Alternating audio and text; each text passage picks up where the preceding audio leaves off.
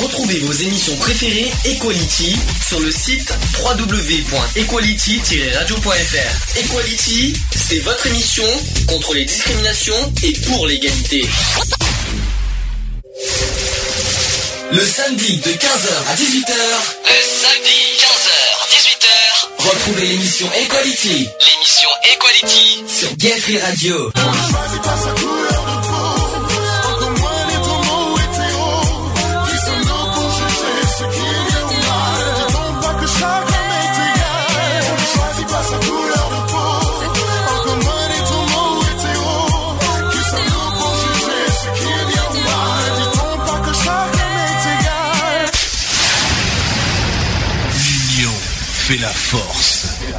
Bonjour à tous, quelle honte je, de, de dire l'heure. Franchement, j'ai vraiment la honte de dire ça.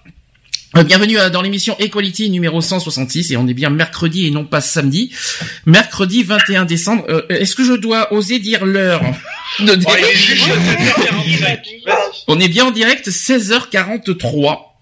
bon, voilà quoi. euh, au lieu de 15h, il y a eu des problèmes techniques partout. Alors, les mises à jour qui nous ont planté, le live qui nous a planté, euh, même l'électricité qui nous a planté. Enfin bref, on a eu la totale. euh, mais bon, le principal, c'est qu'on y, nous sommes là, c'est le principal. Bon, euh, du coup, l'équipe n'est pas au complet parce que Charlotte est obligée de nous de partir en urgence, mais on lui fait des bisous, quoi qu'il en soit. Mais je ne suis pas tout seul malgré tout, Monsieur Lionel. Bonjour Sandy, bonjour à toutes et à tous. Bonjour Angélique. Laurent doit pas être loin, je crois, il est à côté. Bonjour, bonjour à tous. Voilà, et euh, Eve qui doit pas être loin non plus. Ah bon? Qui c'est Eve? Qui c'est Eve? Je sais pas, je me pose des questions moi en fait. Bon, je vais Salut Charlie. je je vais pas vous poser la question comment vous allez quand même parce que tout le monde est malade. Sauf Eve, je dirais. Je crois que Eve elle va bien. En Belgique, Ouais, ouais, ça va. euh, tout va bien pour l'instant, c'est Oh. bon. en Belgique, il fait pas si froid que ça, c'est ça? Euh, si. Ah bon, voilà. non parce qu'on est tous un peu en, en limite enrhumés, bronchite. euh, Qu'est-ce qu'il y a d'autre euh, des problèmes respiratoires? Enfin, donc on voit, il faut pas nous en vouloir si vous entendez beaucoup de monde tousser, par exemple. hein. Donc euh, c'est pas grave. hein, J'ai un peu prévenu sur Facebook tout à l'heure. Ce qui n'était pas prévu, c'est surtout l'heure de démarrage. Euh, la honte euh, générale. Bien, sujet du jour. Je. C'est quoi ce bruit? C'était quoi ça? C'est qui? C'est Euh. c'est- il y a eu un souffle, je sais pas ce que c'était. Bon, c'est pas grave. Donc sujet du jour, on parlera aujourd'hui de- de- d'une discrimination qu'on n'a jamais encore évoquée dans le dans la- dans l'émission radio, c'est sur les lieux de résidence. Vous allez me poser la question, mais pourquoi on parle des lieux de résidence? Je vous expliquerai pourquoi. On va même faire un petit peu de langage wesh wesh.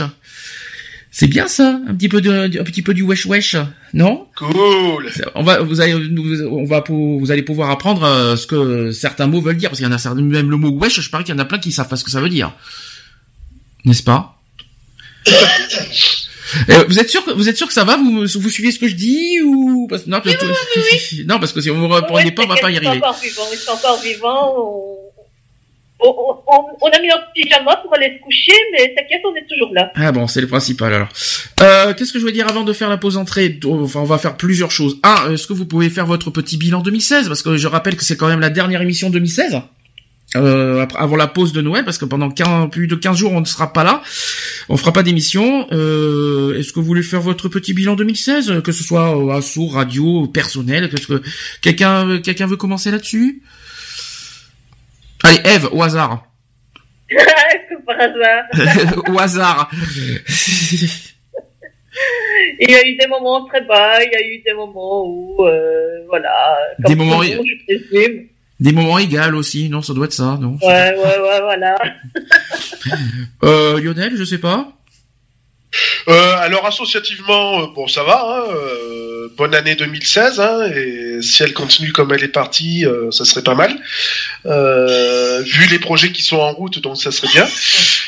Euh, après radio, ben, on est toujours là. Hein, on est, ça fait euh, 5 ans, voire un peu plus maintenant. Donc on est Ça fait toujours pas cinq présent ans. aussi. Ça fait pas 5 ans, ça, ça va faire 5 ans en juin. Ouais, ça va faire 5 ans. Donc Mm. euh, voilà, on peut considérer, on est plus près des 5 ans que des 4 ans quand même. Mhm. Donc euh, voilà, non, je trouve qu'on est on est toujours là, on est toujours aussi écouté euh, en podcast. Bon, même si on aimerait bien que ce soit un peu plus en direct, avec des réactions euh, en direct live, mais bon après, euh, euh, voilà, hein, euh, chacun est libre de, de, faire comme il entend. et puis, ce qui est perso, très compliqué l'année 2016. à ce point. C'est à ce point. ouais, je, trouve que ouais, très compliqué. Ouais. J'espère que 2017 sera mieux. Tu sais ce qu'on, hein. non mais tu sais qu'on dit ça à chaque fois, chaque année.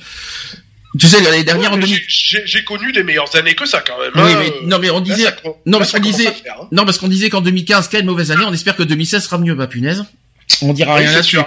Euh, sans commentaire, parce que 2016 n'a pas été forcément une bonne année, hein, faut être, faut être honnête. Hein. Ah non, mais c'est clair, mais c'est précis, oui, ça c'est sûr. Dans tous les sens du terme, que ce soit santé, personnel, toi ah c'était au niveau professionnel par exemple, enfin bref, quoi, la, la totale. Euh, avant qu'on fasse le, la pause d'entrée, je voudrais qu'on parle d'un événement qui s'est produit il y a deux jours. Euh, J'aurais préféré ne pas qu'on en parle, mais malheureusement, voilà, vu les actus, on est quand même obligé d'en parler. Euh, on peut maintenant annoncer que c'est un attentat, parce que il y a encore deux jours, on, se posait des questions si c'était un attentat ou pas. Maintenant, oui, c'est officiel, c'est un attentat, puisque vous savez que Daesh a, hier a revendiqué l'attaque. Je pense que vous avez, vous avez entendu aux infos. Euh, donc il s'est passé euh, donc euh, un camion à Berlin qui a, qui a foncé sur sur la foule lundi soir dans un marché de Noël en plein centre-ville, en roulant sur un trottoir à deux pas de l'église du Souvenir, une des principales attractions touristiques berlinoises et d'une avenue très commerçante, c'est-à-dire le Kurfürsten le Kurfürstendamm. Je suis désolé, je ne connais pas l'allemand. des, des images des lieux du drame ont été diffusées sur, par le site internet du quotidien local qui s'appelle Berliner Morgenpost qui ont montré plusieurs stands du, euh, du marché de Noël détruits par le passage du camion et les accès des lieux ont été immédiatement bloqués par les forces de l'ordre. Donc l'atmosphère était très tendue lundi soir aux abords du marché de Noël, avec un important euh, dispositif policier déployé dans tout le quartier, selon une journaliste de l'AFP. Ensuite, il y a eu la foule qui a raconté qu'un étrange silence planait sur la place fermée par un ruban rouge et blanc, alors que des blessés s'enlaçaient, pleuraient ou s'embrassaient. Il y a aussi une femme blonde qui est euh, voilà qui est témoin des, faits. Euh, voilà, elle pouvait à peine parler à ce moment-là. Elle était entre deux sanglots. Elle a dit ceci il y a une forte, il y a eu cette forte détonation. Puis quelqu'un m'a tiré par le bras et j'ai entendu les cris. Juste à côté de moi, quelqu'un est tombé par terre et je me suis mise à courir. C'est quand même triste à, assister euh, malheureusement à ça. Ensuite, il y a eu un vieil homme qui a expliqué toujours au Berliner Morgan, euh, Post qu'il a, qu'il a vu en fait le camion avancer délibérément sur la place, phare éteint, puis entendu des boum boum et des cris hystériques. Alors, est-ce que vous connaissez le bilan de, de, Berlin en ce moment? Euh, Parce que j'ai les chiffres qui datent de cette nuit, de la nuit dernière. Je sais pas si le bilan a évolué dans la journée. Euh, on il y a pas 9 mois Alors, le bilan de ce que j'ai en tout cas de, dans la nuit, c'est 12 morts et 48 blessés. Je ne sais pas si ça a évolué. Euh, non, vous savez pas? Alors euh, moi c'est ce que j'avais entendu aussi, hein, donc euh, à vrai dire maintenant je je pourrais pas te dire. Ok, donc après ça n'a pas évolué, on ne sait pas dans la journée, euh, personne ne sait. Non, je sais pas. Ensuite, la police berlinoise a annoncé qu'il y avait deux personnes dans le camion. Il y a eu un passager de nationalité polonaise qui a été retrouvé mort qui est, tué par balle, et une personne de nationalité pakistanaise a été soupçonnée d'être le chauffeur. Euh, il a été arrêté aux alentours de 21h30 lundi, mais il a été libéré le lendemain, faute d'éléments à charge contre lui. C'est ce qu'a annoncé d'ailleurs le parquet fédéral. Ils ont dit ceci les résultats de l'enquête n'ont à l'heure actuelle pas mis à jour euh, d'éléments confirmant euh, des soupçons concrets à son encontre. Et la police d'ailleurs estime que le chauffeur qui est suspect a pris la fuite après avoir foncé sur la foule. C'est ce que la police déclare. Euh, ensuite, il y a le propriétaire de la, société qui, par rapport au camion qui apporte, voilà, le, camion polonais, qui a confirmé la disparition de son chauffeur. Même D'accord. Euh, donc la question qu'on s'est tous posée depuis lundi soir, c'est s'agit-il d'un attentat? Donc Angela Merkel euh, mardi a voilà a supposé largement que c'est qu'il s'agit d'un attentat terroriste. Le ministre de l'Intérieur allemand Thomas de Maizière qui avait estimé dans la nuit de lundi à mardi qu'il y avait beaucoup de raisons de penser que c'était un attentat. Quant à la police, euh, ils ont déclaré lundi soir ceci nous examinons la piste d'un attentat terroriste, mais ne connaissons pas encore les motivations de cet acte. Quoi qu'il en soit, hier soir, on a eu des nouvelles de Daesh. Donc euh, l'organisation djihadiste euh, s'est exprimée mardi en début de soirée euh, via son organe de propagande Hamak. Ils ont dit ceci. voilà, voilà ce qu'ils ont déclaré. Un soldat de, de l'État, voilà, de l'EI, a commis l'opération de Berlin en réponse aux appels à cibler les ressortissants des pays de la coalition internationale, anti-UL. Voilà ce qu'ils ont dit. Il faut rappeler aussi qu'il y a que le 5 décembre dernier, euh, il y a le porte-parole de, de, Daesh qui s'est aussi exprimé. Il avait dit ceci. Je sais pas si vous vous en souvenez, mais écoutez bien ce qu'il a dit. Il a dit que dans vos que dans vos opérations bénies, il y ait un basculement des échelles. Attaquez-les dans leur maison, leur marché, leur route, leur club. Mettez le feu sous leurs pieds. Ça date du 5 décembre. Hein. Mhm. Faut quand même le faire. Et ce drame, quand même, euh, de Berlin, je pense que ça, ça vous rappelle quelque chose? Peut-être. Bah oui, Nice, Nice, Nice, forcément. forcément. Euh, ça rappelle même drôlement Nice, hein, euh, parce qu'on ne veut pas nous faire croire que le camion est au Ah hasard. bah, c'est- similaire hein, de toute façon. C'est similaire, mais on peut pas. Non, parce que j'ai entendu aussi euh, dans, dans les infos, oui, le, le- le camion aurait été détourné. On va pas nous faire croire que le camion en plein centre-ville de Berlin a été détourné et fonce sur une foule. Alors là, ça là-dessus, on pourra pas nous le faire avaler. hein. Donc, euh, effectivement, c'est un acte terroriste, effectivement, malheureusement, qui rappelle tristement Nice. Euh, donc, forcément, voilà, il y a le- le- tout ce qui, euh, toutes ces cette histoire qui, qui nous revient en tête malheureusement et je sais pas si c'est la première chose qui, euh, que tu as pensé Lionel c'est ça? De Ah, suite? carrément, carrément, carrément. C'est, euh, j'ai même des collègues euh, niçois qui m'ont appelé, euh, qui étaient complètement effondrés, quoi, je veux dire, hein, parce que ça a ravivé la douleur, quoi. Et donc voilà, quoi. Mais ouais, c'est, c'est du Nice tout craché, quoi, ça c'est sûr. Au côté réaction politique, donc Angela Merkel s'est dit en deuil. Ensuite, François Hollande a souligné que les Français partagent le deuil des Allemands face à la tragédie. Quant aux États-Unis, ils ont condamné, ils ont condamné ce qui semble être une attaque terroriste. Et Donald Trump qui a aussi dénoncé les terroristes islamistes euh, qui agressent continuellement les chrétiens au sein de leur communauté et lieux de culte. Ce crime commis contre euh, les civils choque par sa brutalité et son cynisme. Ça, c'est ce qu'a estimé Poutine, parce que Poutine a aussi réagi là-dessus. Euh, Quelqu'un veut réagir par rapport à ça? Cette, euh, cette tragédie, tragédie, on va dire? Bah, c'est encore effroyable, quoi. Hein, je veux dire, et, on a encore du, du mal à imaginer que ça, ça peut avoir encore lieu, quoi. Et, euh, et que c'est toujours aussi brutal, quoi. De toute façon, hein, quoi. Quelques mois euh, précédents, d'autres attentats, quoi, qui ont eu lieu euh, sur notre territoire, quoi. Donc euh, voilà, quoi. C'est personne n'est à l'abri, quoi. Hein, je veux Mm. dire. hein, c'est et puis ils peuvent taper à n'importe quel moment, n'importe où. euh, Enfin, c'est c'est chaud quoi. C'est c'est vraiment à se demander si euh, vraiment on est vraiment en sécurité maintenant, euh, que ce soit en France ou dans n'importe quel autre- quel autre pays quoi. Je veux dire, hein, c'est Mm. euh, c'est voilà quoi. C'est vrai. Il y a vraiment de grosses questions à se poser, mais il y a surtout la question de à se poser, c'est enfin que font les les les les hauts placés quoi. Je veux dire. Alors c'est ce que c'est- ce que j'ai un petit peu euh, marqué sur Facebook. Je sais pas si vous avez vu le- mon, mon, mon communiqué sur Facebook. Euh, Moi je me suis dit, euh, moi je me suis dit, qu'est-ce qu'ils attendent euh, En fait, les, euh, les hauts- quand on dit les hauts placés, c'est-à-dire tous les États du monde, on va dire, notamment la Russie, les États-Unis, tout ça, pour se rassembler et puis attaquer fermement Daesh. Je Non, sais pas ce qu'ils attendent. C'est ça, parce que on, s- on- tout le monde sait qu'il y a des risques, qu'il y a, il y a des, attentats, des attentats qui sont prévus, mais personne bouge. Quoi. On attend que ce soit fait pour dire ah ben il faut, faut faire quelque chose. Ben ouais, mais bon en attendant t'as euh, t'as 48 blessés à à, à Berlin, t'en as autant à Nice, t'en as, enfin voilà quoi. Je veux dire, il faut arrêter quoi. Alors j'ai un Euh, écho. Moi, personnellement, le Daesh, euh, j'ai l'impression que c'est comme l'hydre. Une fois que tu coupes une tête, il y en a trois qui poussent à la place. Et euh, à mon avis, ça doit être aussi assez complexe de, de maîtriser tout ça, Mhm. Malheureusement. Euh, J'aurais un truc technique à vous dire parce que je, je, y a un écho euh, derrière sur Skype. Je sais pas qui c'est qui a, qui a, qui a le son, euh, comment, euh, bizarre, mais euh, je m'entends en, en retour. Ça fait un peu bizarre. Est-ce que quelqu'un veut rajouter quelque chose au sujet de, de Berlin? Oui, si. Moi personnellement, la première chose à dire, c'est qu'on a une pensée aux victimes et aux familles. De toute façon, voilà, comme tous les attentats. Je sais pas quand est-ce que ça va s'arrêter, mais là, il faut mettre un stop direct, hein, parce que là, euh, ça, ça a trop duré. Ça va faire bientôt deux ans que ça dure, parce que si on compte bien euh, Charlie Hebdo, ça va faire bientôt deux ans. Euh, faut que ça cesse. On va, on attend quoi que que que, que, que- qui tue encore des d'autres innocents demain, après-demain, euh, dans deux jours, dans dix jours, euh, et puis euh, et les, euh, les hauts placés ne font rien à côté. Il faut arrêter quoi. À un moment, il faut dire stop. Et- dans tout ça, c'est des innocents qui sont ciblés. Je trouve ça dégueulasse. Je trouve ça immonde. Tout ça pour des problèmes politiques. Et moi, je trouve ça scandaleux et ça me dégoûte personnellement. Quelqu'un veut rajouter quelque chose? Non. Bah moi je suis, moi je suis Berlin, hein, tout simplement. Ça fait un peu cliché, mais moi je suis Berlin. Mais on est de toute façon euh, une pensée à tous les attentats qui, qui, ont, qui se sont produits pendant deux ans. Euh, Bataclan, bien sûr, là, tout ce qui se passe en France, tout ce qui s'est passé aussi en Belgique, euh, ce qui s'est passé en Berlin, ce qui s'est passé euh, à Nice, etc. Enfin tout ça, euh, voilà, même aux États-Unis d'ailleurs. Euh, voilà, tout, une pensée à tout, à toutes les, les victimes de durant ces deux ans et j'espère que ça va s'arrêter surtout parce qu'il y en a marre. Je vous dis franchement. ces gens-là, il faut les fusiller. Moi, je prenais une bombe, je remplace dans la tête et je les fusille. Non mais je comprends Laurent, euh, je comprends totalement ce que tu dis. Hein, c'est ta réaction est normale et c'est justifié. Moi, je, je, je, serais encore plus méchant moi. Moi je arroserais des cendres si je le brûlerais à vif au moins. Oui bon après, euh, en même temps c'est que c'est légitime ce que tu dis. En même temps après tu, tu te mets en tort pour meurtre.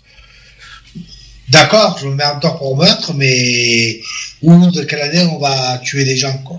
C'est ça. Et combien de temps ça va durer Et puis encore, comme j'ai dit sur Facebook, demain ça peut être nous, ça peut être euh, ça, votre frère, votre soeur, votre votre fils même. N'importe qui peut être touché du jour au lendemain. Et euh, non. Moi je les brûle. Comment? Je les brûle. T'as les boules de Noël? Non, je les brûle. Ah, tu les brûles. J'ai entendu t'as les boules. C'est pour ça. Bon, vous voulez pas, j'ai pas mon casque aux oreilles. Hein. Donc euh, voilà. Alors ça, c'était Angélique qui s'est exprimée euh, de manière très brutale aussi, euh, qui, a, qui, a, qui, a, voulu dire. tu voulais dire quelque chose, Angélique? C'est que je te vois en calme, hein, donc si t'as quelque chose à dire. Non, non, non. Non, non, non, tout va bien là-dessus? Bon. Non, je rien. Bon, euh, on aura sûrement d'autres choses à dire en janvier parce que euh, par rapport à cette histoire. En plus, il s'est passé quelque chose d'autre pendant les 15 jours qu'on n'a pas fait d'émission. Euh, il y a eu un double attentat en Turquie aussi.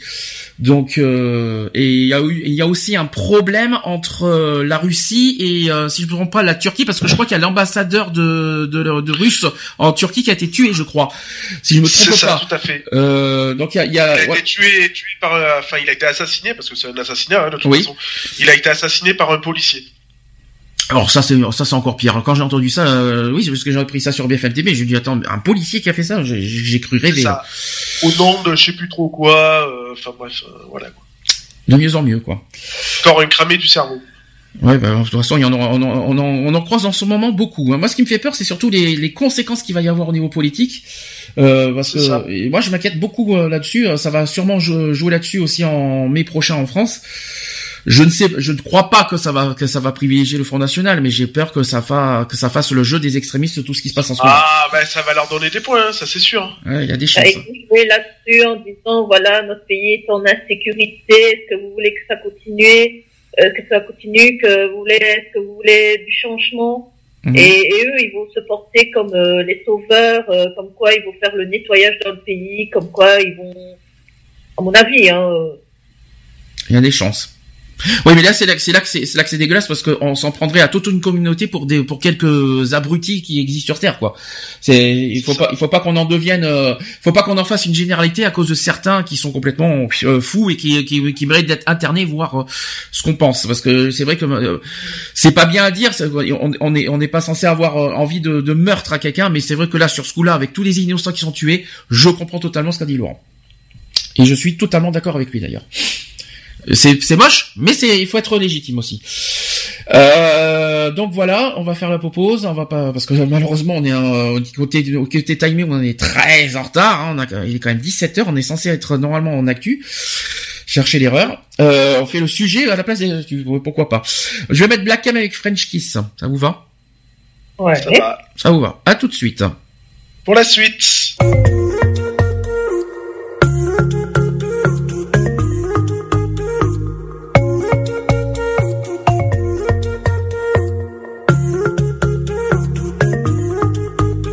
Trop de fierté pour avouer.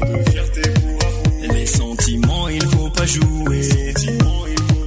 Les sentiments, ils te font douter. Arrête de dire qu'ils te dégoûtent.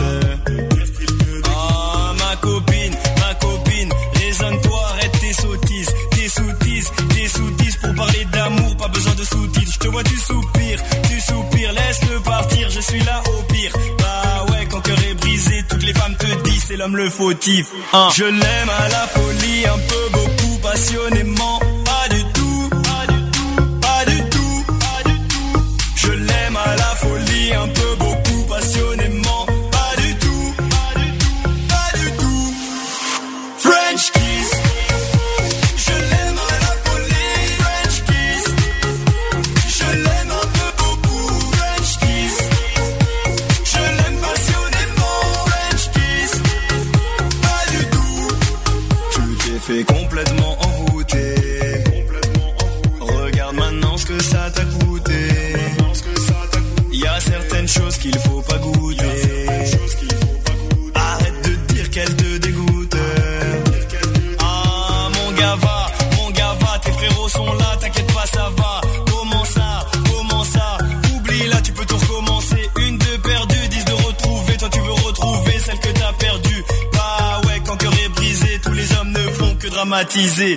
Je l'aime à la folie, un peu beaucoup passionnément.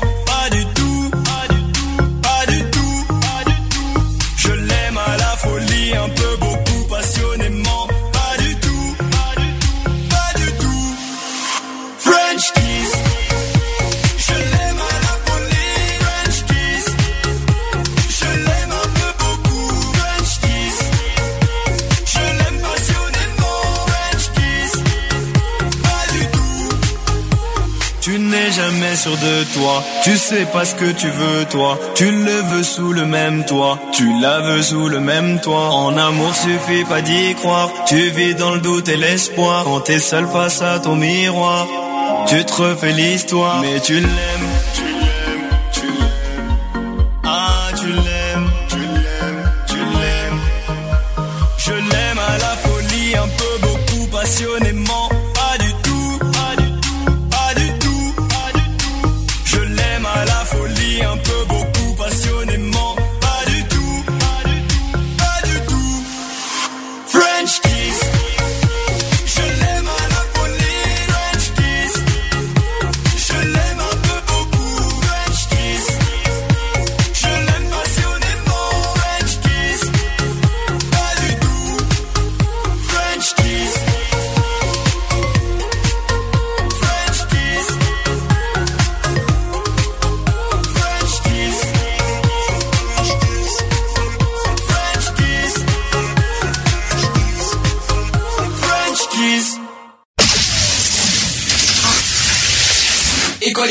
sur Gay Free Radio, une émission basée sur l'engagement et la solidarité. De retour dans l'émission Equality 17h04. Bon, cherchez l'erreur, euh, faire le sujet du jour à 17h, il y a un petit problème quelque part. Mais bon, désolé, hein, on a eu un gros gros gros problème technique euh, pendant une heure et demie, hein, donc euh, c'est pour ça qu'on a commencé en retard. Pour ceux qui nous rejoignent, on vous fait des bisous au passage. J'ai oublié de par rapport aux nouvelles, est-ce qu'on a est-ce que vous avant de faire le sujet du jour, on donne des nouvelles associatives en fait? Bah oui, on, on peut, hein, c'est pas interdit. Euh, ben, euh, toujours, au niveau loto, toujours en cours, hein, de toute façon. D'accord. Euh, voilà, ça, là-dessus, ça, euh, ça prend tournure. Euh, et puis, et puis voilà quoi. Bon, on n'a toujours pas, euh, mis à part quelques réponses de. Non, t'as pas eu de, re- de retour pour l'instant des dossiers de subvention. Alors, si justement, euh, c'est non parce que là tu pars du loto, donc euh, c'est pour ça que je pensais pas que t'étais par, tu parlais de subvention, tu mélanges deux choses en fait. Donc loto, ça avance. J'ai vu qu'il y a des lots qui, on, on en a vu ça la semaine dernière. euh, Il y a eu d'autres lots qui sont arrivés. Euh, on a dépassé les 1000 euros de lot, euh, de les 1000 euros maintenant de, de lot, c'est ça. Hein? Largement. Largement, on les a dépassés. Hein, donc euh, déjà, c'est c'est déjà un bon point pour, pour- sachant qu'on nous connaît pas. Moi, je trouve que on peut être satisfait de ça déjà. Euh, même si je suis un peu dégoûté parce que j'ai vu hein, qu'il y a un loto à Digne lundi soir. Vous verrez les lots, il y a de quoi être fou. Euh, pour 20 euros les six cartons, il y a de quoi avoir mal. Hein, je vous le dis. Hein. Euh, Qu'est-ce que je voulais dire? Euh, Par rapport effectivement aux subventions, effectivement, on a déposé les dossiers de subventions la semaine dernière si je ne me trompe pas, à Digne et à Digne et Manosque, et il y a eu d'autres qui ont été envoyés par courrier. J'ai eu deux réponses. Euh, malheureusement, vous allez être triste quand je vais vous dire ça. J'ai eu la réponse de Fort-Calquier, forcément. Vous vous doutez bien que Fort-Calquier, c'est pas à côté, donc euh, la réponse euh, est clé- malheureusement négative, dans le sens où euh, ils subventionnent uniquement les associations de leur commune. Bien sûr. C'est normal. Mais par contre, la mauvaise nouvelle, c'est Digne. Euh, Digne a déjà répondu, je vous signale. Et Digne euh, aussi, alors j'ai la lettre hein, qui est devant moi si vous voulez, hein, euh, je, peux, vous- je peux vous le fournir aussi hein, en direct live, hein, ça, comme ça on prouve, ça prouve bien qu'on est en direct. hein. Euh, que, donc euh, c'est un maire adjoint qui s'appelle Gérard Esmiol qui nous a répondu, Monsieur le Président, le cabinet de Madame le maire nous a adressé votre Madame le maire à Digne. C'est c'est pas Monsieur le maire à Digne? Euh, non, c'est madame. Ah c'est Madame. Alors en fait t'as t'as croisé l'adjoint je pense. C'est ça. Ok. Ouais, ça doit être lui que j'ai croisé. Ouais. Donc, euh, le cabinet de Madame le maire nous a adressé votre demande de subvention concernant notre, votre association Equality. J'ai le regret de ne pouvoir vous accorder un avis favorable. En effet, la commune de Digne, les Bains, subventionne en priorité les associations qui proposent des activités sur sa commune. Eh. Donc, c'est pas une surprise. Mais euh, mais euh, on, a, on aura tenté. Ça ne veut pas dire qu'on n'aura pas une bonne relation avec Digne parce que j'ai vu que tu m'as dit euh, Lio- Lionel que qu'il y a un bon feeling avec l'adjoint de Digne. C'est ça. Donc euh, et puis je pense que passé, hein. on a, on a dit, on a, j'ai eu l'occasion de discuter un peu avec lui, bon rapidement, mais bon ça va, c'est bien passé. Puis en plus c'est, c'est un petit jeune, donc euh, voilà quoi, ça Bon. va. Donc euh, je pense qu'on aura une bonne un bon, un bon une bonne relation avec Digne. On gardera, on va garder contact avec eux parce que je pense qu'on peut on peut faire des, des choses avec eux aussi. Euh, Sisteron, pas de nouvelles. Hein. Euh, je dois avouer que c'est un peu surprenant. Donc euh, on a ça fait quand même 15 jours que ça a été envoyé à Sisteron et on n'a pas de nouvelles. Je tiens à le dire aussi. Euh, J'ai d'autres nouvelles aussi à vous communiquer. Euh, je vous signale que Geoffroy aussi m'a envoyé une carte postale pour l'assaut. Euh, il m'a il m'a envoyé une carte euh, donc j'ai reçu cette semaine. Il a il a dit joyeuse fête 2016-2017 solidaire à vous tous. Les LGBT, les pas LGBT, les colorés, les pas colorés, les pauvres, les pas pauvres, les cathos et les pas cathos, les français et les pas français, etc. Signé Geoffroy. Il m'a envoyé une petite carte. Voilà, c'est simple, mais euh, voilà. Après, il m'a envoyé aussi un. Bon, ça, je vais pas vous dire euh, parce que à la radio, ça serait long à vous expliquer. Il m'a envoyé un- une petite BD euh, sous forme de euh, de, de avez- je peux pas vous, je vous montrerai en, en direct, euh, mais pas à la radio parce que c'est pas possible. Et j'ai aussi des nouvelles de Didier Ouais. qui était à Toulouse pendant 15 jours. Il a, il était voir son compagnon. Euh, il nous fait, il nous transmet euh, plein de, de, bah, de- plein de pensées ami- amicales. Euh, Il nous pense à nous, il nous oublie pas. Euh, donc il vous transmet en tout cas toutes ses amitiés. Il est à Toulouse et, et bonne nouvelle, peut-être que parce qu'il était avec son compagnon et peut-être qu'ils vont vivre ensemble à Digne, figurez-vous. Si c'est pas mignon tout ça. En tout cas, je retransmets des bisous à Geoffroy et à, et à, et à Didier. On les oublie pas. Je fais aussi des, on fait aussi des coucous à Charlotte qui malheureusement était voilà était, elle, était- avec nous en début d'après-midi. euh, On lui remercie. Malheureusement, elle était obligée de partir euh, pour des raisons ça. associatives aussi. Est-ce que vous avez des, messages à passer au niveau associatif sinon? Bah non. Enfin moi de mon côté non, il y a plus pas, il y a pas plus à dire. Maintenant on attend la suite quoi. D'accord, très bien. Des autres, des autres courriers quoi, donc, automatiquement. Donc après voilà quoi. Parfait. Alors, on va passer au sujet du jour, sauf que j'ai pas les jingles parce que j'ai pas allumé le, le logiciel des jingles. Est-ce que quelqu'un veut nous faire le jingle du sujet du jour? Vas-y Sandy fais-le. Ah non. Ah non. Quelqu'un veut le faire? Allez. Allez, en Allez, plus- allez, je vais faire- ah, attendez, j'ai mieux que ça, j'ai mieux que ça à vous proposer, ça va, euh, ça va faire rire tout le monde. Aujourd'hui, je rappelle que c'est une journée spéciale. Enfin, euh, sachant qu'aujourd'hui, on a trouvé ça bizarre, c'est la journée de mondiale de, de l'orgasme. Quelqu'un veut faire un jingle en- avec avec euh, un ton orgasme derrière? Si Angélique, je la vois bien faire ça. C'est possible ça? Quelqu'un veut le faire? Si Angélique, vas-y, dis pas non. Mais Oh, si. Elle nous fait sa timide du jour. Eve, tu je sais. Alors Eve, Alors ça, faudrait faire la même chose, mais en dix ans après. c'est le sujet du jour. Tu fais le, tu fais le, tu fais le Du. Ah vas-y Eve, on te le, vas-y refais encore, vas-y. Et voici le sujet du jour. Excellent, merci. Eve. Joyeux Noël au passage. Euh, Merci pour les enfants. C'est pour ça que j'ai demandé aux enfants de pas être avec nous. hein. Ça va, Angélique T'es pas, t'es pas, t'es pas choquée? Angélique nous entend plus. Oui Bonjour Angélique. Euh, je, tu dis, je te disais si, si, euh, si ça va, c'était pas trop choqué. Non, non, non, mais façon, j'ai l'habitude. Hein. Il t'en faut plus pour te choquer, hein, on est d'accord. hein. Ah oui. bah voyons, on est d'accord. Bon, euh, sujet du jour, euh, revenons à nos moutons. Donc euh, lieu de résidence, et je serais pas- c'est un sujet qu'on n'a jamais fait. J'ai j'ai beau réfléchir, on l'a jamais fait pe- pendant toutes ces années, et pourtant c'est un critère de discrimination. Est-ce que ça vous le saviez, Lionel Oui, bien sûr. Mais euh, est-ce que vous saviez que le lieu de résidence est, une, est un critère de discrimination? Est-ce que vous savez pourquoi? Est-ce que c'est pour, est-ce que d'après vous, ceux qui vivent dans les banlieues, c'est bon pour, euh, c'est, c'est, on va dire, euh, pour À leur avantage. est-ce que d'après vous, ceux qui vivent dans les banlieues, c'est à leur avantage, d'après vous? Euh, à mon avis, pour l'emploi, non. Et justement. Mais justement, donc c'est, c'est ce qu'il faut dire. De toute façon, non, en général, les discriminations, c'est euh, par rapport à l'emploi. hein. Faut quand même le dire. Angélique, que tu, que tu t'es pas bavarde aujourd'hui, hein? Ah non, un peu fatigué, mais bon. Ah bah qui n'est pas fatigué? Qui? Ouais. Alors, euh, je vais vous poser une question. Euh, Est-ce que vous préférez vivre? Alors, je vais faire de suite le sujet parce que c'était censé être en deuxième partie, mais euh, comme on a on a perdu beaucoup de temps, est-ce que vous préférez vivre en ville, en campagne ou en banlieue? Et déjà, est-ce que vous avez vécu dans Est-ce que vous avez déjà vécu dans les trois d'abord? Est-ce que vous avez déjà vécu dans une ville? Est-ce que vous avez déjà vécu dans la campagne? Est-ce que vous avez déjà vécu dans la banlieue? De toute façon, vous êtes obligé de vivre dans un des trois, de toute façon. Angélique? moi, euh, j'ai vécu dans une métropole, j'ai vécu à la ville, j'ai vécu à la campagne, et je vis dans une cité. Ah ouais, ah ouais, toi t'as fait, fait la totale, dis donc. Ouais, ah ouais, là, ah oui. Et tu, et et lequel te convient le mieux? Ah, moi, je préfère la campagne. Et pourtant, tu vis dans une cité.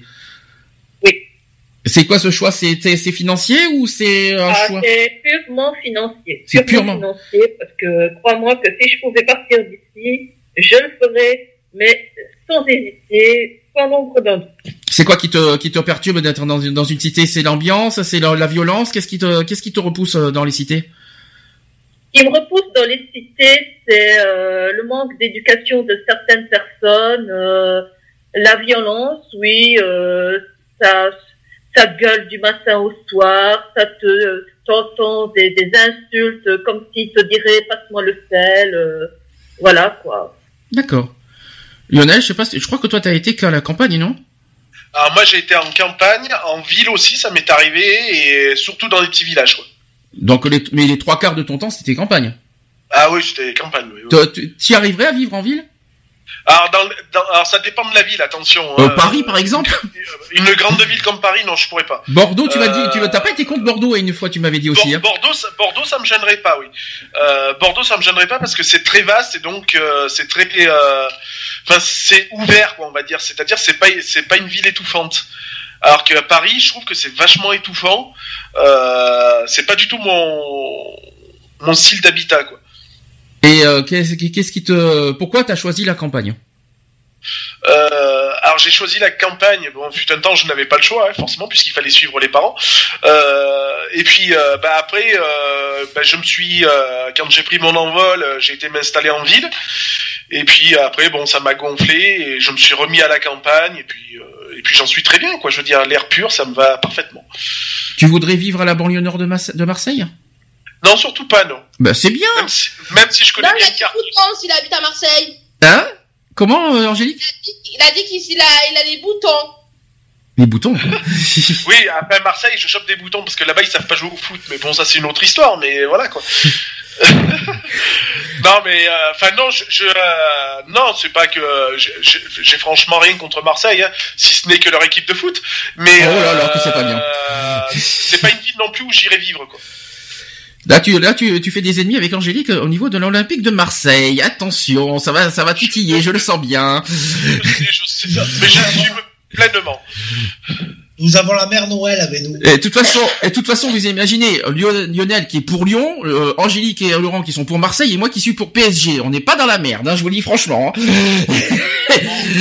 On a des, des ailes de partout. hein. Et c'est pour ça qu'on est une, une équipe bien renforcée avec euh, toutes les différences. C'est ça qui est pas mal. Euh, Angélique, toi, alors de ton côté, que la ville Ou t'as été à la campagne, ou t'as été dans les banlieues, etc. Alors, euh, ben oui, j'habitais dans les quartiers à Marseille. Oula, t'as été à Marseille. Et, Et c'est comment c'est comment Euh, Marseille Voilà, après, je suis allée à, dans les J'ai posé une question. euh, bazar. Mais à la campagne aussi avec les animaux, mais c'est vrai que je préfère plus la campagne. Mais j'ai posé la question, c'est comment Marseille? Oh, c'est bien. Est-ce que, est-ce que les préjugés qui, euh, qui sont dits sur Marseille sont vrais ou pas? Mais non, c'est parce que les gens, ils veulent raconter plus, plus pour se rendre plus intéressant. Ça, c'est comment défendre Marseille. Et c'est quoi, c'est à cause de, de- du foot que tu défends ou c'est euh, la ville vraiment que tu défends? Non, c'est la ville, c'est pas spécialement le foot, c'est la vécu, ville. t'as vécu combien de temps à Marseille? Pardon? T'as vécu combien de temps à Marseille? Oula, jusqu'en 88, 80, ouais, jusqu'à 89, quoi. Je suis né en 82, alors, euh, T'as vécu 7 ans dans ton enfance, en fait. voilà. D'accord. Donc, euh, tu sais ce que c'est. bon, après, il est vrai, hein, je veux pas faire de la, de la, enfin, je suis pas là pour faire de la pub non plus, mais euh, Mar- la région marseillaise est jolie en, elle-même. Si on prend le côté de Cassis, tout ça, c'est vrai que c'est vachement joli, quoi. Je veux dire, il y a des coins, euh, c'est à couper le souffle. Après, Ma- Marseille même, Euh... Ouais, bof quoi. Alors maintenant, maintenant, je vais rejoindre un petit peu Angélique. Je, je, je suis contre Marseille, je vous le dis franchement, je l'ai dit aujourd'hui. Mais, mais, non, mais tu, tu peux faire, tu peux faire ta tête, Angélique, ça ne me dérange pas. Je, je- même Lionel le sait que je, je déteste Marseille, sauf le sud. Le sud, je trouve ça joli. Mais alors le nord, c'est même. le sud de Marseille est magnifique. Par contre, qu'est-ce que c'est moche le Nord, mais c'est bien moche. En plus, les immeubles sont détruits, c'est c'est c'est c'est pas possible. C'est un- c'est même pas la peine de vivre là-bas. Je parle pas de la violence, parce que mais là où je rejoins un petit peu, c'est vrai qu'on parle des- de, de l'époque, parce que moi j'ai vécu dans les dans les cités aussi, euh, mais plus euh, Bordeaux et Paris. Hein, je, parce que dans mon enfance, j'étais euh, partagé entre ma mère et mon père. J'étais dans la cité, dans une cité à Bordeaux et dans, enfin à Bègle plutôt à côté de Bordeaux, et dans une cité dans l'Essonne. Donc je connais les cités aussi. Et ce qu'il faut dire aussi, c'est que l'époque, à l'époque dans les années 80, il n'y a pas il y a pas eu autant de violence comme aujourd'hui. Faut être honnête. Parce que donc les, la- les cités des années 80, c'est pas comme les cités d'aujourd'hui. Hein, il faut être clair. Donc je Ah non, pense, sûr. donc euh, je pense que voilà, il s'est passé. euh, je pense que c'est euh, avec l'âge, avec les générations et puis avec pas mal de, avec les problèmes de société, comme malheureusement que la violence a dû s'engranger au niveau des banlieues, puis aussi au niveau des, des discriminations justement. Je pense qu'on on les, ils sont tellement discriminés que malheureusement ils sont, ils s'en rebellent. Je pense que c'est ça aujourd'hui qui se passe. Mais moi qui ai vécu dans les cités dans mon enfance, euh, je peux vous dire que j'ai jamais vécu dans dans la violence. Hein. J'ai oublié de préciser, hein, c'est que moi aussi, je, enfin moi je suis né dans une cité, hein, de toute Mm. façon, euh, puisque j'ai vécu euh, les, alors, pas longtemps, hein, si je dis pas de conneries, les 8, 10 premières années de ma vie à Montclar, Avignon, dans la cité de Montclar. Ouais. Donc euh, voilà quoi, donc la cité, la deuxième cité la plus craignos d'Avignon. Moi j'étais, moi j'étais à voilà. Bègle. Moi j'étais à Bègle, juste à côté de Bordeaux, c'était la cité Yves Farge, et puis il y avait Montmousseau. Et puis à, à, Pa- à Paris, c'était plus dans l'Essonne. J'étais chez mon père, c'était une cité aussi. Moi j'ai personnellement, j'ai jamais euh, croisé de la violence dans les cités que j'ai vécues. Ah bah t'as Je- bien de la chance. Hein. Moi j'ai vu des gens, des, des pompiers venir éteindre un incendie et se faire euh, accueillir à coups de fusil à pompe. hein. Hmm. Ah c'est possible. Ouais, mais euh, ah ouais, mais, euh, mais moi personne. Oui, mais on parle, tu parles de Marseille, d'Avignon, c'est ça? Non, d'Avignon. D'Avignon, d'accord. Après, qu'est-ce que j'ai fait? Ben, J'ai fait les trois. Hein. J'ai fait, j'ai fait la grande ville parce que évidemment tout le monde le sait. J'ai fait 15, j'ai vécu 15 ans à Bordeaux, donc tout le monde le sait. euh, je, les grandes, la grande ville, je le connais. La campagne, je l'ai vécu aussi. Parce que euh, à l'époque où j'étais avec ma mère, euh, euh, j'ai vécu pendant mon enfance euh, dans la dans la bah, dans la belle campagne bordelaise, hein, euh, si vous préférez. Puis en ce moment, je vis dans la campagne hein, parce que Sisteron c'est une semi-ville, c'est pas forcément c'est pas une ville, hein, c'est pas une métropole. Hein. Donc euh, c'est plus campagne. Je sais pas, Sisteron c'est une ville, euh, c'est quoi C'est campagne, c'est quoi euh, On peut considérer comment C'est la campagne C'est vraiment, c'est pas plutôt une semi-ville? Non. Vous vous considérez comme une ville de campagne, vous? Non, moi je considère euh, c'est trop comme une campagne. Oh bah ouais, la campagne, bah ouais, hein. Bah, moi, je trouve, je trouve que c'est quand même grand pour une ville de campagne. Hein. Donc, euh... oh là, la tête qu'elle nous fait à chaque fois, Angélique, c'est impressionnant. C'est- c'est- Vous la verrez en direct sur Skype, c'est c'est comique. Hein. Non? Bon, on s'en fout, hein, vous allez me dire. Est-ce que, est-ce que quelque chose d'autre à ajouter, à ajouter là-dessus? Non, c'est bon? Non, c'est bon. Bon, côté discrimination, je, je tiens à rappeler, voilà, con- concer- concernant une enquête euh, sur la perception des discriminations dans l'emploi, euh, euh, qui a été réalisée par le défenseur des droits, sachez que 34% des, dem- des demandeurs d'emploi estiment avoir été discriminés dans le cadre de leur recherche d'emploi et 19%, pas- 19% de façon répétée. Là, c'est en général. Et à compétence égale, plusieurs caractéristiques sont considérées comme un inconvénient à l'embauche. Vous savez quel est, le premier critère euh, de discrimination dans l'embauche? Quel est le premier critère En première position. Le poids Non, c'est pas le poids. C'est l'apparence. Non plus. Point, point, point, point. le sexe, Le physique. Non. Alors, réfléchis. Je viens de dire que l'apparence c'est non, donc c'est pas le physique. Et Lionel, tu devrais le savoir. Parce que tu l'as vécu. Ces temps-ci. Eh oui. Tu devrais le savoir. Tu l'as, tu viens de le vivre. Tu l'as Eh vécu. oui, c'est l'âge. C'est l'âge qui est le, le premier critère de Eh oui, discrimination. Euh, parce que souvent, euh, notamment les seniors, hein, qui sont pas mal discriminés, et quand même, qui, ça concerne 88% des cas. hein. C'est quand même fort. hein. Ensuite, euh, leur deuxième position, c'est le fait d'être enceinte. Avec 85% des cas, et enfin avoir au- aussi au niveau du style, que ce soit les vêtements, la coiffure, les tatouages, qui concerne, euh, voilà, qui est en troisième position. Euh, et ensuite, euh, bah, plus loin, il y a le handicap, le fait d'être une personne obèse, transsexuelle ou transgenre, le fait d'avoir un nom aussi, un accent ou une origine étrangère. Alors, concernant le concernant, je cherche le lieu de résidence. Sachez que 21% pour les demandeurs d'emploi d'origine étrangère ont été discriminés en raison de leur lieu d'habitation.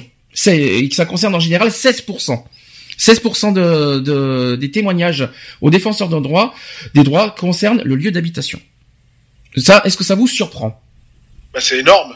C'est beaucoup 16, hein. Ça fait quand même une personne sur euh, une personne sur euh, 7, hein, si je me trompe pas. C'est quand même ça doit énorme. être euh, un truc euh, typiquement français parce que moi personnellement, euh, je ne vois pas des, des personnes euh, qui essaient d'engager du personnel dire non, euh, celui-là je vais pas l'engager parce qu'il vient de tel endroit.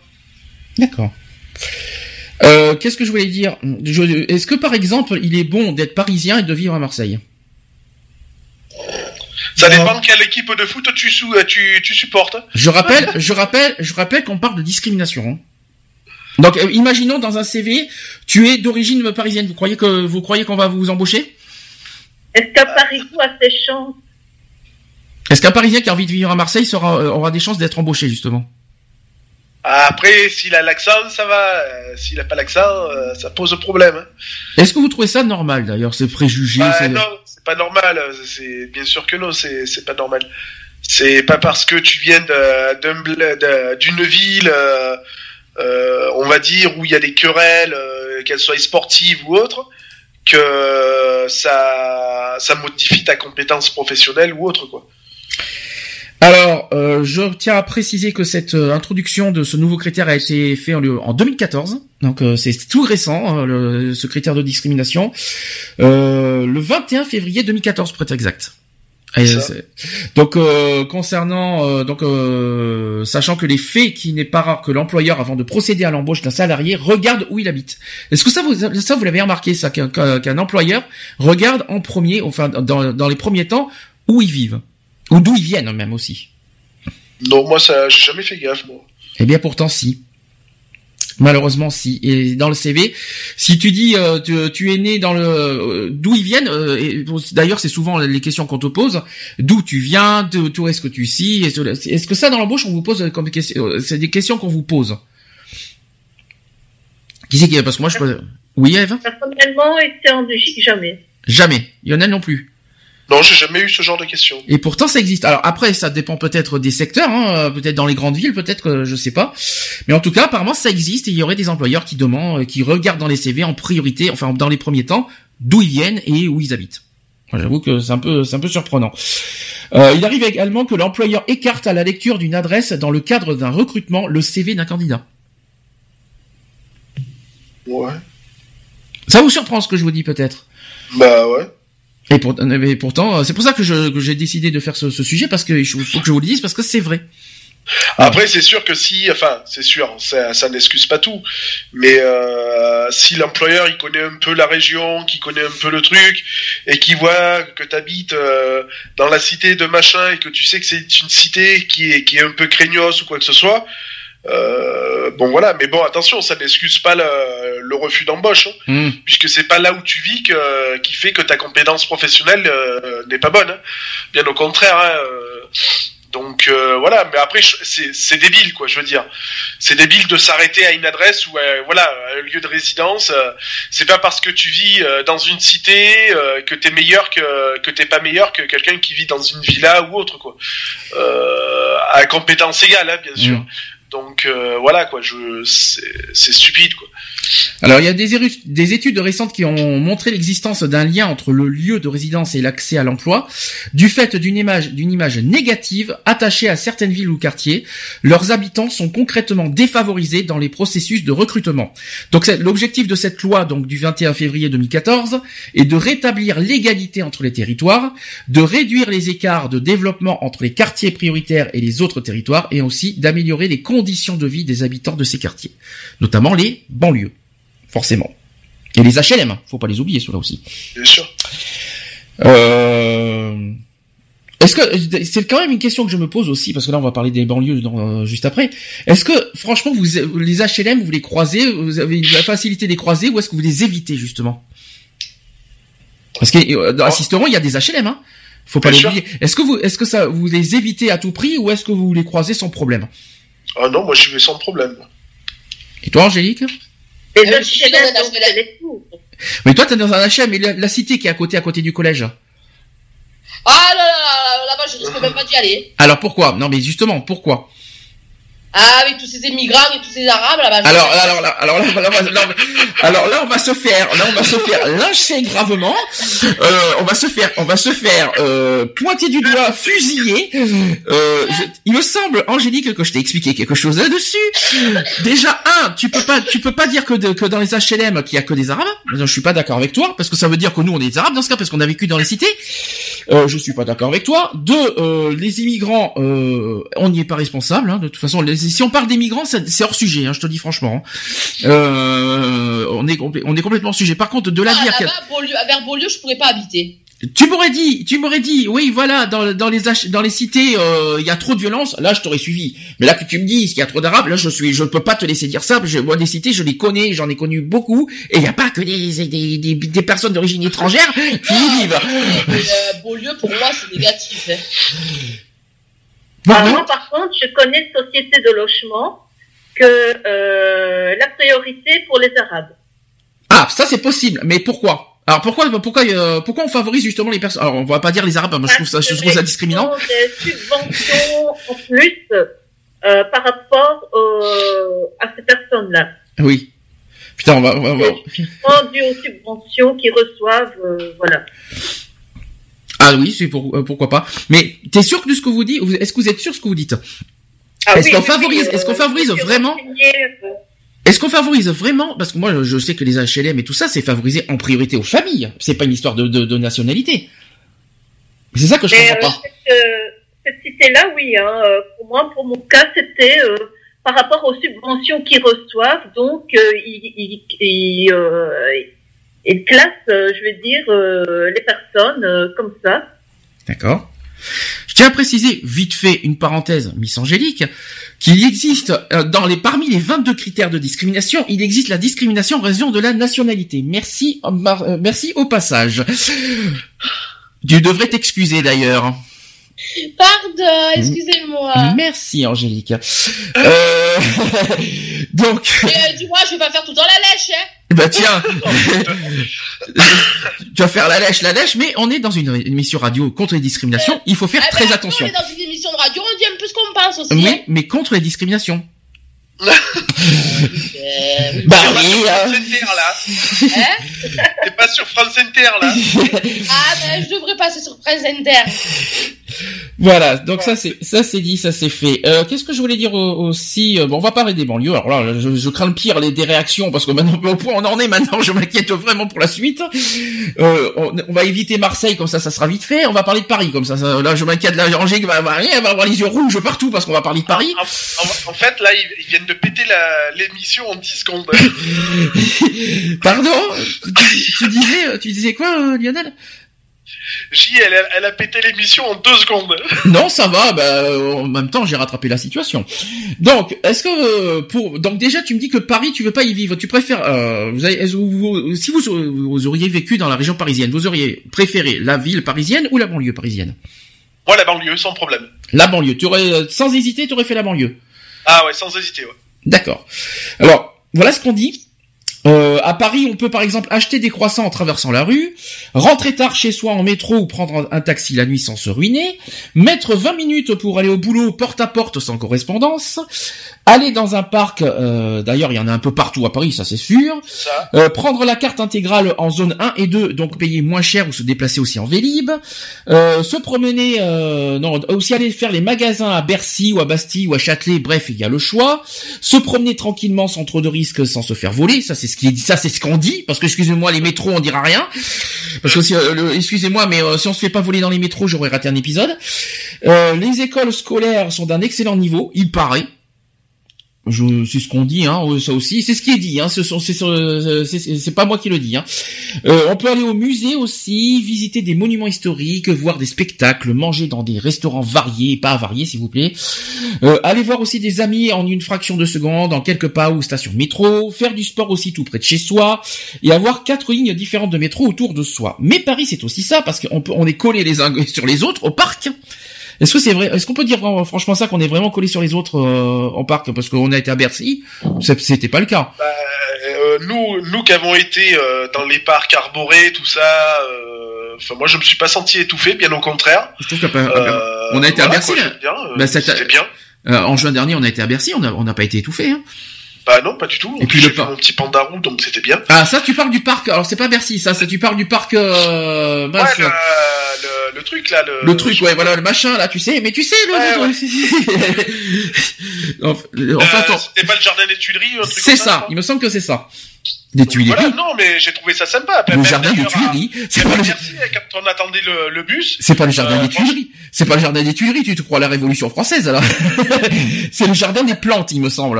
Ouais, bon voilà, c'est pareil. euh, la tuilerie, la plante, c'est la même chose. Bref, c'est vrai qu'à à, à Bercy, on était bien aussi parce qu'en plus, ça nous a permis de faire certaines rencontres. Je sais pas si tu te rappelles. Oui. Euh, voilà, donc euh, nous, on avait passé un bon moment, je trouvais, puisqu'on attendait le bus. Tu te rappelles, on avait, euh, on avait même d'ailleurs pique-niqué euh, sur le, dans le parc.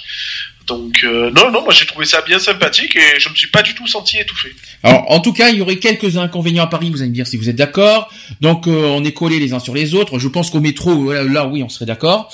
Ça klaxonne partout et, tout, et à toute heure. Ça, c'est possible. Beaucoup de pollution. Les gamins sont à hauteur des pots d'échappement, d'ailleurs. Il y a aussi les éboueurs qui passent trois fois par jour, ce qui est bien, mais c'est moins bien quand on habite dans, les, dans une rue à, à sens unique. Euh, ensuite, on va souvent au relais colis car le facteur n'est pas passé, car l'interphone est en panne ou le facteur est passé à 11 heures. En plus, en- ensuite, on ne peut on, on- ne pas pouvoir aussi dormir de la nuit car les jeunes du haut font, euh, font une soirée sans prévenir avec de la musique très forte, des cris des jeunes, des micros. Mais ça, c'est partout, ça. C'est ça que je comprends pas. Euh, oui, il y a a a pas que dans les grandes villes. Hein, euh, euh, même nous, moi ici à Sisteron, quand on a fait euh, le mariage et l'anniversaire de mariage, on, même que je suis en résidence, en villa individuelle, on a un minimum prévenu les voisins, quoi. Je veux dire. hein, donc voilà quoi. Ça c'est fait. J'ai réveillé les morts, je crois. Euh, donc en banlieue, donc maintenant on va on va passer aux banlieues. Sachez qu'en banlieue on peut être tranquille, c'est ce qu'on dit. Hein, on peut être tranquille, avoir il y a moins de circulation, il y a moins de bruit, il y a moins de travaux. On peut avoir un appartement plus grand ou une maison, un jardin, bref de la place. C'est ce qu'on a vu d'ailleurs dans, dans le 77 ou 78, non 78 on a été euh, en juin.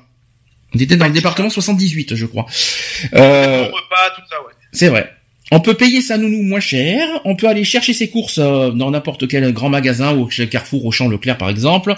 On peut rester bosser de chez soi en pyjama en invoquant la grève RATP SNCF par exemple. On peut avoir un bureau, un vrai. On peut bronzer aussi dans son jardin ou sa terrasse tranquillement sans entendre les klaxons. On peut profiter sereinement car les gens sont moins stressés. Je sais pas si c'est vrai ça. Et on peut dormir le week-end sans être réveillé par les klaxons, les éboueurs, le marché, les camions. Mais la banlieue, c'est malheureusement aussi ça parisienne je parle, hein. Euh, attendre 10 minutes le RER sur le quai, dans le froid. On peut être collé aux autres dans les transports quand il y a grève. On peut mettre euh, presque une heure pour aller au boulot. Ça, c'est vrai. C'est vrai que ça, par contre, euh, il y, a, un écart euh, euh, monstrueux euh, entre le, le lieu de résidence et, le lieu de son travail. Euh, Il y a aussi un tout petit peu plus de risque de se faire cambrioler qu'à Paris. Ça, je suis pas d'accord, par contre. Euh, Peut-être pour les à la. Ensuite, courir après son RER car celui-ci est arrivé une minute euh, en avance à sa gare.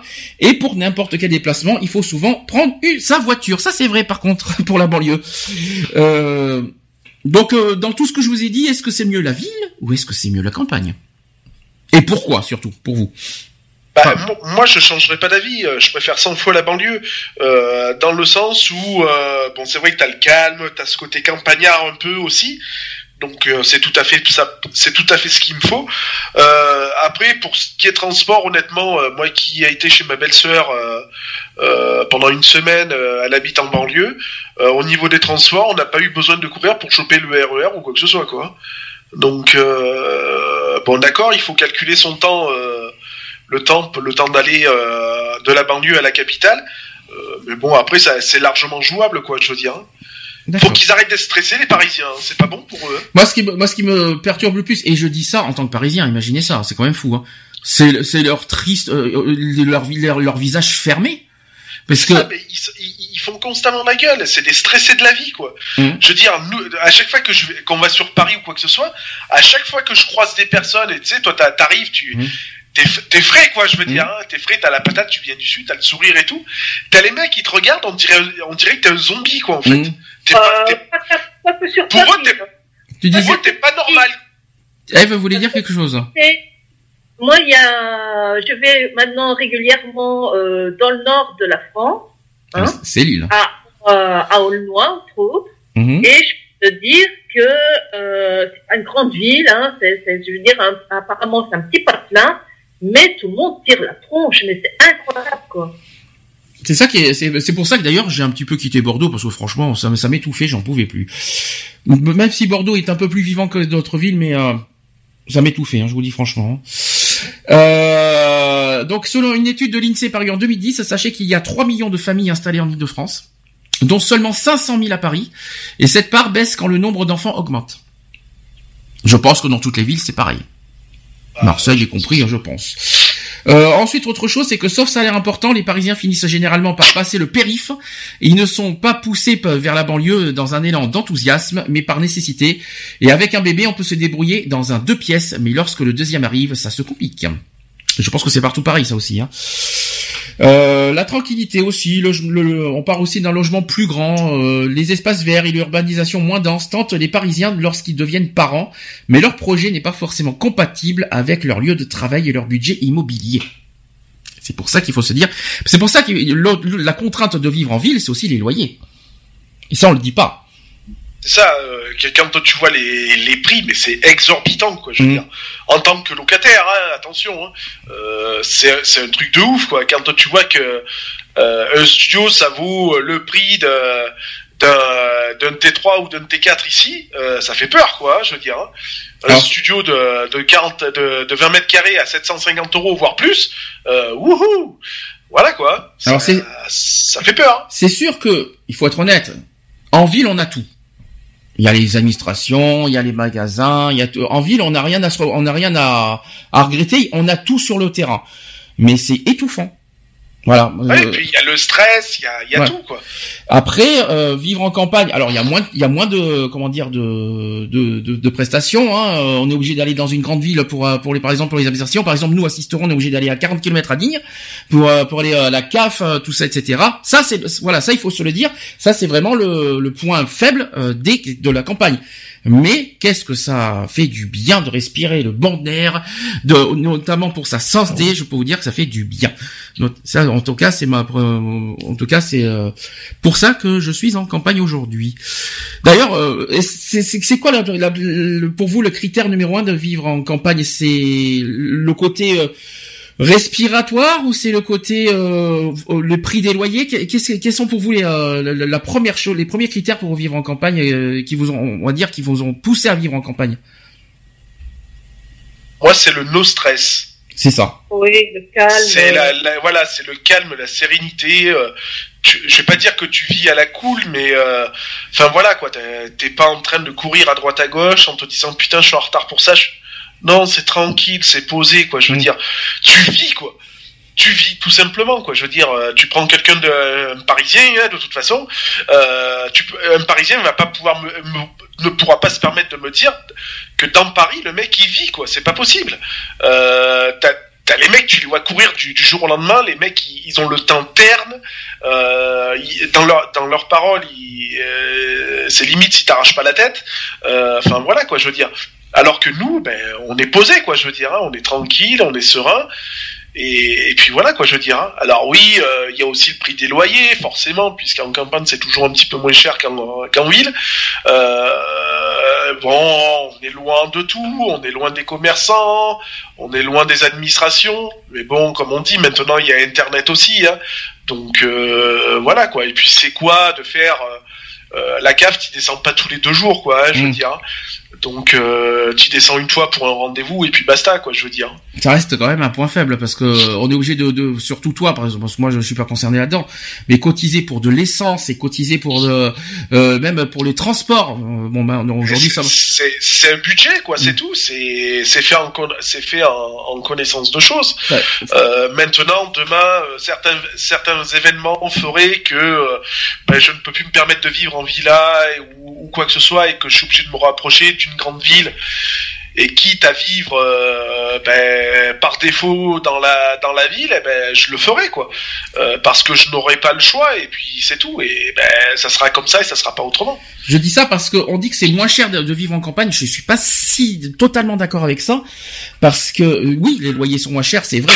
Mais alors, hein, pour dé- pour les déplacements, pour les déplacements, je peux vous dire qu'on paye, on, on- paye quand même, hein, parce que pour, ne, ne serait-ce- on part de Sisteron, il faut quand même faire, il faut quand même prendre une voiture pour faire les courses. Par exemple, en ville, il n'y a pas besoin de ça. T'as juste à prendre un tramway, on n'en parle plus. Hein. Euh, ensuite, euh, comme j'ai dit, il faut qu'on fasse des kilomètres pour aller dans les, administra- dans les administrations. Donc euh, ça, c'est compliqué. Donc on dit que c'est moins cher, peut-être au niveau des loyers, mais ça coûte quand même cher, notamment pour faire des démarches et pour faire des courses. Et puis, il me semble, à mon sens, que les que les magasins sont plus chers en campagne qu'en ville. Hein. Ah oui, bien sûr. Quand on regarde les supermarchés, tu regardes les, les différences de prix dans les supermarchés de campagne, c'est beaucoup plus cher que les villes. Regarde, euh, oui, euh, est-ce que, ça vous avez déjà fait attention à ça? Bah moi j'ai pu constater des écarts de prix, mais bon après euh, rien de bien exceptionnel non plus quoi. Je veux dire hein, les écarts de prix euh, ça dépasse pas un euro quoi. Je veux dire hein. donc tu vas me dire ouais un euro ça reste quand même un euro c'est sûr. Euh, mais bon après article, hein. Par Voilà, article. hein. Parce que si tu prends plusieurs articles, tu verras la différence. Moi, je, je sais, je sais de quoi je parle parce que j'ai connu euh, à Bordeaux euh, pendant 15 ans, donc je sais de quoi je parle. Je peux vous dire que là, euh, euh, dans le magasin qui est, qui est à côté de chez, de chez nous à Sisteron, c'est plus cher de ce que, que ce que j'ai fait à Bordeaux. Ça, c'est vrai. Franchement. Euh, c'est sûr que euh, si tu vas dans les supérettes, hein, ce que moi j'appelle les supérettes, euh, ça t'arrache le slip quoi. hein. Euh, C'est toujours plus cher dans les supérettes que dans les grandes surfaces. Je parlais de, je parlais de, du grand magasin. Je parlais pas des supérettes. Ah d'accord. Voilà. Ah, d'accord. je parle de, on va pas dire la marque, mais euh, non, non, suivi. ouais. de SU quoi. Euh, si j'avais su, hein, c'est ça. Euh, donc voilà. Est-ce que est-ce que Angélique veut rajouter quelque chose qui fait la tronche Elle fait des yeux, comme si que je la voyais pas. Elle me tire la langue en plus. Elle ose, elle ose me tirer la langue. Mais quelle quelle honte Oh, je l'ai me fait. Ben voyons, ben voyons. C'est de mieux en mieux. C'est alors tu veux- est-ce que tu veux rajouter quelque chose toi qui qui a vécu en campagne? Est-ce que tu peux dire que c'est cher ou est-ce que c'est bien? Est-ce que c'est bon pour la santé? Etc etc Alors, la campagne, c'est bien, rien que pour les animaux. oui Oui, parce que j'adore les animaux. oui mais alors euh, excuse-moi tu vas pas te pro- euh, tu vas pas promener ton chat dehors en, en, en laisse en campagne? Ah ben si, tu as Non, mais- Ah, les chevreuils, les sangliers. tu Les chevreuils. Ça, samedi. ouais ah les chevreuils ah c'est pour ça pour bouffer surtout pour la chasse c'est ça tu veux Non, dire parce que je les fais peur, les chasseurs, moi. Ah, d'accord. Et sangliers, c'est bon. Obélix euh, doit pas être loin d'ailleurs. Non, Bélix, c'est samedi, on avait dit. Ah bah voyons, ça, ça, ça, ça moi encore. C'est- c'est- Je crois rêver. Et dit fixe, c'est Lionel. Oh bah putain, bah, vous Ouais. considérez Lionel comme un chien je euh, suis pas du genre à marcher à quatre pattes et remuer la queue. Hein. Steven. Ah ouais? Je sais Tu- pas, je sais pas le. Le- Ah bon? et Lionel, il veut son petit nonos ou il veut son petit nonos du jour. Déjà qu'il se fait appeler Robert, alors imaginez... euh, Ah, j'ai un au camion, c'est pour ça. Ouais, c'est pour ça. c'est pour ça que tu t'es fait appeler Robert hier. Robert hier. Ah, d'accord. Ouais. Bon, euh, on continue. Est-ce que par rapport aux écoles aussi, euh, par rapport aux enfants, est-ce que c'est plus pratique en campagne qu'en- ou en ville? Et là, c'est le, et là, c'est la question qui tue. Encore une fois. Non, mais ça, ça, dé- ça dépend. euh, ça dépend. C'est vrai que maintenant, dans, si on, on devrait parler en campagne, dans les petits villages ou dans les petites bourgades, euh, ça devient compliqué pour les gosses parce que les écoles elles ferment parce que ça, il n'y a pas assez d'élèves, il n'y a pas assez de, de, de tout ça, donc c'est pas évident pour euh, pour ces écoles-là. Il y en a beaucoup d'ailleurs qui ferment à cause de ça. Euh, c'est vrai que de ce côté-là, c'est franchement pas évident.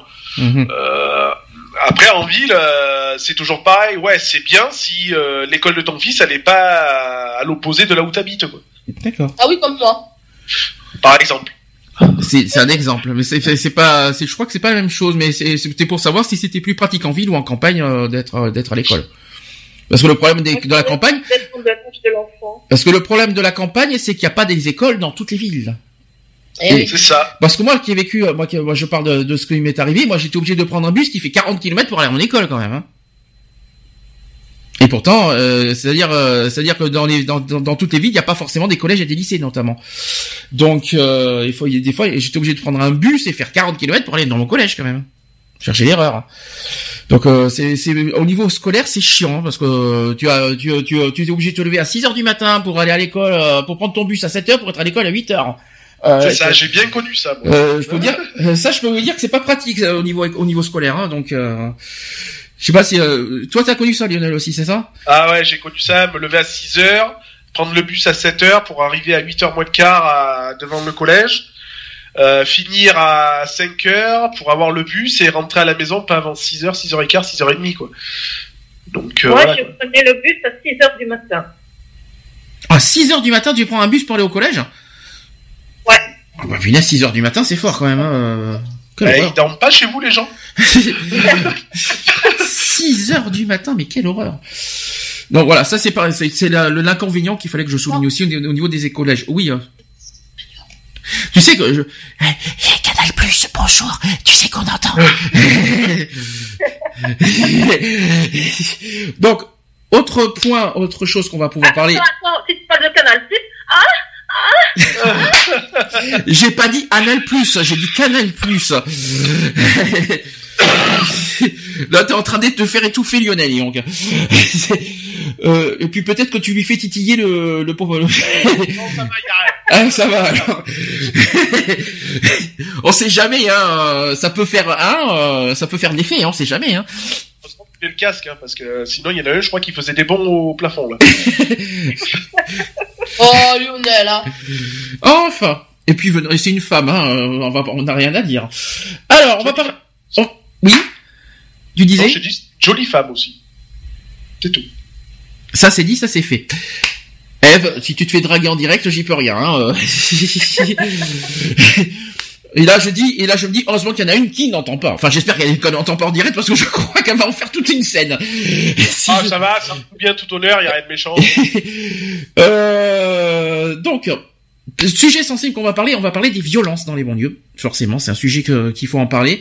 Donc, euh, certains espaces sont plus touchés par des conflits violents que d'autres, et ces conflits ne sont pas les mêmes suivant les espaces.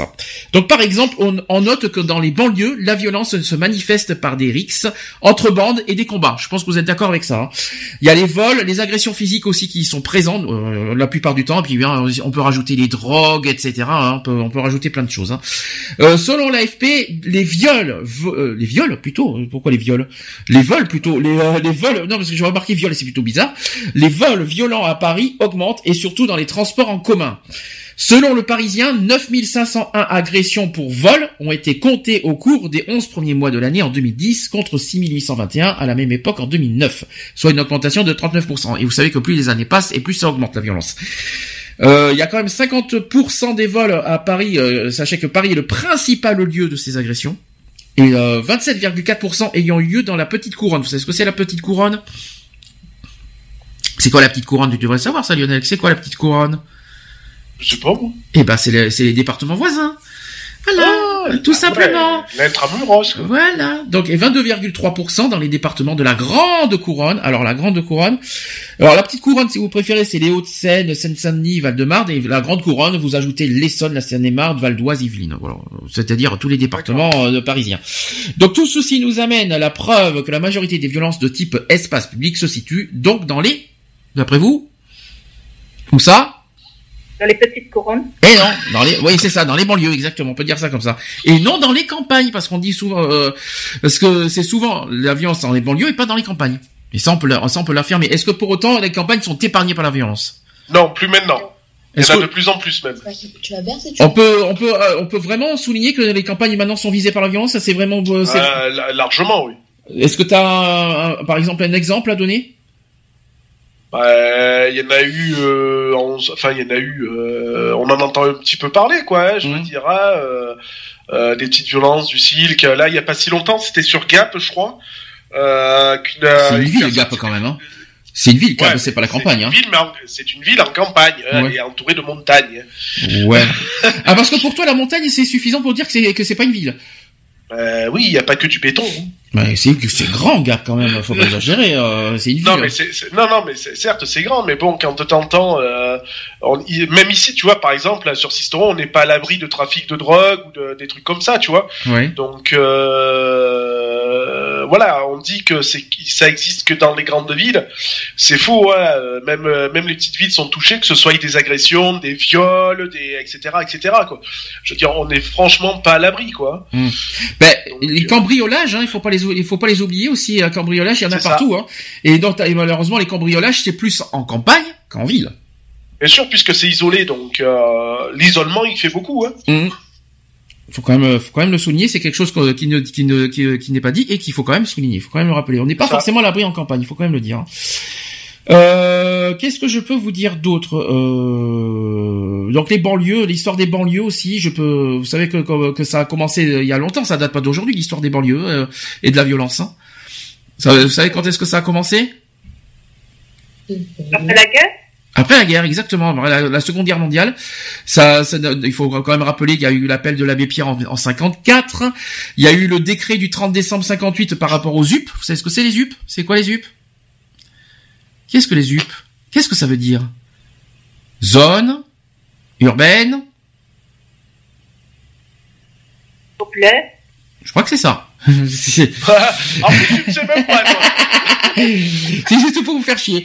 Donc, donc les UP qui ont permis la construction des logements sociaux en nombre pour faire face aux besoins de l'époque. Et là, on part de 58, euh, en 1958 quand même. hein. Donc, il y a eu euh, ce décret qui a tout a commencé là. Et après, euh, voilà, les classes populaires, c'est populaire de toute façon. Les classes populaires emménageant dans ces HLM sont souvent heureuses de trouver un logement salubre, doté de WC et souvent vaste par rapport à leur ancien logement. Ça, on parle de l'époque. Ensuite, les entre 1945 et 75 connaissent un taux de chômage très faible. Il y a aussi le, problème du chômage aussi, il faut, il faut quand même le rappeler, euh, qui est aussi la source euh, aussi des violences. Est-ce que ça on peut le dire aussi que le chômage est malheureusement aussi la source et aussi les problèmes de société? Est-ce que c'est la source aussi de, de de toutes ces violences dans les dans les dans les banlieues? Est-ce qu'on peut dire ça? Ah, ça y joue un petit peu, forcément. Puisqu'il y a un rejet de la société euh, des personnes qui viennent de la banlieue, hein, de toute Mm. façon. hein. Quand on dit que tu viens de la banlieue, c'est que t'es un bon pour rien, quoi. Donc, euh, voilà, quoi. Après, il y a eu les crises hein, euh, dans les années 70. On parle des crises pétro- pétrolières, des crises de, l'automobile, voilà, qui a, dégradé tout ça et qui malheureusement euh, les banlieues ont été touchées par rapport à tout ça. Et c'est donc à partir de 1975 que la banlieue connaît ses premiers problèmes. Et aujourd'hui, les banlieues sont souvent à tort réduites et euh, certaines cités et, autres grands ensembles sensibles caractérisés par un déficit d'intégration sociale et aussi un taux de chômage plus important que la moyenne, l'existence d'une économie parallèle ou encore des phénomènes de violence urbaine. Et c'est dans les années 80 que l'on a commencé à parler de crise des banlieues. Euh, depuis les images, il y, a, il y a les images de voitures incendiées d'affrontements entre jeunes et policiers qui arrosent la, une des journaux. Et ces cités et grands ensembles sont l'objet de politiques publiques importantes et sont notamment fortement étudiées par, la sociologie. Les premières émeutes en, France furent, euh, c'était en, en 1979, tiens, quelle, quelle belle année. Euh, ça a commencé à Vox, à Vox euh, en Velin, dans la banlieue de Lyon, qui opposait des jeunes à des policiers comme le plus souvent. C'est d'ailleurs ce qui se passe très souvent maintenant, et ça a commencé là en France. Euh, et puis ça s'est dégradé malheureusement d'année en année, euh, notamment aujourd'hui, parce que plus ça va, plus la décennie passe, et plus c'est la, la violence est forte, je trouve. Pourquoi, d'après vous, c'est si fort la violence aujourd'hui? Qu'est-ce qui, qu'est-ce qui pour vous pousse aujourd'hui euh, ces banlieusards à être aussi violents? Qu'est-ce qui, d'après vous, quelle, quelle, quelle haine ils ont euh, Est-ce que c'est le fait qu'ils sont si rejetés Est-ce que c'est le chômage? Est-ce que c'est la société? Euh, qu'est- Qu'est-ce qui pour vous euh, les, les rend comme ça? Pour moi, c'est le rejet total de, de la société, de toute façon. hein. Mhm. Euh, pour moi, ils sont tellement euh, mis à l'écart, euh, discriminés, hein, puisque c'est le cas de toute façon. Euh, Enfin voilà quoi, je pense que euh, pour moi, comme je te l'ai dit tout à l'heure, hein, ils, ils sont ils sont en banlieue, donc c'est des bons à rien. Et puis ça a été vite fait hein, de mettre les ce qu'on appelle la racaille dans les banlieues, dans les trucs comme ça. euh, les mettre de côté quoi ça a été vite fait quoi hein. donc euh, du coup il y a cette image là aussi quoi Euh, concernant les, oui, quelqu'un voulait dire quelque chose? J'ai entendu quelque chose? Non? Euh, moi, par exemple, ici en Belgique, euh, c'est pas le même cas, c'est pas pareil. Et moi, je dirais que la, première cause de, violence ici dans, les cités, c'est, je vais dire, euh, l'incivisme, euh, les parents qui, démissionnent de leur rôle de parents, les enfants traînent du matin au soir euh, avec euh, d'autres enfants, donc euh, les petits traînent avec des adolescents. Et, voilà, ça, entraîne des, actes de violence, de, de, non-respect, de brutalité. Moi, avant de venir ici, avant d'emménager dans, dans la maison, je vais dire un mois avant de savoir que j'avais la maison, j'ai appris qu'il avait une petite euh, de, de 11 ans qui s'était viol- fait violer par euh, deux garçons de son âge. Mhm. Donc, euh, tu vois, euh, ici, par exemple, tu vas, tu vas rester euh, ici en Belgique. Moi, je parle en Belgique. Tu vas dans des cités, les gosses en été, à minuit, traînent encore dans les rues. Mhm. Je comprends. Alors pour continuer toujours sur les violences, sachez que les cibles de la violence s'affirment comme étant publiques. Les institutions publiques, par exemple la police, l'EDF, le GDF, les postes, les écoles, les transports, les commerçants, qui sont les principaux touchés. Et il s'agit essentiellement d'institutions qui sont en rapport avec les moyens d'intégration et qui proposent quelque chose qui n'existe pas ou peu dans le pays d'émigration.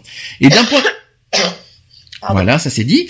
Et d'un point de vue de la perspective sociologique, c'est-à-dire l'étude des phénomènes sociaux, ces actes mettent en avant la notion d'incivilité et l'absence de civilité ou pour se faire entendre et respecter la personne euh, voilà en fait pour- enfin que cette personne puisse se faire entendre il, il suffit que la personne hausse le ton sauf que c'est pas forcément la meilleure solution. Or l'espace public ne doit jamais être approprié par un individu. La civilité doit impliquer une certaine neutralité dans cet, espace et il ne faut donc pas imposer à l'autre sa spécificité. De plus, les violences urbaines remettent en cause le fonctionnement de la vie collective basée sur le respect mutuel, la communication et l'échange entraînant par la suite un sentiment d'inquiétude avant de se traduire par des dégradations, donc les bris de vitres, les boîtes aux lettres aussi qui sont touchées, les graffitis aussi, ah les fameux graffitis, ah ah, les fameux graffitis, tout le monde a vu ça, tout le monde a connu, euh, dans, dans toutes les décennies, même les années 80, les graffitis, il y en avait toujours eu, de toute façon. Ça vous, ça vous choque les graffitis? Non. est-ce que pour vous, est-ce que pour vous c'est une, c'est une forme de violence les graffitis? Ou est-ce que c'est plutôt Ça un message? dépend, ça dépend euh, à quoi ressemble le graffiti quand même. Mais c'est ça. Moi, je dirais, tout dépend si c'est contrôlé ou pas. Par exemple, dire, voilà, à, à des jeunes, vous aimez euh, faire, euh, vous avez un sens artistique, vous voulez faire euh, embellir, euh, voilà, on a des murs ici à disposition, ou vous les met à disposition, vous pouvez, vous avez le champ libre, et, et, et voilà, exprimez-vous.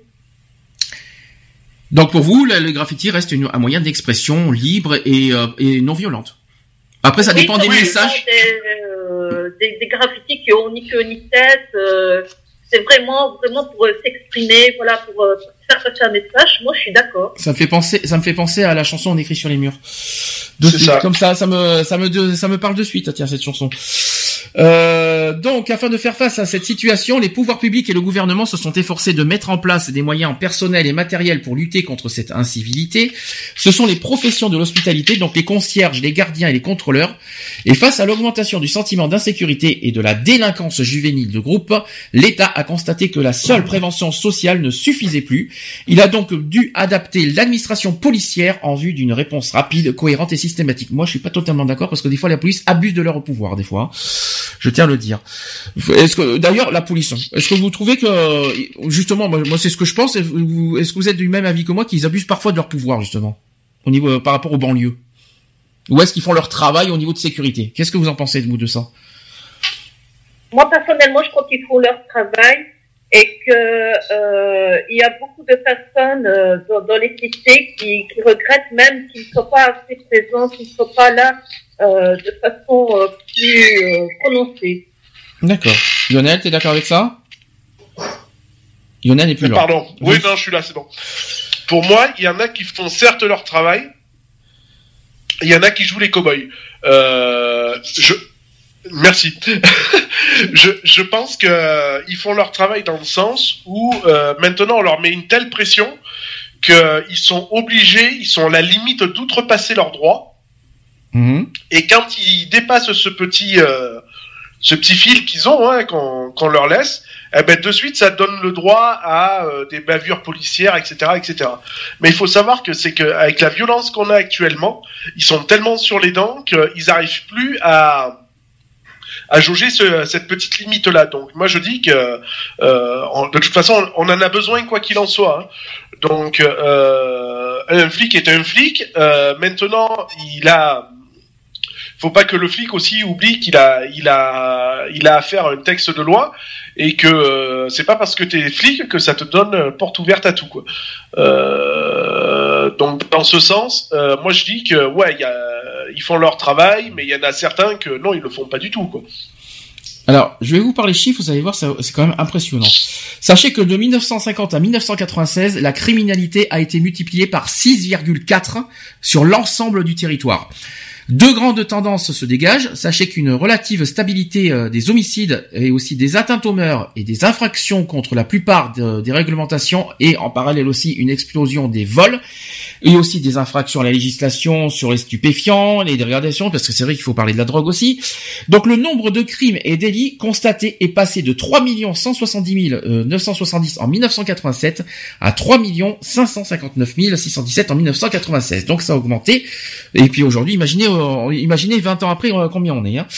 Donc la même année, les crimes et délits contre les personnes représentent 5,57% de la criminalité globale et les coups et blessures volontaires ont augmenté de 6,09% par rapport à 1995. Ainsi, les destructions et les dégradations de biens de 6,34%, dont plus de 11% pour les incendies commis con- contre les biens publics et privés. Donc là, ce sont des chiffres qui datent de 20 ans, je, je vous cache pas, mais euh, ça vous fait aussi euh, une idée euh, pour d'aujourd'hui euh, à combien on est si ça a bien augmenté. hein. Euh, selon la classifi- classification de la Direction centrale des renseignements généraux, les violences urbaines ont connu aussi une ascension fulgurante depuis 92. Et dans un autre rapport de la, DCRG, il apparaît que le nombre de personnes blessées dans le cadre de violences urbaines a lui aussi augmenté, euh, passant de 1160 en 1993 à 1642 en, mi- en 1996, c'est-à-dire en trois ans. Mal, C'est pas mal. hein. Et en 1997, les violences urbaines ont été à l'origine de la mort de 15 jeunes. 1973 ont été blessés et il fait également état de l'accroissement considérable des incidents du type violence collective, de jeunes dénués de connotations anti-institutionnelles et des confrontations entre bandes rivales, ah ça aussi on va en parler, pour le contrôle d'un trafic illégal. Les fameuses bandes. Ah, ah. les fameuses bandes en banlieue. C'est c'est pas un peu facile? Le fonctionnement Bah si, c'est facile. Maintenant, tu peux même plus te balader en groupe, en, en groupe d'amis, sans te faire passer pour une bande. Mhm. De toute façon, parce que maintenant, on parle d'une bande, sitôt qu'il y a un attroupement de 5 personnes minimum. Euh, donc euh, voilà, donc euh, maintenant, tu vas te balader à une dizaine entre collègues, entre potes ou tout ce que tu veux. Euh, bah, t'es obligé que tu vas te faire, tu, enfin, tu vas te faire stopper net, quoi. Je veux dire, t'as as au moins un contrôle d'identité qui va se faire, tout ça, parce que, ben ouais, ben, vous êtes une bande, alors, ben, non. Je veux dire, hein, c'est puis c'est facile de, remettre tout sur les bandes de jeunes, par exemple. hein. Je veux dire, parce que dans la bande, il y a peut-être euh, un connard et tout le reste, ça va, quoi. Alors, autre problème euh, qu'on peut constater aussi les les banlieues, là je parle des jeunes cette fois, c'est les échecs scolaires qui sont voilà qui sont pas mal mis en avant. Euh, dans les collèges des banlieues, nombreux sont ceux qui partent du collège sans le diplôme de brevet, du collège. Il faut quand même le dire. Et pour donner un exemple concret, il y a une étude du journal Le Monde qui montre qu'en 2005, le taux de réussite de, de DNB, au DNB, c'est la première fois que j'entends ce mot, euh, était de 54,1% dans un collège de banlieue. 54,1, c'est très faible. hein. Alors que le taux de réussite sur l'ensemble de la France est de 79,4. C'est très, ça fait mal au cul hein, quand même. hein. Et les jeunes considèrent plus les écoles comme des lieux d'exclusion ou de répression que comme des lieux d'accueil et d'éducation. Est-ce que vous êtes d'accord avec ça?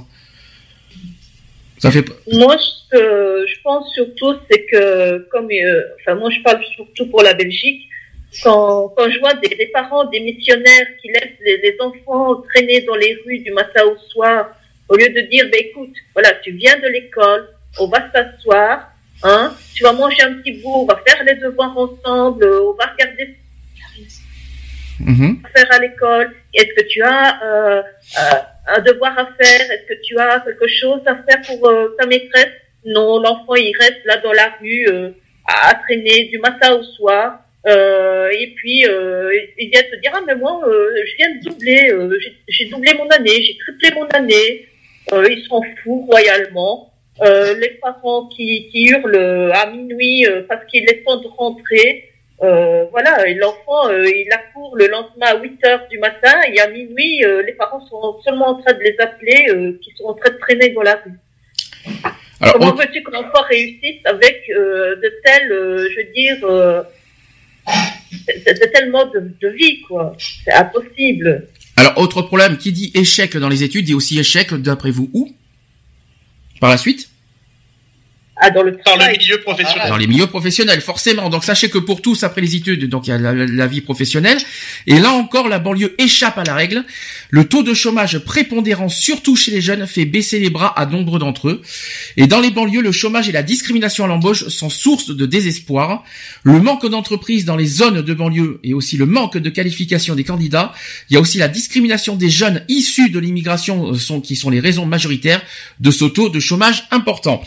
Sachez qu'en 2004, par exemple, 20,7% des habitants de banlieue sont au chômage. C'est beaucoup.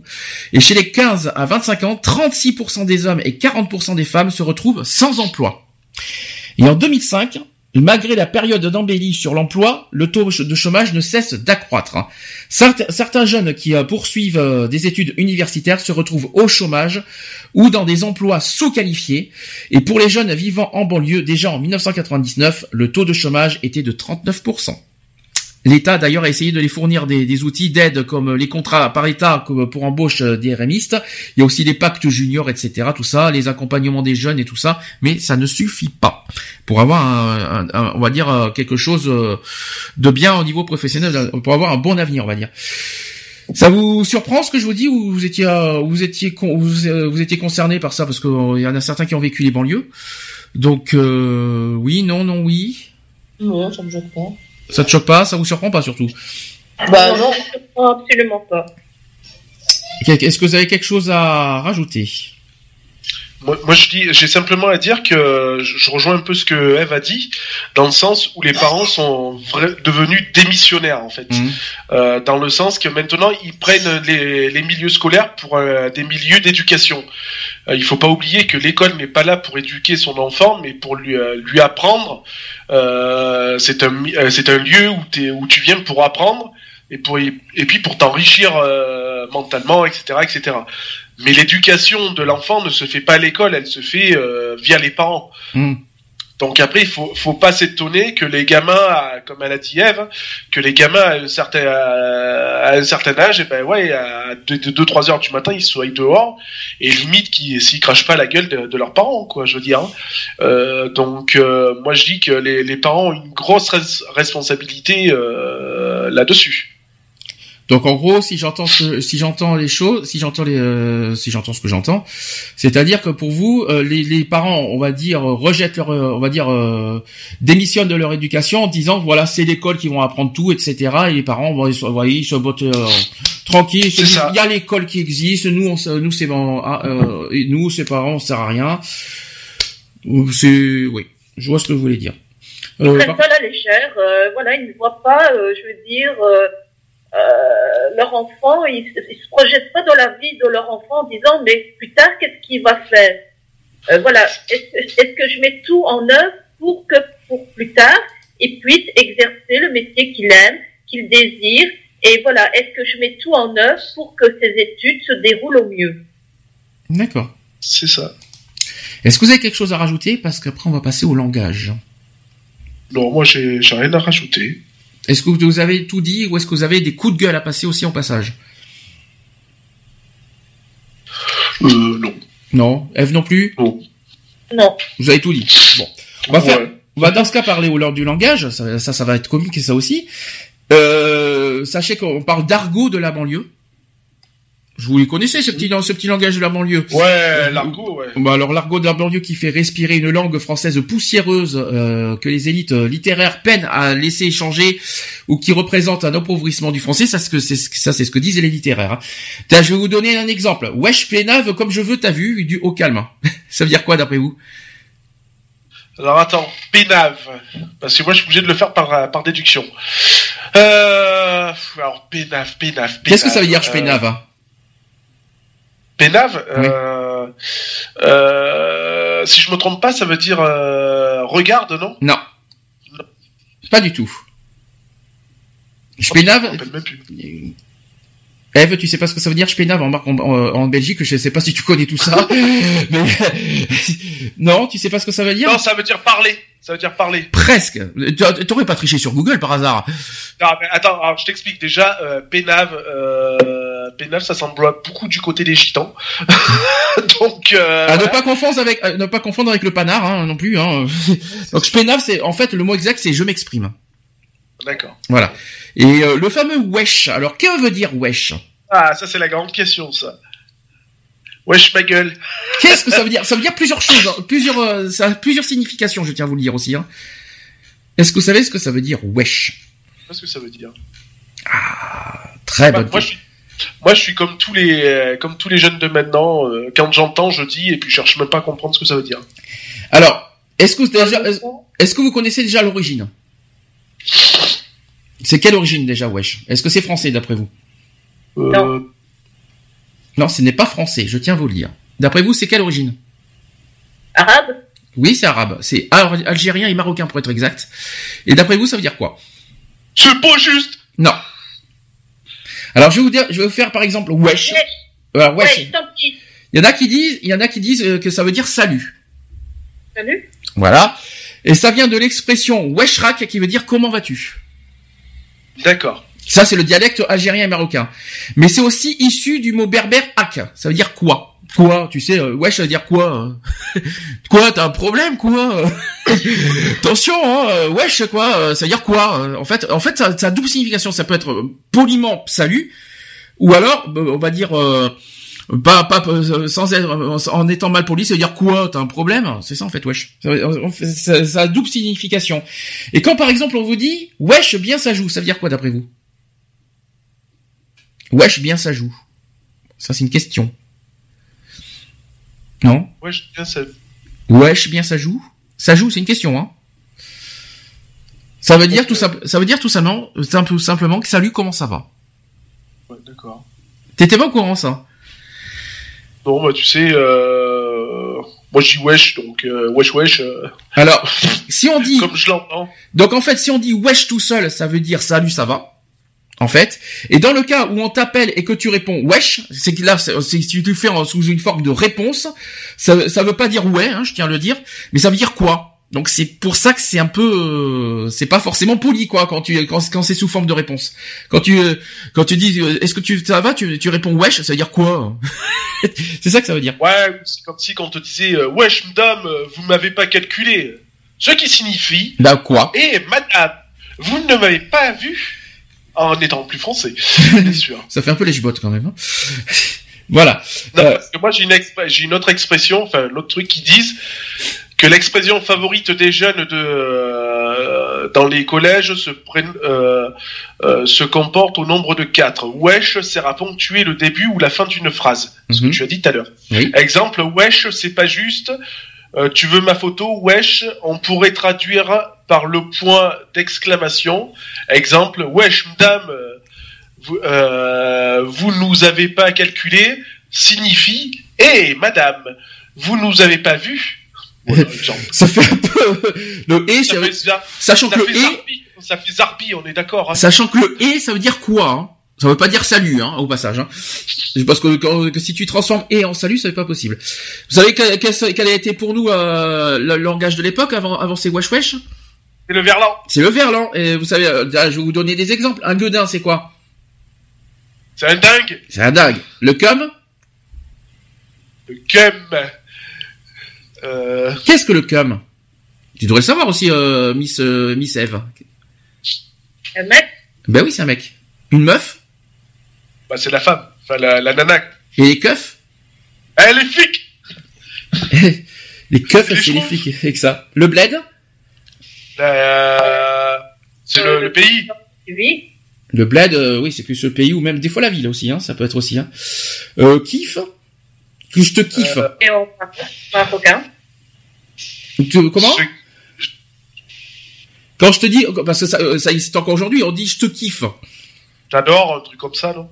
Euh, je te kiffe, je t'apprécie, je pense. Je pense que c'est Ouais, plus voilà. ça. Euh, le kleb, je vois pas. Le kleps, Le club, c'est le chien. c'est le chien, pauvre chien d'ailleurs. Ouais, c'est Et- bien. Et quand on dit chien arabe.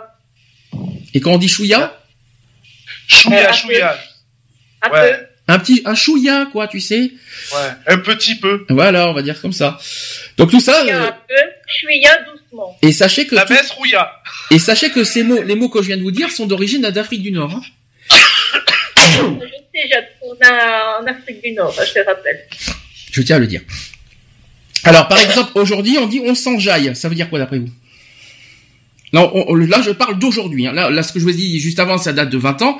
Mais là aujourd'hui, il y a d'autres, des, d'autres- des nouvelles expressions qui viennent d'arriver. On dit par exemple, on s'enjaille. Ça veut dire quoi? On va, non? Non, Les gènes? Non, On s'en bat les On non. C'est beaucoup plus mignon que ça. On s'enjaille, on s'enjaille, on s'enjaille, ça veut dire on s'amuse. D'accord. Tout simplement. Donc on pénave, je pense que tu l'as dit, c'est on parle. Euh, on suit les cos. C'est quoi le cos K-H-O-S. Qu'est-ce que c'est ça? Quand on dit on parle avec nos cos, ça veut dire quoi cos Parle avec les couilles. Pardon. Non, pas du tout. Euh, C'est vulgaire, toi. oh, c'est pas d'aujourd'hui. Alors, Alors en cos, ça veut dire quoi? On parle, non? Alors quand on parle avec nos cos, c'est qu'on parle avec nos frères. D'accord. Et parfois aussi on est en chien. Alors ça par contre c'est la première fois que je vois ça. euh, c'est- En chien, ça veut dire que t'as rien, je crois. c'est presque ça. C'est-à-dire que quand on est en chien, ça veut dire qu'on est en manque. Ouais, c'est ça, ouais. Voilà. Ça, ça, ça, ça, ça, je m'en rappelle parce que moi déjà à l'époque, euh, quand j'étais au collègue, euh, au collègue, au collège, euh, quand on avait plus de plus de plus de clopes, on disait ah, vas-y, euh, passe-moi une clope, euh, me laisse pas en chien. Mhm. C'était trop fort. Dans le move, ça veut dire quoi? Ah, dans le, t'es dans le dans le mouf quoi. T'es Dans le move, c'est dans la bonne dynamique, qu'est-ce que tu préfères ouais voilà. C'est ça. ça. Alors, qu'est-ce que je peux vous donner d'autre? Parce qu'en fait, il y a plusieurs origines, hein. il n'y a pas que africain. Hein. Euh, bon, si on reste dans l'Afrique, il y a Bab, par exemple. Hein Bab, Babtou, ça vous dit rien? C'est un blanc. D'accord. Le larta, le la, le larlatara. oh, Et je suis Et le renois, c'est quoi un renois hein Oh, bah, c'est un noir. ah oui. Bah oui, c'est en verlan, ça. Mais ça, c'est du verlan. Ah oui. Donc euh, on est aujourd'hui le verlan n'est pas forcément bien exprimé. Hein. Ça, je crois que est-ce que ça se pratique toujours le verlan aujourd'hui? Ah moi je sais que des fois je le parle, euh, je le parle pas mal des fois. Et qu'est-ce qu'un bolos au fait? Un bolos, c'est euh, c'est un, un mec qui est lourd, non? Euh, Presque ça. Bon, Qui est- bah, Un bolos. Ah non, un bolos, c'est pas, c'est pas un beau gosse. Hein. Un bolos. Hein. Ouais, Ouais. oui. euh, un bolos, c'est. Euh... Et tu devrais connaître Miss Angélique, toi qui étais à Marseille. Hein. Toi qui connais les Marseillais, tout ça, tu connais. Hein. eh, Oh, le gavot, ça suffit, hein. Alors c'est quoi bolos Dans le capot, c'est une usine à œufs, wesh. Ah, les Marseillais, on dit les gavots. Bolos, ça, ça veut dire ringard. Voilà, ouais, c'est un ringard. Euh, toi, faut que tu ailles plus souvent à Marseille. Oh, ça risque pas, j'ai- rien que quand j'y vais, j'ai j'ai de l'urticaire. quoi. Ouais, ouais, je vais t'en foutre de leur car, mon savoir. Tiens, En argot, il y en a qui disent, il y en a qui parlent de calter. Ça vous dit quelque chose le verbe calter quand, on- quand, on, ca- quand on calte, ça veut dire quoi? C'est qu'on s'enfuit. Euh, quand on calque. Quand on calte, calter, T-E-R, pas calquer. Je vais te calquer, moi. Je vais calquer ta tête, moi. calter, ça veut dire s'enfuir. Voilà. D'accord. Après, je sais pas, je peux vous dire quoi Être on fire. Ça, c'est anglais, ça. Être en feu. Non, pas du tout. Ça, c'est- ça c'est littéraire, mais euh, en, ver- euh, en version euh, euh, banlieue, ça veut pas dire être en feu. Hein. Ouais. Être on fire, ça veut dire être en forme. Ah, d'accord. C'est pas du tout être en feu, parce que disons que je t'en prie. Donc, le flouze, ça c'est connu, ça. Ah, ben c'est le Ah, pognon, hein. Le flouze, ça vous connaissez. Qu'est-ce que... Oui, c'est le pognon, les maravelli, euh... Et quand on Ah, dit... Dish Flouze. Ah, le flou, c'est l'argent. Bah oui, bah ouais. le pélo. Le pélo, putain, ça me parle. Et c'est gitan. Ah, le, le pélo, c'est... Euh, c'est, euh, putain, C'est merde. c'est gitan. Eh oui, je sais, mer- euh, bah merci, appelle-moi con, du coup. Ben oui, Euh, c'est pour ça que je te le dis. Ah, le, le pélo, le pélo, c'est... Euh... Ah, mais alors, attends. Oh là là, faut que ça me revienne. Ça va te Je revenir. Il faut peut-être te mettre en forme pour que ça te revienne. Le pélo, le pélo, le pélo. Oui, je pense. ouais, c'est ça, Eve. Exactement. Vas-y. Je pense qu'il va trouver maintenant. Je suis désolé, mais ça n'a aucun effet sur moi. Bon, en tout cas, le pélo, c'est le pénis, les gars, les amis. Le cabayot, c'est toujours gitan. Non, non, je, ça je connais pas. non. Le cabayot, c'est un étranger. Et le moulot? Le moulot, c'est euh, dead. Non, un moulot, c'est un enfant, c'est un gamin. Ouais. Misquin aussi, ça veut dire quoi en arabe? Misquin. Le. Non, c'est pas ça. Misquin, c'est faible. Et miskin, c'est quoi miskin? Ben faible. Hein. voilà. euh, Qu'est-ce que une pelouse Tiens, c'est quoi? Bah, eh, c'est de l'herbe. Il est con, lui. Oui, mais attends, attends. Non, mais pas dans le sens que tu tu dis. La pelouse. C'est la, le sexe de la femme. Non, mais la pelouse, c'est surtout l'herbe ca- version cannabis. C'est pas forcément ce que tu euh, ce que tu tournes dans le jardin. Hein. Ah, d'accord. Euh, je, je- je tiens à te le dire. hein. Enfin, euh, vous voulez quoi? D'autres d'autres exemples? Le Bélec. Qu'est-ce qu'un Bélec? Un Bélec. Bélec, Bélec. Ça vous dit rien ça à l'époque dans les années 90 Bélec? Oh là là, quand même. Ça j'ai connu ça j'ai connu ça par contre le Bélec. Ah ben Ah. moi non. Ça veut dire fais attention. Et ça j'ai connu ça. Bélec. Non, ça vous dit rien ça. Une darak, tu sais ce que c'est un darak Oui, c'est une, ce n'est pas une blague. c'est- Ça, veut, ça veut dire rire. Non, un darak. Ah, Darak, non, je connais Darak, avec un H. Non, un darak. C'est un marteau. Je t'en fous de moi, un marteau. voilà, euh, faire le la grâce, ça, je pense que vous connaîtrez pas. Ouais. Donc voilà. Faire la grâce? Je, sais pas, c'est C'est pas forcément, c'est, euh, c'est c'est pas faire le feignant, grâce matinée, c'est tout. c'est pas faire le feignant, un truc comme ça, faire la grâce. hein. Oui, bah oui, c'est ça. Alors euh, là, après, on- on refait un, petit retour en Verlan, alors euh, le, le rhum, vous savez ce que c'est, la rhum? La rhum, oui, c'est la mer. Voilà, relou, c'est facile, hein. C'est un mec qui est lourd, enfin une personne lourde. Voilà, Adonf à fond, hein, le céfran. Hein. Ah ouais, je parle le céfran. Ouah. ah, ces arbres. moi, je, moi, je parle le soie franc. vas-y. Et franchement, tes arbis étaient chelous. Hein. Mais qu'est-ce que Ah je suis vénère. Mais franchement, je suis vénère. Hein. Ah, qu'est-ce que t'es relou, wesh. voilà. Est-ce que vous avez d'autres exemples que vous connaissez peut-être? Allez, donnez des exemples. Euh, t'as la, t'as la, t'as la mercredi. Non, c'est Euh, aujourd'hui, mercredi. ça, La. Jouvel, la Jouvel, la Jouvel, par exemple. La quoi? La Jouvel. Enchanté. Alors la Jouvel, c'est une, euh, en gitan, hein, Oui. c'est une femme. Ah oui, d'accord. Ok. Ah oui. Je vois. Et une michetonneuse. Ah, ça me dit quelque chose, ça. Euh, mais mytho. Ah non, je vais me faire tuer, là. Je le sens bien. c'est une tepu. Une quoi? Une tepu. Ah, une- oui, d'accord, ok, enchanté. On dira rien, hein, euh, on, on, on on fera pas en version française, hein. On évitera. Hein. Ah oui, c'est vrai en plus, exact. Oui, oui, maintenant, oui, maintenant que tu, euh, oui, exact, c'est vrai. oui. C'est vrai. C'est pour ça que d'ailleurs, c'est un, c'est un truc que t'emploies, que- c'est un mot que t'emploies souvent pour éviter justement de dire l'autre mot. C'est ça. Voilà, je m'en souviens maintenant. Donc, il y a, euh, il y a plein, hein. Pour finir, je on va revenir vite fait en conclusion. euh, si c'est mieux de vivre en ville ou en campagne, donc difficile de franchir le pas lorsqu'on l'a toujours habité en ville. À Paris, que ce soit à Paris ou ailleurs, une certaine routine s'installe, mais de nombreuses personnes se demandent si elles pourraient vivre sans.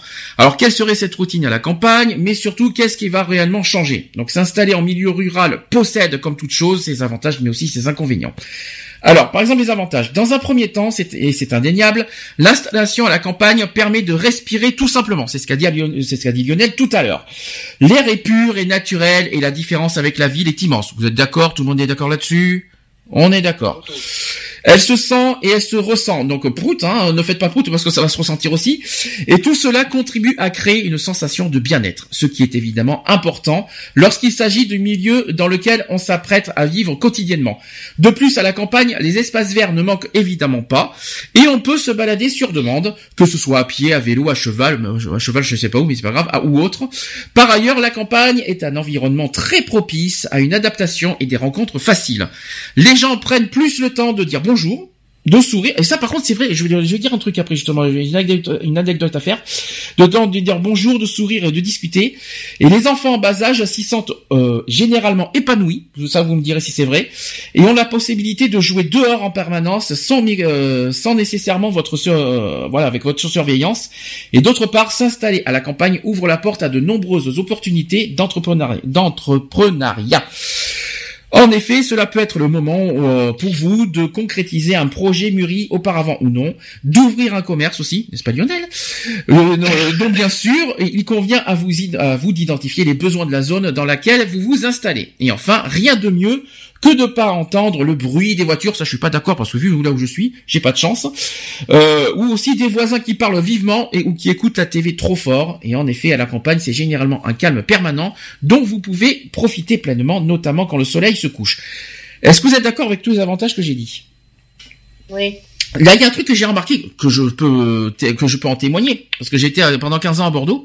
Il y a un truc que j'ai constaté maintenant que depuis que je suis là, depuis que j'assisterai euh, depuis un an, que quand je sors pour faire mes jeux, que je dirais pas lequel, et Ah. et et, euh, et, euh, et tout le temps, quand je croise des gens, ils disent bonjour, tout le temps. Toutes les personnes que, que je qui, qui me croient, qui croisent, même même quand je suis assis sur un banc, et ça c'est vachement agréable. Toutes les personnes disent bonjour. Ça, je trouve ça tellement agréable et tous tellement bien. Ça devrait se faire souvent, ça. hein. Non mais en ville, vous avez, Ah ouais. c'est pas en ville qu'on va vous dire bonjour, je vous rassure. Hein. Non, ça c'est sûr. Mais par contre, le bonjour facile à assistant que j'ai, que- ça c'est la première chose que j'ai constatée et qui me fait plaisir. Je vous dis franchement. Concernant les enfants, j'ai pas.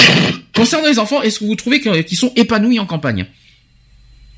Bah oui, parce qu'il y a des animaux, voilà, ils peuvent euh, jouer, euh, ils sont pas devant leur console euh, de jeux vidéo 24 heures sur 24. Je ne sais pas si on peut appeler ça épanoui d'être à la console 24 heures sur 24. Hein. Disons qu'ils sont moins agressifs. Bah, c'est ça, ils ne sont pas devant leur, euh, ils sont pas devant leur jeu vidéo. Ah oui, d'accord. La campagne, ils peuvent jouer avec les animaux, ils sortent justement, ils profitent euh, d'activités extérieures. euh, D'accord. Alors maintenant, il y a les inconvénients. Il existe des inconvénients. Vous allez me dire si vous êtes d'accord. Donc les principaux, les principaux, je vais y arriver, inconvénients sont liés à la distance. Et c'est un petit peu ce que j'ai dit tout à l'heure. Oh, elle se fiche de ma gueule, euh, Angélique, depuis tout à l'heure. Hein. Donc les principaux inconvénients. Tu sais que je te vois en cam à droite. C'est pas parce que j'ai le sujet devant moi que je te vois pas. hein. Les principaux. Je me fous de la gueule de ma mère D'accord, mais tu sais que c'est en face de la caméra que tu fais ça, donc euh, je, je me demande comment tu fais. Je sais Donc les principaux inconvénients sont liés à la distance et en effet vivre en, mi- en milieu rural nous rend systématiquement dépendants de la voiture, que ce soit pour se rendre à son travail, aller à la poste, à la boulangerie ou faire des courses, tout ce dont nous avons besoin est généralement éloigné du domicile, ce qui nous fait passer pas mal de temps dans la voiture chaque jour, n'est-ce pas Lionel? Pour les enfants, tu disais? Non, rien du tout. ta voiture c'est ton passe-temps favori en campagne, on est d'accord. Hein Ah, totalement. donc pour les enfants, c'est le même problème pour se rendre à l'école et au collège et au lycée, c'est un petit peu ce qu'on a dit tout à l'heure. Généralement, ils doivent prendre le bus et cela peut parfois faire long, surtout si c'est tous les mêmes jours. Et habiter en milieu rural suggère aussi de travailler dans un secteur présent en milieu rural, ce qui n'est pas tout le temps le cas. Il est évidemment, évidemment plus simple pour un médecin de campagne ou une infirmière de trouver un emploi rapidement que pour un cadre d'entreprise. Alors il faut bien se renseigner et choisir bien son emplacement en fonction de son votre activité professionnelle et aussi de la nécessité de proximité ou non euh, dans un milieu urbain. Euh, enfin, loin de la ville veut également dire loin de tous les divertissements culturels, donc les cinémas, les théâtres, les musées, les concerts. Et certains d'entre vous y survivront mieux que d'autres, mais il est vrai qu'il est parfois difficile de s'en passer, surtout lorsqu'on leur vient d'une grande ville. Je suis un exemple parfait là-dessus et je m'en plains pas. Euh, au final, lorsque l'on prend la décision de s'installer en milieu rural, il est important de ne pas avoir d'a priori, puisque chacun peut façonner sa propre campagne en fonction de ses désirs et ses projets, mais également en fonction de l'idée que l'on se fait sur de, sa nouvelle vie. Il n'y a pas, euh, il n'y a pas une campagne, mais des campagnes. euh, électorales par exemple si vous préférez hein. et c'est ici la principale différence avec la ville on va pas revenir sur tout déjà ce qu'on a dit tout à l'heure euh, voilà les problèmes de bus les euh, voilà la voiture Lionel toi t'es bien placé pour le dire hein. Euh, toi la, la voiture euh, tu te déplaces y a pas de problème hein. Bah, il n'y a pas le choix. Hein. Voilà, c'est ce qu'il faut se dire. Donc, euh, euh, euh, pourquoi il n'y a pas le choix? Parce que malheureusement, euh, c'est y pour ça. qu'il- Bah, Il y aurait plus de transports en commun, ça serait pas gênant, Il y mais en a des pas bus le en cas. commun. Donc, euh, Bah, voilà. Il faut pas exagérer. Il y a des trains, il y a des bus. Ouais, mais il y en a un tous les 36 du mois, donc. Euh, Ça, je suis d'accord avec toi. Voilà, ça, par contre, c'est l'inconvénient qu'on peut dire. Il n'y a pas assez de bus. Il y a des bus, mais pas assez. c'est ça. Ça, on peut le dire, effectivement. Et donc, obligé d'aller dans une voiture, notamment pour. euh, puis là, euh, notamment pour aller euh, dans un dans, dans dans un lieu où on peut pas aller. on peut même pas aller faire les courses. On est obligé de prendre la voiture pour faire les courses parce qu'il y a même pas de bus qui va là-bas. Donc, quelle quelle honte. Ça. Enfin, C'est honteux. c'est honteux. Oui, on attend, on, on attend d'ailleurs. moins, je suis tranquille. Je sais que j'aurai amorti mon permis, comme ça, au moins, je suis tranquille. Est-ce qu'il y a d'autres inconvénients va l'amortir pendant 5 mois encore. Est-ce qu'il y a d'autres inconvénients que vous voulez souligner, sachant que vous êtes à la campagne depuis plus longtemps que moi Ou Bah, des après, à la avantages campagne, bon, ben, c'est vrai que selon où on se trouve, hein, il y a l'isolement aussi, parce que quand on vit dans des petits villages, euh, enfin moi j'ai vécu dans des petits villages, hein, euh, où, euh, ben, où, comme on dit pour les transports, tout ça, c'est un peu la galère. Et puis, euh, et puis même, t'as des, t'as des petits villages où ben il y a plus de, com- il y a plus le commerce d'après, de, de proximité, quoi. Mm. Donc t'es obligé d'aller, euh, de faire 30 ou 40 kilomètres pour, euh, pour aller à la boulangerie ou des trucs comme ça, quoi. D'accord. Donc c'est c'est chaud quoi. Mais sinon c'est bien quoi. Quelqu'un veut rajouter quelque chose? Non, à part Lionel, il y a des chiens qui aboient. C'est bien. C'est vrai que Wawa c'est des chiens, c'est vrai, je, le confirme. Hein. Et que quand t'entends un animal qui fait Wawa, ça ne peut être qu'un chien, ça ne peut pas être une chèvre ou une vache, hein, je te rassure. Hein. Ah, parce y a le- qui lui a monté le sirop. Ah mais je t'en prie. mais quand même, c'est honteux ce que j'entends quand même. Bon, est-ce que vous voulez faire une conclusion? Est-ce que vous voulez euh, faire voilà, bah, sachant qu'on parlait, c'était surtout sur le sujet de la discrimination parce qu'on parle beaucoup des banlieues, c'est quand même les premiers visés dans tout ça. Euh, euh, est-ce qu'il y a des choses que vous voulez souligner, euh, dire quelque chose? Qu'on vive en banlieue, en campagne ou en ville, qu'est-ce que ça change finalement? Rien. Quand en y réfléchissant, qu'est-ce que ça change? Est-ce que pour vous, euh, en banlieue, même même si euh, vous n'y vivez, moi personnellement, je j'ai pas honte de le dire, en banlieue, je n'y vivrai jamais. Je, mais ça ne, mais par contre, ça n'empêche, euh, rien ne m'empêche d'en fréquenter, de d'avoir des amis qui vivent dans les banlieues. Je vois pas où est le problème. Même d'en croiser. Je vois pas, où- je vois pas où est le problème. De vivre, je pourrais pas parce que je, je j'aime pas. Mais après de, de de fréquenter des personnes qui vivent en banlieue, je vois pas où est le problème. Je vois pas ce qui dérange. Euh, quoi que moi, euh, moi j'ai des amis en, Beau- en- à Beaulieu. Hein. Mhm. Bon, je, je parle avec eux. Hein. C'est pas parce que c'est pas parce qu'on on- on n'aime pas le lieu qu'il faut rejeter les gens. Ah non, non, non, moi déjà Beaulieu, j'aime pas. Déjà, c'est un truc. Et par contre, oui, j'ai des amis qui sont là-bas et puis je les côtoie euh, tous les jours. euh, je les côtoyais tous les jours parce qu'il y avait le kiosque. Maintenant qu'il a fermé, mais bon, je les vois tous euh, encore régulièrement. Hein. Mhm. Voilà. Lionel, est-ce que tu as une conclusion à faire aussi? Merci Lionel, qui doit être, qui a dû disparaître. de- Et oui, il y a- il y, a Laurent là-haut. Bon, alors, ce qu'on va faire, est-ce que tu, tu as quelque chose à rajouter, Angélique, dans ce cas? Non, ça va. D'accord. Alors, ce qu'on va faire, on va faire la pause, Miss Angélique. Eve, ah oui, j'ai oublié Eve, la pauvre Eve. Est-ce que tu veux, est-ce que tu veux rajouter quelque chose? Ça va pas le faire. J'ai oublié Eve, sans le vouloir. Euh, Eve, t'as quelque chose à rajouter aussi euh, de, de ce qu'on a dit? Ben, euh, moi, je dirais surtout que c'est à la base une question d'éducation, peu importe l'endroit où on habite, que ce soit dans une cité, dans, comme vous dites, des, des HLM, euh, en banlieue, euh, à la campagne. Si Mhm. l'éducation n'y est pas, si le respect n'y est pas, euh, je crois que voilà, ça ne mènera à rien à part euh, que du mauvais, que voilà, encore plus de violence, encore plus de de, de non-respect et voilà. Très bien, on va faire, euh, parce que je vois l'heure qui tourne quand même, on va pas rester non plus euh, toute la soirée. Et en plus, on a pas mal d'actu. On va faire la pause, je vais mettre le nouveau Slimane avec la famille, ça va bien, histoire de, de remettre une couche. Et on va mettre aussi le nouveau Florent Motte avec quoi de neuf? Ça c'est dit, ça c'est fait. Et on se dit à tout de suite pour À la suite. suite.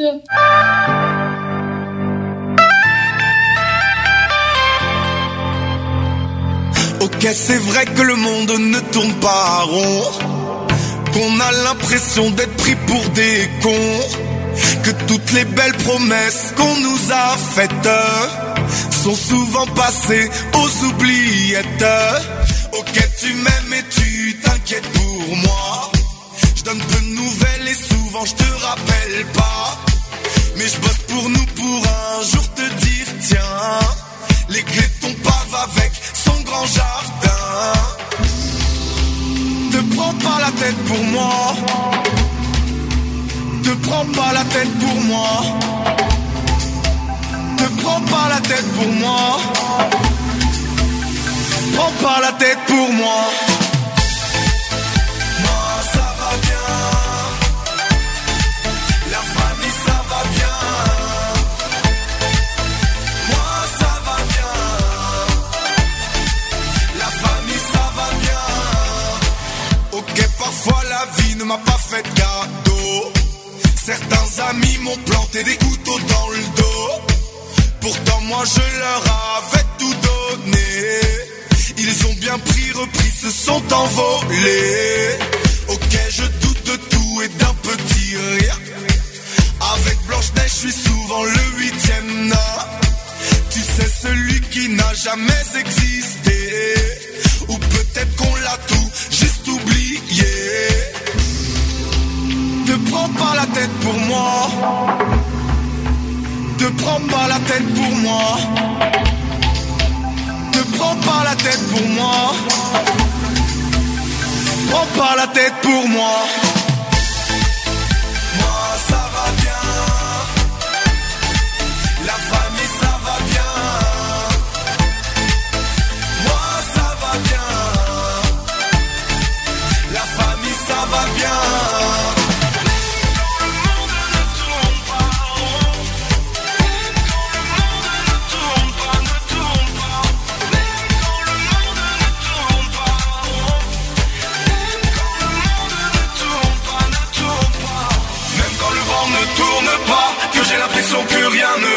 je garde la tête haute.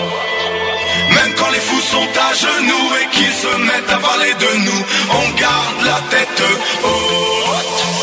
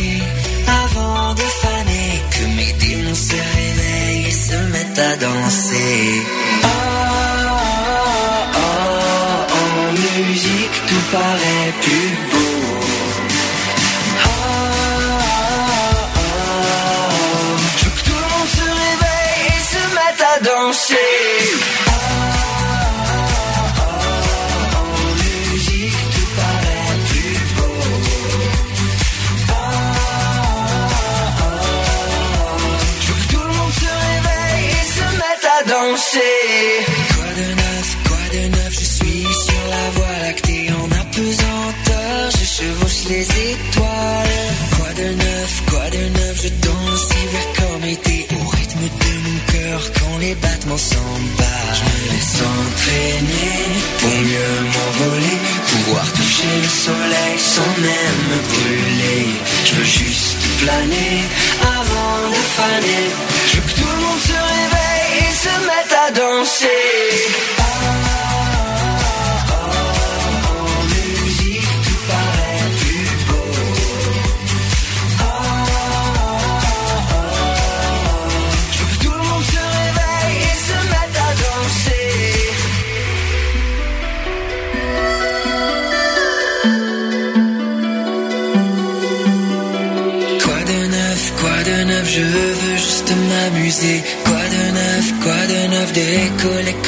Quoi de neuf, quoi de neuf, j'ai déjà tout misé. Mes démons se réveillent et se mettent à danser.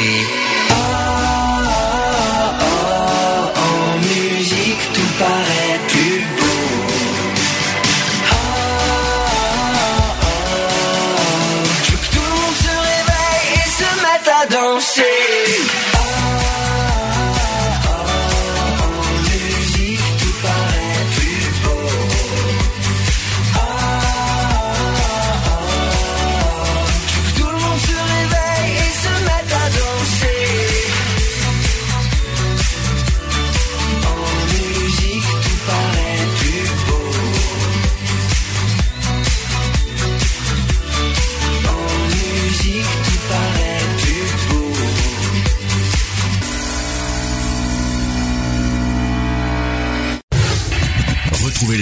Equality tous les samedis à 15h sur Gay Free Radio.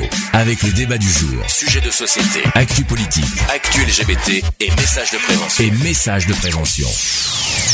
De retour, de retour dans l'émission Equality 18h41. Euh, Laurent qui, qui nous a fait euh, son, euh, enfin, oh, on entend ça.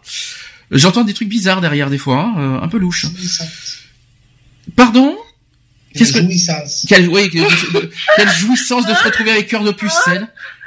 Oh, les actifs Ah, les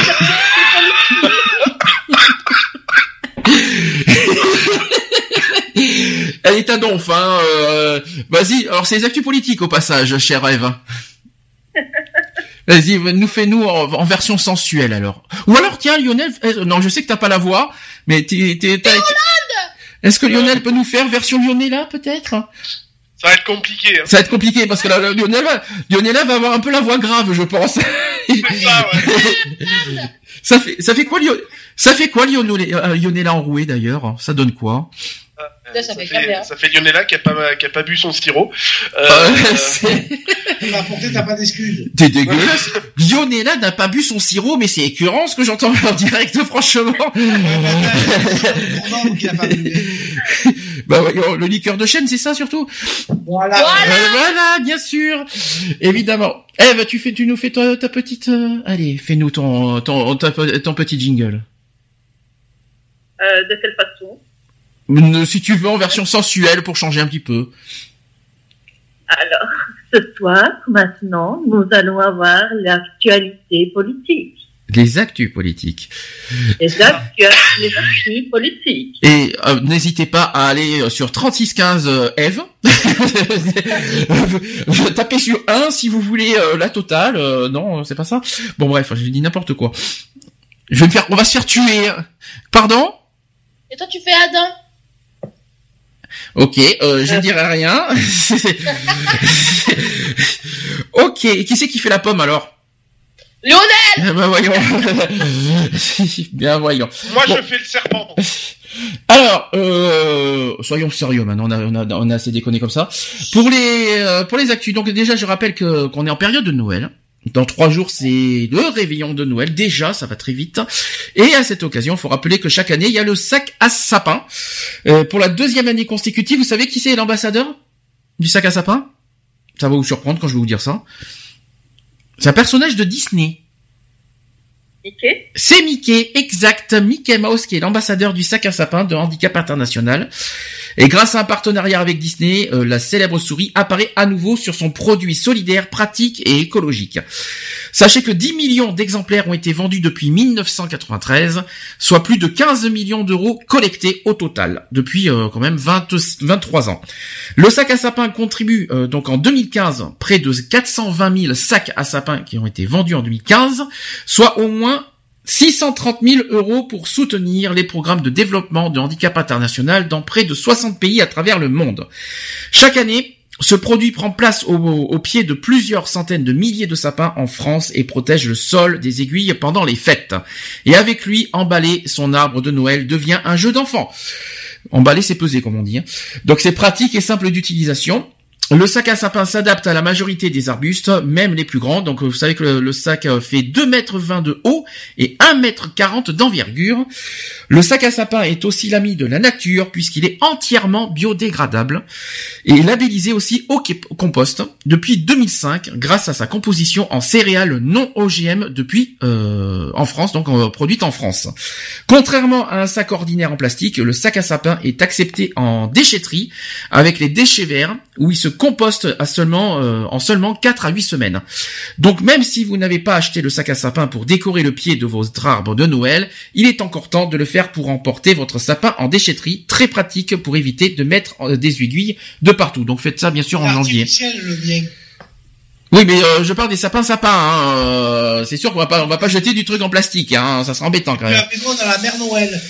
Alors, pour n'importe quoi, le sac à sapin est disponible depuis la mi-novembre et dans toutes euh, les grandes surfaces, magasins de bricolage, jardinerie, fleuristes et pépiniéristes, dans la limite des stocks disponibles et aussi sur la boutique en ligne de Handicap International. Alors la polémique va venir de là, vous allez me dire ce que vous en pensez. Sachez que vous savez combien vaut le sac à sapin? 4,99€. Pas du tout. Non? Ah non, ça vaut pas 4 euros. 4,99. Non, non, c'est il y a un prix pile poil. 1 euro. Non. Oh punaise, si c'est un euro le sac à sapin, euh, un handicap international va avoir un centime dans, dans sa poche. Alors, non, c'est Euh, 5 12 euros. C'est 5 euros. Ah, Le sac à sapin, c'est 5 euros, dont 1,50 euro minimum qui contribue à financer les actions de handicap national. Alors, justement, par rapport à ça, sachez qu'il y a une polémique qui, euh, qui tourne. Euh, alors, certains sur Internet n'hésitent pas à crier à l'arnaque, euh, parce que il y en a qui disent pourquoi on verse uniquement 1,50€ sur 5 euros à un handicap national. Alors, euh, il y en a qui trouvent que 5 euros c'est cher pour un sac à sapin aussi, et certains euh, n'hésitent pas à dire que euh, que, que, euh, que- y en a qui jugent que le coût de fabrication de ce sac est très faible pour après le vendre à ce prix-là. Et rappelons malgré tout que c'est un événement qui dure depuis des années et quoi qu'il en soit, cela reste une, pour une bonne cause. Mais est-ce que vous êtes d'accord avec cette polémique? Est-ce que vous trouvez, est-ce que 1,50€ pour vous c'est faible? C'est vrai que la somme est quand même assez faible. euh, pour un sac quoi Parce que quand tu regardes que tu payes 5 euros, que tu te dis, voilà, il y a que, que cette somme-là qui va aboutir réellement dans, dans les caisses, euh, tu dis, euh, vraiment, est-ce que euh, tout ce qui est sur le côté, certainement pub et autres, est-ce que c'est vraiment euh, nécessaire? Est-ce Mhm. qu'il n'y aurait pas moyen de, de faire en sorte que euh, ils, ils perçoivent plus que cette somme-là? Est-ce que d'autres sont d'accord avec cette euh, polémique? C'est c'est un peu l'histoire du Téléthon. C'est, c'est-à-dire que, euh, voilà, c'est encore une cause humanitaire. Euh, donc on vend euh, un objet euh, pour X ou Y raison. Donc on va payer une certaine somme et puis on s'aperçoit que sur cette somme-là, ben il y a une infime quantité qui est reversée pour la cause. Mhm. Donc tout le reste, on se dit encore une fois que ça va dans les poches de l'État, quoi. Donc je veux dire, il arrive un moment donné, ouais, je suis d'accord, c'est carrément de l'arnaque. Donc euh, voilà, donc c'est pas du tout. Euh, euh, c'est d'ailleurs pour ça que j'en achète pas du tout même. Euh, donc euh, voilà quoi, parce que je je n'achèterai déjà pas un sac à sapin à 5 euros et euh, et puis voilà quoi. Alors malgré euh, malgré la cause, il y en a qui, suggèrent tout simplement de faire un chèque à, un handicap international parce qu'il faut quand même rappeler qu'il y a une cause derrière et que s'il y en a qui ont, qui, jugent euh, que, que vous trouvez ça trop cher et que c'est une arnaque, rien ne vous empêche de faire des dons à l'association handicap international par chèque euh, même en ligne, notamment pour en faveur des personnes handicapées. Je tiens à le dire. Autre actu, on a des nouvelles sur la primaire à gauche. Alors, vous savez que depuis Ah. deux semaines, vous savez que depuis deux semaines, euh, on n'a pas fait d'actu, donc vous savez de quoi je vais parler forcément. Monsieur François Hollande ne se présente pas aux élections Ouais. présidentielles. Il y en a, ça y est, vous allez, vous avez, vous avez sabré votre champagne? Ouais. Tout le monde est content? On fait la fête. Laurent dit qu'on fait la fête. Pas étonnant. Hein. Est-ce que, est-ce que, est-ce que, est-ce que, est-ce qu'il va vous manquer, Oh que non. Je Lionel trouve qu'il était aussi ferme qu'un flanc. Oh bah dis donc.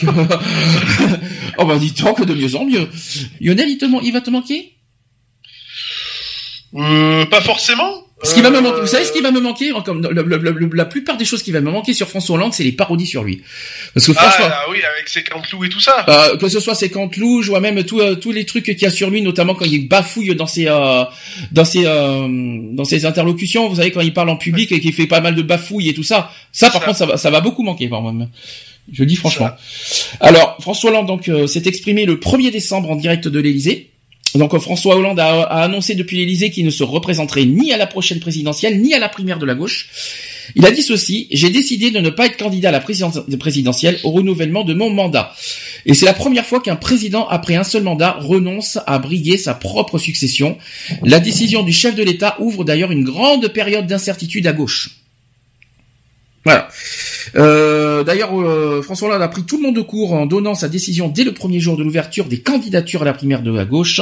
Et pour justifier sa décision, il a d'abord commencé par dresser un bilan très positif de son quinquennat, revendiquant les avancées qu'il estime avoir permises euh, par sa politique en France. Il a dit ceci, je porte un bilan et j'en assume toute la responsabilité. J'ai voulu que notre modèle social puisse être conservé. Il a quand même exprimé un regret dans tout ça, parce vous savez lequel Est-ce que dans, dans ces cinq ans, est-ce que vous savez lequel, euh, lequel regret il a C'est exprimé l'emploi. Non, c'est pas l'emploi, parce que c'est que le chômage euh, est en train de basculer. Donc est-ce que vous savez lequel? C'est plus autre chose et ça date d'un petit moment. Hein. Ça, date, ça date pas d'aujourd'hui. C'est dans ses premiers, euh, dans les premiers temps. Je vais vous donner un indice. Ça date de Charlie Hebdo. L'indice, je vais vous donner, ça date de Charlie Hebdo. Hein. La Comment sécurité du pays? J'ai pas compris. La sécurité du pays? Pas du tout. Ça, ça, ça date de, de 2014-2015. C'est sur la déchéance de la nationalité. C'est le regret qu'il a exprimé en tout cas euh, en public. Est-ce que vous êtes d'accord avec ça Euh, Est-ce qu'il y, qu'il y a eu pire Est-ce que quelle est le- le- la pire critique que vous avez envers François Hollande dans dans ces cinq ans? Moi, j'ai pas, la- moi, ce qui m'a donné comme impression, euh, vu d'ici, c'est qu'il n'était pas présent, qu'il n'était pas là, qu'il est, enfin, je ne sais pas.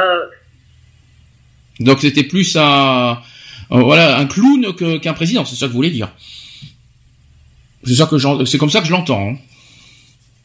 Euh, Disons que j'ai l'impression que c'est plus les autres qui travaillaient pour euh, lui que Mm. lui vraiment euh, pour euh, le pays, quoi. Est-ce que Lionel est toujours parmi nous? Oui, je suis toujours là. Donc euh, parce que je Moi, je, je dis que François Hollande, ouais, bon, euh, il a, il a fait des bonnes choses. Hein, on peut pas, on peut pas non plus le critiquer à 100%. Euh, après, il s'est peut-être euh, trompé dans euh, dans l'organisation de ses de ses choix. Euh, après, ouais, voilà, je rejoins un peu ce que dit Eve, quoi, dans le sens où c'est vrai que je, je l'ai pas trouvé forcément trop présent pour le pays, quoi. Euh, et puis pas forcément représentant. Donc on- C'est-à-dire, c'est un peu ce que j'ai dit. euh, C'est ce que j'ai dit. En fait, on n'a pas eu un président. C'est ça que vous voulez dire. c'est ça. il- et pour moi, il n'y a pas eu la carrure, il n'y a pas eu l'homme. Euh, voilà, euh, il a jamais été sûr de ses décisions. Euh, la preuve, hein, puisque euh, quand il y a eu l'histoire de euh, de la PMA et de tout le bordel, par exemple, euh, il est vite revenu sur ses sur ses dires et tout. Donc euh, voilà, euh, c'est un gars qui est vraiment influençable. Et euh, enfin, je, je, je, je- je trouve qu'il n'avait pas la carrure, quoi. Pas du tout. Ok. De toute façon, on aura largement de- de- d'en parler de François Hollande euh, l'année prochaine. On fera un bilan euh, complet euh, de François Hollande juste avant les élections présidentielles. On en fera, euh, on, en dira plus. Euh, concernant Manuel Valls, qui lui, par contre, euh, a annoncé sa candidature à la primaire de la gauche euh, depuis le 5 décembre dernier. Euh, donc il a dit ceci, ma candidature est celle de la réconciliation. Emmanuel Valls fait part de son intention de rassembler la gauche derrière son nom. Et il a dit ceci, ma candidature est celle de la conciliation, de la réconciliation. Je pose ce premier acte de l'unité. J'ai une responsabilité, rassembler. J'invite les femmes et hommes de gauche, les progressistes, mais aussi tous les Français qui refusent l'extrême droite, la, la régression sociale, à venir nombreux à la primaire. La gauche est grande et belle, quand elle parle à tous les Français qu'elle rassemble, quand son destin se confond avec celui de la France, c'est-à-dire l'esprit français. Est-ce que vous êtes d'accord avec son, son discours? Le discours de Manuel Valls, je précise. Ouais, bof. Moi, je trouve qu'il a, il a gentiment poussé Hollande déjà euh, dehors, hein, Mm. puisqu'il lui a quand même mis la pression pour euh, pour euh, prendre une décision s'il se représentait ou pas. Euh, après, il se dit rassembleur. euh, je le vois pas rassembleur, quoi, honnêtement. Euh, la gauche est belle, ouais, bof, elle en a pris euh, un sacré coup dans la gueule quand même. Bah, l'image a pris un, oui, l'image, oui, a pris un, beau- un, un mauvais coup, Ah malheureusement. oui, la- la- l'image de la gauche, pardon, quoi. Mm. Euh, S'il y a à choisir, c'est pas lui que je prendrais. Non. On a, je parlerai des candidats tout à l'heure parce qu'on a les, euh, on a les candidats officiels. Euh, il a, Manuel Valls a présenté son slogan aussi. Il a- il- euh, voilà le titre de son slogan faire gagner tout ce qui nous rassemble. Oui, bah voyons. C'est fou comme t'y crois, euh, Lionel, avec ce, avec ce slogan. Ah, mais carrément. Mais ouais, non, mais j'y crois pas du tout. Puis je le vois pas rassembleur, comme je t'ai dit. Donc, euh, je sais pas, je non. Puis j'ai jamais aimé trop Valls, donc euh, voilà quoi. Par contre, en revanche, il y a eu autre chose aussi de Manuel Valls. Je sais pas si vous connaissez dans, ses, dans son programme ce qu'il a annoncé. Le 15 décembre, il a fait une annonce surprenante en déclarant vouloir supprimer purement et simplement l'article 49.3 de la Constitution hors texte budgétaire. Vous savez ce que c'est cet article 49.3 Non. Qu'est-ce que c'est que cet article 49.3 ça, on en, a, on en a entendu beaucoup parler, notamment à cause de la loi travail. Vous en, vous en avez entendu parler C'est le, le truc des, des 39 heures là, non? Alors, la loi 49.3 de la Constitution, je parle, hein. en fait, c'est- un article qui permet de faire adopter un texte de loi sans vote du Parlement. Ah oui, d'accord. Donc Ah en oui, fait, s'il fait supprimer le 49.3, ça sera automatiquement le Parlement qui est seul qui jugera euh, des textes de loi. Voilà. Chose qui n'est pas stupide. Bah Mais oui. après, tout dépend qui c'est qui est au Parlement aussi. C'est ça. Alors ensuite, autre chose, vous savez que Manuel Valls a démissionné, euh, il n'est plus Premier ministre aujourd'hui. Vous savez qui Ouais, c'est qui l'a c'est remplacé? C'est Cazeneuve, C'est Cazeneuve. exactement. Euh, Cazeneuve a donc a été nommé euh, Premier ministre euh, le mardi 6 décembre en remplacement de Manuel Valls. Et sachez que Bernard Cazeneuve a comme premier projet de vouloir prolonger l'état d'urgence pour sept mois supplémentaires, c'est-à-dire jusqu'en juillet 2017. C'est ça. Vous êtes-vous d'accord? Ouais, totalement. Totalement. Oui. Totalement. Ah, vu, vu la situation, vu ce qui s'est passé en plus à Berlin. euh, Ouais, puis voilà, tu vois, Cazeneuve, je trouve que lui, par contre, toi, il a, il a la tête. mhm. Tu vois, c'est un mec, euh, voilà, tu sens qu'il, qu'il- tu sens que tu, enfin, ça sent qu'il se sent concerné, quoi. Tu vois que euh, c'est pas un mec qui est là euh, parce qu'il est premier ministre, quoi. Tu vois, c'est tout, quoi. Non, le mec, il, ben, il a pas peur de mettre les, les, les mains et les pieds dans la merde, quoi. Je veux dire. Hein, moi, je dis que ouais, ce, ce mec, il est, il est bien.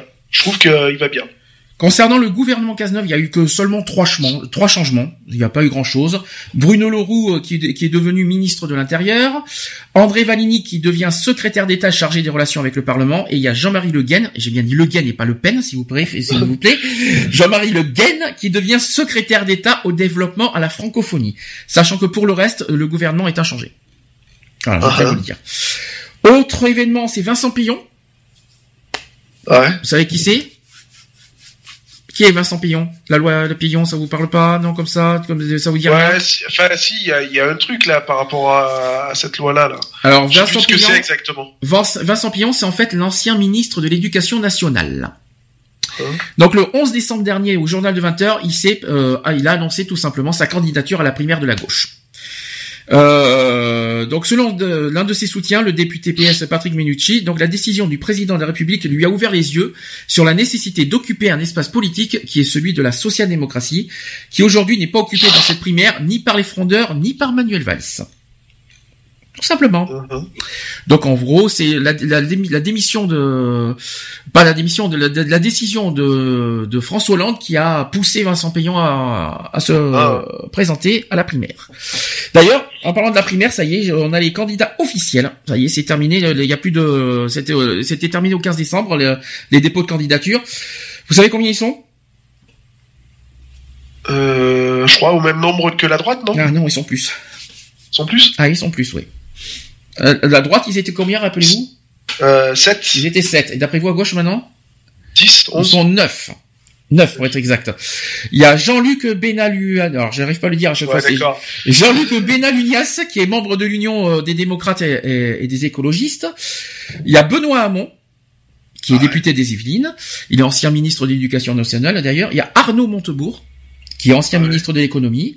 Vous avez François de Rugy, qui est vice-président de l'Assemblée nationale. Vous avez Gérard Filoche, qui est membre du bureau national du Parti socialiste. Vous avez Sylvia Pinel, qui est parti radical de gauche. Vous avez donc Vincent Payon, qui est député européen et aussi ancien ministre de l'Éducation nationale. Vous avez évidemment Manuel Valls, qui est ancien Premier ministre. Et vous avez aussi Fabien Verdier, qui est conseiller municipal de Châteaudun, qui est euh, dans le centre Val-de-Loire. Il n'y a pas de, forcément de grand. euh, Si on nous, si on enlève Val, Manuel Valls, et, alors, et je pense qu'il y a Montebourg aussi qui est, euh, qui est quand même euh, une grande figure du Parti socialiste. Il n'y a pas grand chose hein, à gauche hein, en candidat. Quand vous regardez, Il y, les- a- rien d'extraordinaire. il y a, il y a pas quelque, il manque des grandes figures, je trouve, à gauche. Hein, euh, quand vous, il y a, il vous- il y a, il manque quand même des personnes que vous réfléchissez, si vous réfléchissez, non? C'est ça, enfin, moi ça me... C'est Ségolène Royal, par exemple. C'est Même- ça, voilà, ça me, ça me tente pas, hein, honnêtement, Ouais. tous ceux, tous ceux qui sont présents, déjà ça me, ça me tente pas. Et si euh, vous devez en choisir un, qui serait le, le meilleur représentant des neuf Ah, je peux pas choisir. Moi. Ah, tu pourrais pas. Ah, Aucun. non, il y en a, au- il y en a aucun qui me, et puis je ferai pas ce plaisir à Valls, donc euh, voilà quoi. D'accord. Et, et- et supposons que Valls euh, passe. Ah, mais de manière, je voterai pas pour lui, donc euh, voilà quoi. D'accord. ça c'est sûr. C'est pas ce que je te demande, mais est-ce que tu, euh, mais supposons que Valls passe pour toi, c'est une mauvaise nouvelle pour la gauche. Bah, après il y en a d'autres, hein, donc euh, voilà quoi. hein, après on verra. hein. Petite précision, parce qu'à gauche, euh, il faut quand même rappeler qu'il y a pas mal de, de partis à gauche, mais je rappelle que Macron est euh, directement candidat. euh, à la présidentielle parce qu'on en a parlé la dernière fois et je précise que Macron est voilà est directement candidat, il, a- il passe pas par des primaires, tout comme Jean-Luc Mélenchon qui est député européen et que lui aussi il est directement candidat à la présidentielle. De toute façon, on en parlera beaucoup plus tard de leur programme parce qu'on aura des émissions spéciales euh, avec les programmes des présidentielles, on en parlera en avril prochain. On est d'accord avec ça? Sûr. Autre point, euh, toujours euh, ce qui s'est passé récemment, c'est Fillon. Parce qu'on on n'a pas parlé de sa victoire. hein. Euh, Fillon qui est donc gagnant de la primaire à droite, euh, sachant que la droite a officiellement euh, donc son candidat. Euh, je rappelle vite fait les, euh, les, les résultats. Il y a eu, euh, ah ouais, en fait, les deux tiers des suffrages euh, ont voté euh, tout simplement Fillon. 66% ont voté Fillon au deuxième tour. Ça. Ça vous surprend? Bah moi je, enfin moi je, je, malgré tout que bon Fillon je le porte pas euh, dans, dans mon estime, mais euh, je, je me doutais que c'était lui qui, a- qui allait gagner de toute façon. Vu, le, vu les sondages et tout ça. euh, C'est ça, vu le, le- déjà l'écart qu'il y avait sur le premier tour, Hum. euh, c'était perdu d'avance pour euh, pour Juppé parce que remonter ce qu'il y avait à remonter, c'était chaud quoi. Je veux dire après, euh, voilà, hein, c'est ça voulait rien dire, mais euh, enfin je sais pas, c'est euh, puis je l'ai pas trouvé très motivant euh, Juppé sur le le deuxième. Y a pas- le, le deuxième tour. Tu l'as pas trouvé, pas- tu l'as pas trouvé euh, très offensif. C'est ça. D'accord. Donc du coup, euh, voilà quoi. Alors, a- juste une précision par rapport à Fillon. Vous savez qu'il y a déjà une polémique qui fait, euh, qui, qui tourne en ce moment sur concernant Mhm. Fillon. Est-ce que vous êtes au courant de ce qu'il propose dans son programme? Non, je suis non. Ça, ça concerne la sécurité sociale. Ah oui, il veut supprimer je sais pas quoi là. Alors, euh, c'est un peu plus, alors, c'est très compliqué en fait. Donc, euh, en fait, c'est écrit en toutes lettres dans son programme. François Fillon entend focaliser l'assurance publique universelle sur des affections graves ou de longue durée, et aussi l'assurance privée sur le reste. Et une telle réforme serait indispensable selon le candidat de la droite à la présidentielle. Et, aussi- et aussi qualifié de ligne dure par les échos. Le journal Les le volet santé de son programme va-t-il bouleverser le modèle de la sécurité? Alors je vais essayer d'expliquer tout ça. Euh, en fait, il, propose que la Sécu ne rembourserait qu'en cas de maladie grave ou de longue durée. Ouais. C'est débile. Donc ce que propose François Fillon là-dedans, c'est qu'il veut cantonner l'assurance publique universelle aux affections graves ou de longue durée qu'il baptise panier de soins solidaires. Et donc les conséquences de tout ça, donc euh, où sera fixé le curseur de ce panier de soins solidaires? Donc il y a le cancer, le diabète, la maladie d'Alzheimer qui devraient rester à charge de l'assurance publique, mais qu'en sera-t-il des maladies qui euh, mal soignées risquent d'avoir des conséquences graves? Donc est-ce que est-ce que c'est justifié ce- cette euh, cette euh, proposition? Non, c'est pas justifié parce que faut pas oublier qu'il y en a plein qui ont pas les moyens de se payer euh, une mutuelle. Euh, Il y en a qui ont franchement pas les moyens. Et puis il n'y a pas de petites ou de grosses maladies. Je suis désolé, une, maladie, ça reste une maladie, quoi. hein, je veux dire. hein, donc euh, voilà, quoi. Alors autre chose qu'il propose et ça, ça va pas vous faire rire non plus. Sachez qu'il va que si jamais il est élu, il va augmenter de 2% la TVA. Ah bah oui, mais ça les gens l'ont voulu. Hein. Donc euh, sachez que le- la petite taxe de 5,5% passerait à euh, non l'alimentation à 5,5% ne change pas pardon je dis une bêtise ensuite la- le taux normal TVA de 20% va passerait à 22% et enfin le taux intermédiaire de 10% lui passerait à 12% voilà si jamais ce Fillon passe eh ben voilà ce qui nous attend Bah ouais. vous serez satisfait? Ou remboursé Bah, moi non, mais après voilà quoi, les gens l'ont voulu, donc euh, bah, après ils, pla- ils- après ils pleureront et puis mais bon en attendant c'est eux qui auront choisi quoi.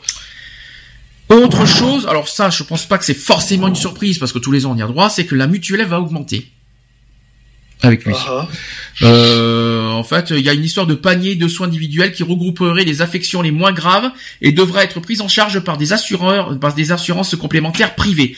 Le contenu de ces paniers de soins sera dynamique et pourra évoluer chaque année. C'est ce qu'a précisé d'ailleurs le candidat de la droite. Euh, donc la mutuelle devra augmenter parce qu'il y aura plus de, de choses qui vont être comprises dans la mutuelle. Malheureusement. Euh, et enfin, euh, il voudrait aussi introduire une franchise médicale universelle en fonction des revenus dans les limites d'un seuil ou d'un et d'un plafond. Ce dispositif remplacera le ticket modérateur et la franchise de 1 euro actuelle et il visera aussi à actualiser la responsabilisation financière des patients et à répartir de façon plus juste le reste à charge. Ah ouais. Qu'en pensez-vous de tout ça? C'est, c'est, ça, ça promet, hein. euh, Je peux dire que Ah quand- oui. ça va être, ça va être comique quand on va parler des, des, euh, des programmes de, des candidats. Je vous le dis, hein. Ça, je sens qu'on va avoir un problème, hein. C'est ça. Ça sent bien le programme de droite, quoi. hein, Ça, c'est sûr. hein. Ça sent le programme euh, plus plus, tu sais. Euh... C'est je vous en prends pour plus m'enrichir. C'est hallucinant. En tout cas, vous savez ce qui nous attend si failli on passe.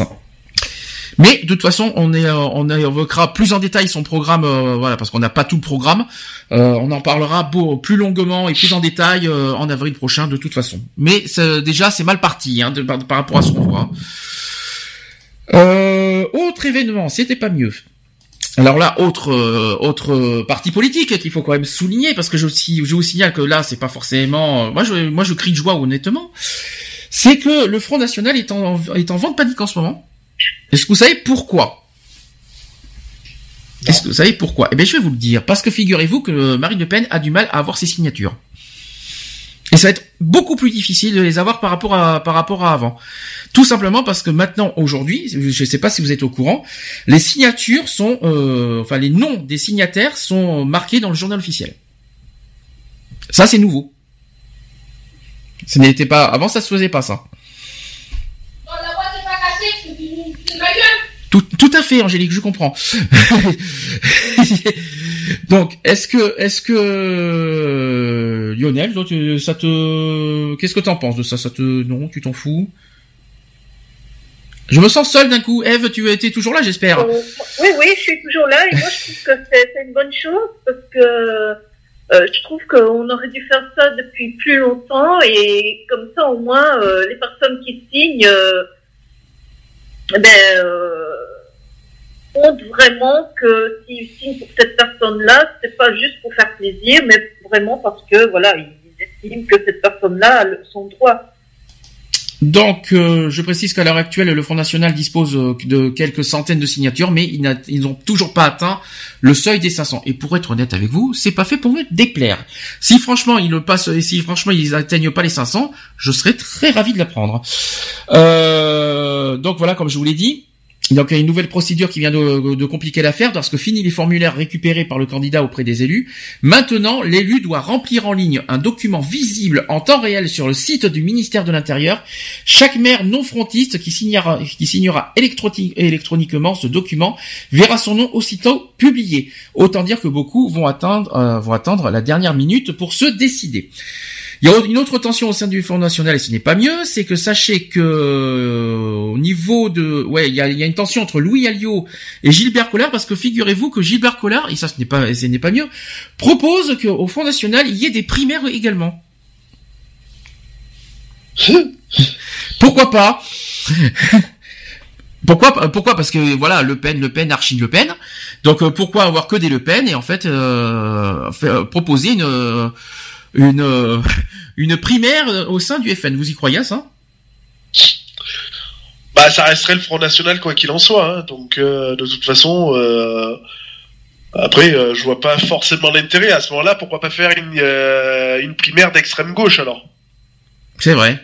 Tant qu'à- mais tant qu'on y est, Ah c'est oui. vrai. Autant qu'il y en ait partout dans ce cas. Faire aussi une primaire des Verts, etc., etc. Quoi. Alors, et c'est pas fini. Sachez que Marion Mela, Mari- autre polémique, hein, c'est pas fini parce qu'au niveau du Front National, ça, je sais pas si vous avez entendu, mais en ce moment c'est tendu. Hein. Euh, Marion Maréchal Le Pen qui co- qui est contre la politique de sa tante. Est-ce que vous étiez au courant de ça aussi?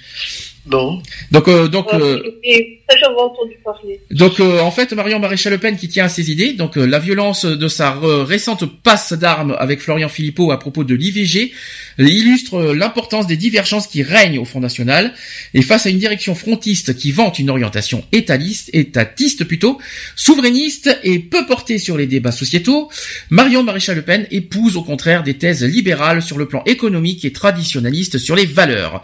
Marion Maréchal Le Pen est est au confluent des droites catholiques et identitaires.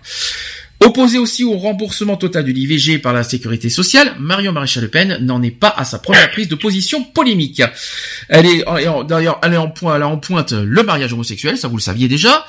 Euh, elle a aussi quoi le, les subventions aussi envers certaines associations, notamment, euh, si je me trompe pas, le planning familial, exact, voilà, c'est ça. Euh, vous savez, toute histoire de- des subventions depuis l'année dernière, voilà, ça, ça re- ça revient à la surface. Euh, et puis il y a d'autres, d'autres, plein, plein d'autres choses. Mais quoi qu'il en soit, euh, si je fais vite fait le bilan, elle est contre, quoi qu'il en soit, la politique de sa tante.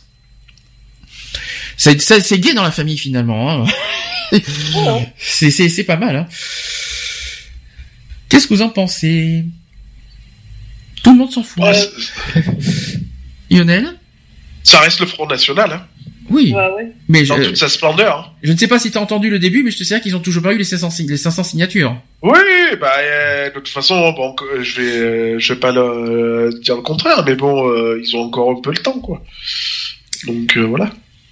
Alors, je vais faire vite fait les actus. Euh, encore une actu, Jérôme Cahuzac qui est condamné à trois ans de prison ferme pour fraude fiscale et blanchiment de fraude fiscale. Vous étiez au courant? Ouais, j'en avais entendu parler. Ouais. Donc euh, Jérôme Cahuzac a été condamné à trois ans de prison ferme euh, et cinq ans d'inéligibilité par le tribunal correctionnel de Paris jeudi 8, le jeudi 8 décembre. L'ancien ministre de budget a été reconnu coupable de fraude fiscale et blanchiment de fraude fiscale dans l'affaire de son compte caché en Suisse et à Singapour.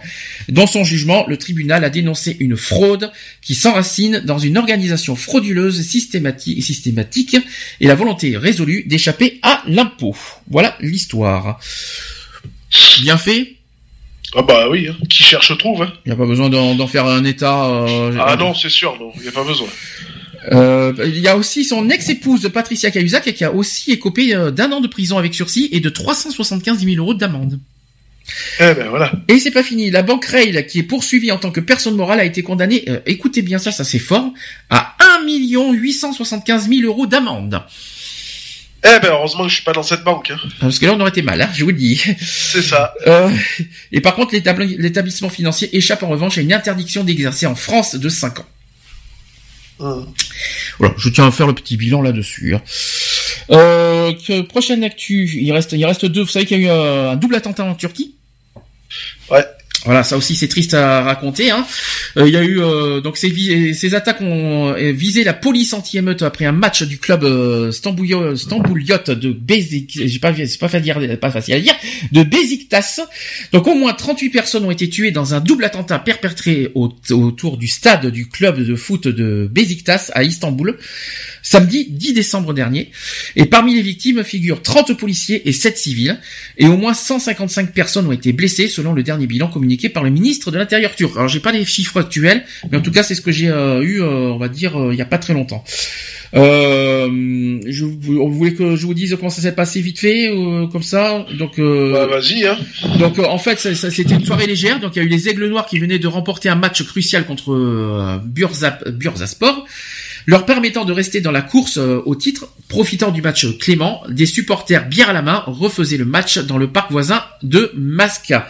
Donc une première bombe a d'abord explosé près du stade euh, du Besiktas avant qu'une seconde n'explose 45 secondes plus tard dans le parc voisin de Masca. Et toujours selon le ministre de l'Intérieur, les explosions se sont produites à 22h29, c'est-à-dire chez nous à 20h29, après le départ des supporters ayant assisté au match qui opposait ça, donc ce samedi 10 décembre, Besiktas à Bursaspor à la Vodafone Areva. Il s'agit d'une attaque terroriste qui visait clairement les forces de police anti-émeute. C'est ce qu'a affirmé euh, le vice-premier ministre Nouman Kurtulmus. Je vais, pas- je vais rien dire aujourd'hui. hein. Et après les explosions, les autorités ont rapidement bouclé tous les accès au quartier du stade, déployant un hélicoptère et des policiers qui, mitraillettes et en bandoulière ou armes de au poing, ont empêché tout passage. Donc parmi, donc je vous ai dit, euh, les morts figurent au moins euh, 30 policiers et 7 civils, dont un policier vétéran qui assurait la sécurité du stade euh, du Besiktas pendant les rencontres et aussi un employé de la politique, de la, de la politique, de la boutique officielle du club. Voilà. Comment ça s'est passé? Euh, Est-ce que je peux vous dire autre chose? C'est que sachez que le groupe, euh, vous savez qui c'est qui a attaqué? Parce qu'on a, je, sachez que c'est pas Daesh hein, qui a revendiqué cette attaque. Vous savez qui c'est qui a revendiqué, revendiqué cette attaque? Non. C'est un groupe kurde. D'accord. Donc c'est un groupe radical kurde qui a revendiqué euh, le lendemain 11 décembre cette double attaque. Donc il s'agit des Faucons de la liberté du, du Kurdistan, donc le TAK, qui est le groupe radical proche du Parti des travailleurs du Kurdistan, c'est-à-dire le PKK.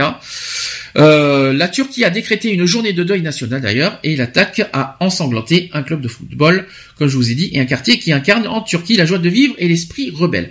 Voilà, je tiens à vous le préciser pour pas qu'il y ait de confusion, c'est pas Daesh cette fois.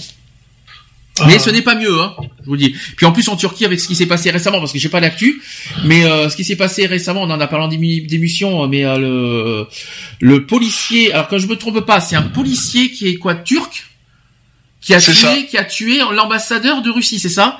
C'est ça. euh, Et vous, est-ce que vous connaissez le motif? Euh, non, je sais plus. où- Il a, il a dit au nom de je sais pas quoi, et puis, euh, enfin, je me rappelle. Il pas fait trop. partie, il fait partie du groupe kurde ou pas? Ah, je me, ra- je me rappelle pas du tout. Pas du tout, tu sais pas ça. Donc euh, on n'a pas d'infos là-dessus. euh, on peut, on peut- d'accord. Affaire à suivre dans ce cas. C'est ça. On va dire c'est comme ça. Dernière euh, actu, je suis arrivé, j'ai j'ai fait ce que j'ai pu pour aller vite. Hein. Euh, Matteo Renzi a démissionné en Italie. Ah ouais? Eh oui, Matteo Renzi n'est plus premier ministre, euh, euh, enfin il n'est plus chef du gouvernement en Italie. Vous savez pourquoi? Parce qu'il y a eu un, en fait un référendum le 4 décembre dernier et les Italiens ont massivement dit non à son référendum qui porte sur la, réf- la réforme constitutionnelle euh, qui a été voulue par Matteo Renzi et suite à, ce référendum donc euh, Matteo Renzi a démissionné. Moi je veux dire franchement tant mieux parce que je l'aime pas du tout. Donc euh, comme ça c'est vite fait bien fait. Euh, je sais pas si vous si si vous l'avez- apprécié ou pas comme premier ministre italien. Non? Moi, sans plus.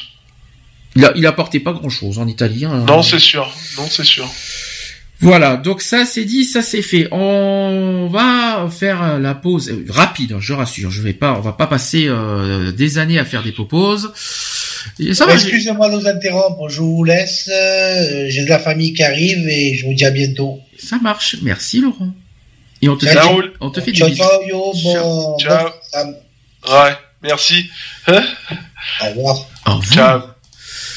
Je vais mettre un, peu, un petit peu de, de choses pour éveiller. Je vais mettre Filatov avec euh, Karas qui avec le, le titre Satellite. Ça va être un peu, il va y avoir un petit peu de d'ambiance. Ça va nous faire un petit peu, ça va un petit peu nous réveiller. On fait les actuels LGBT. Je rassure, ça va pas durer jusqu'à 21h. Ça, je pense qu'on on va finir à 20h. Et, euh, et puis voilà. On se dit à tout de suite. Pour la suite. Pour la suite.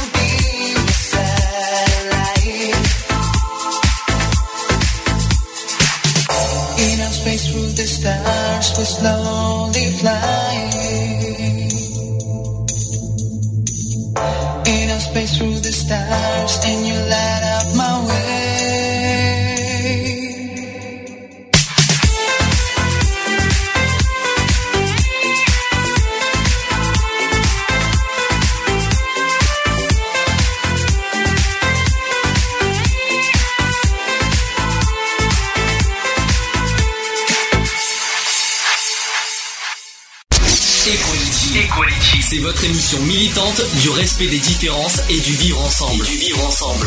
Alors, rejoignez-nous. Rejoignez-nous.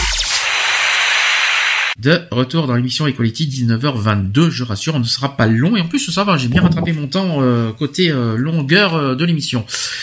Euh, on va passer aux actus LGBT, j'ai pas les jingles, je, je tiens à le rappeler. Eve n'est pas de retour Eve n'est pas Eh de non. retour. Tu veux le faire alors?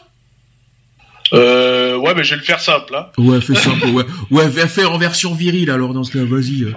Wesh les gros, maintenant je lance la partie la plus intéressante, qui est les actus LGBT. Wesh. Tu sais que tu t'es pas loin de François Hollande hein, quand même. Hein. Euh, la manière que tu parlais, c'était pas loin. Hein. euh, C'était quand même pas mal. Donc les actus LGBT, il, il s'en est passé pas mal des choses en 15 jours aussi. Euh, J'attends que, que Eve revienne pour, pour les plus gros, hein, pour les, les plus gros dossiers. Euh, sachez que concernant... Eve est de retour? Miss Eve est de retour, c'est bien Miss Eve. Alors sachez que par rapport au VIH, on en a parlé euh, il y a trois semaines de cette histoire, et sachez que par rapport au PrEP, des médecins émettent des réserves sur la promotion de cette PrEP. Et au moment même euh, où le ministère de la Santé vient de lancer une campagne de prévention du sida ciblant les homosexuels, certains professionnels de santé s'insurgent contre la promotion de l'un des modes de protection imprimés sur les affiches.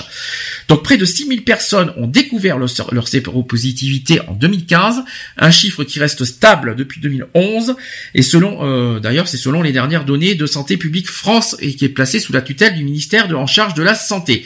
Et parmi ces 6000 personnes, près d'un cas sur deux concerne des hommes ayant des rapports sexuels avec des hommes. Un chiffre qui est alarmant et qui a conduit le ministère à lancer une nouvelle campagne de prévention sur le VIH axée sur les gays et avec pour but d'augmenter le niveau global de protection. Parmi les modes de prévention notifiés, un petit nouveau qui est sujet à débat, c'est la prophylaxie, euh, la prophylaxie pré-exposition, ou c'est-à-dire la PrEP, qui est délivrée sous la forme du Truviada, et depuis le 1er décembre euh, 2015 par les hôpitaux et depuis juin 2016 par les centres de dépistage et diagnostic des infections à VIH. Donc, euh, Nathalie Lidier, qui est responsable unité santé sexuelle chez Santé publique France, euh, donc euh, assure que la campagne a fait l'objet euh, d'un très large consensus au sein du, euh, du groupe d'experts. D'autres professionnels de santé émettent d'ailleurs des réserves. Le professeur Eric Comès, qui est à la tête du service des malades infectieuses et tropicales de l'hôpital de la Pitié Salpêtrière à Paris, parle d'un scandale et déplore le court-circuitage du Haut Conseil de la santé publique dont il est membre sur cette question. En évoquant la PrEP ainsi que d'autres traitements préventifs, il estime qu'on privilégie le combat contre le VIH au détriment d'autres infections sexuellement transmissibles, anciennes et nouvelles, comme le Zika par exemple, ou tout aussi, qui sont toutes aussi dangereuses et euh, exponentielles.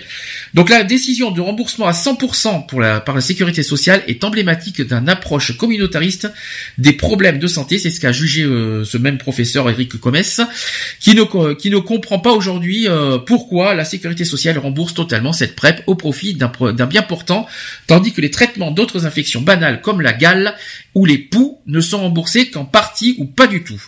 Aussi, on arrive à une autre aberration en matière de santé sexuelle où on rembourse désormais à 100% un acte préventif comme la, comme la PrEP, mais pas préventif comme la vaccination contre les papillomavirus, euh, qui est un autre IST. Est-ce que vous êtes d'accord avec ça Avec cette histoire? Êtes-vous euh, plus d'accord avec euh, les, les, professeurs ou est-ce que, ou est-ce que vous trouvez légitime que le PrEP soit remboursé totalement par la sécur- sécurité sociale Bah, je trouve que c'est un petit peu légitime. Hein. La PrEP est un, traitement assez lourd quand même.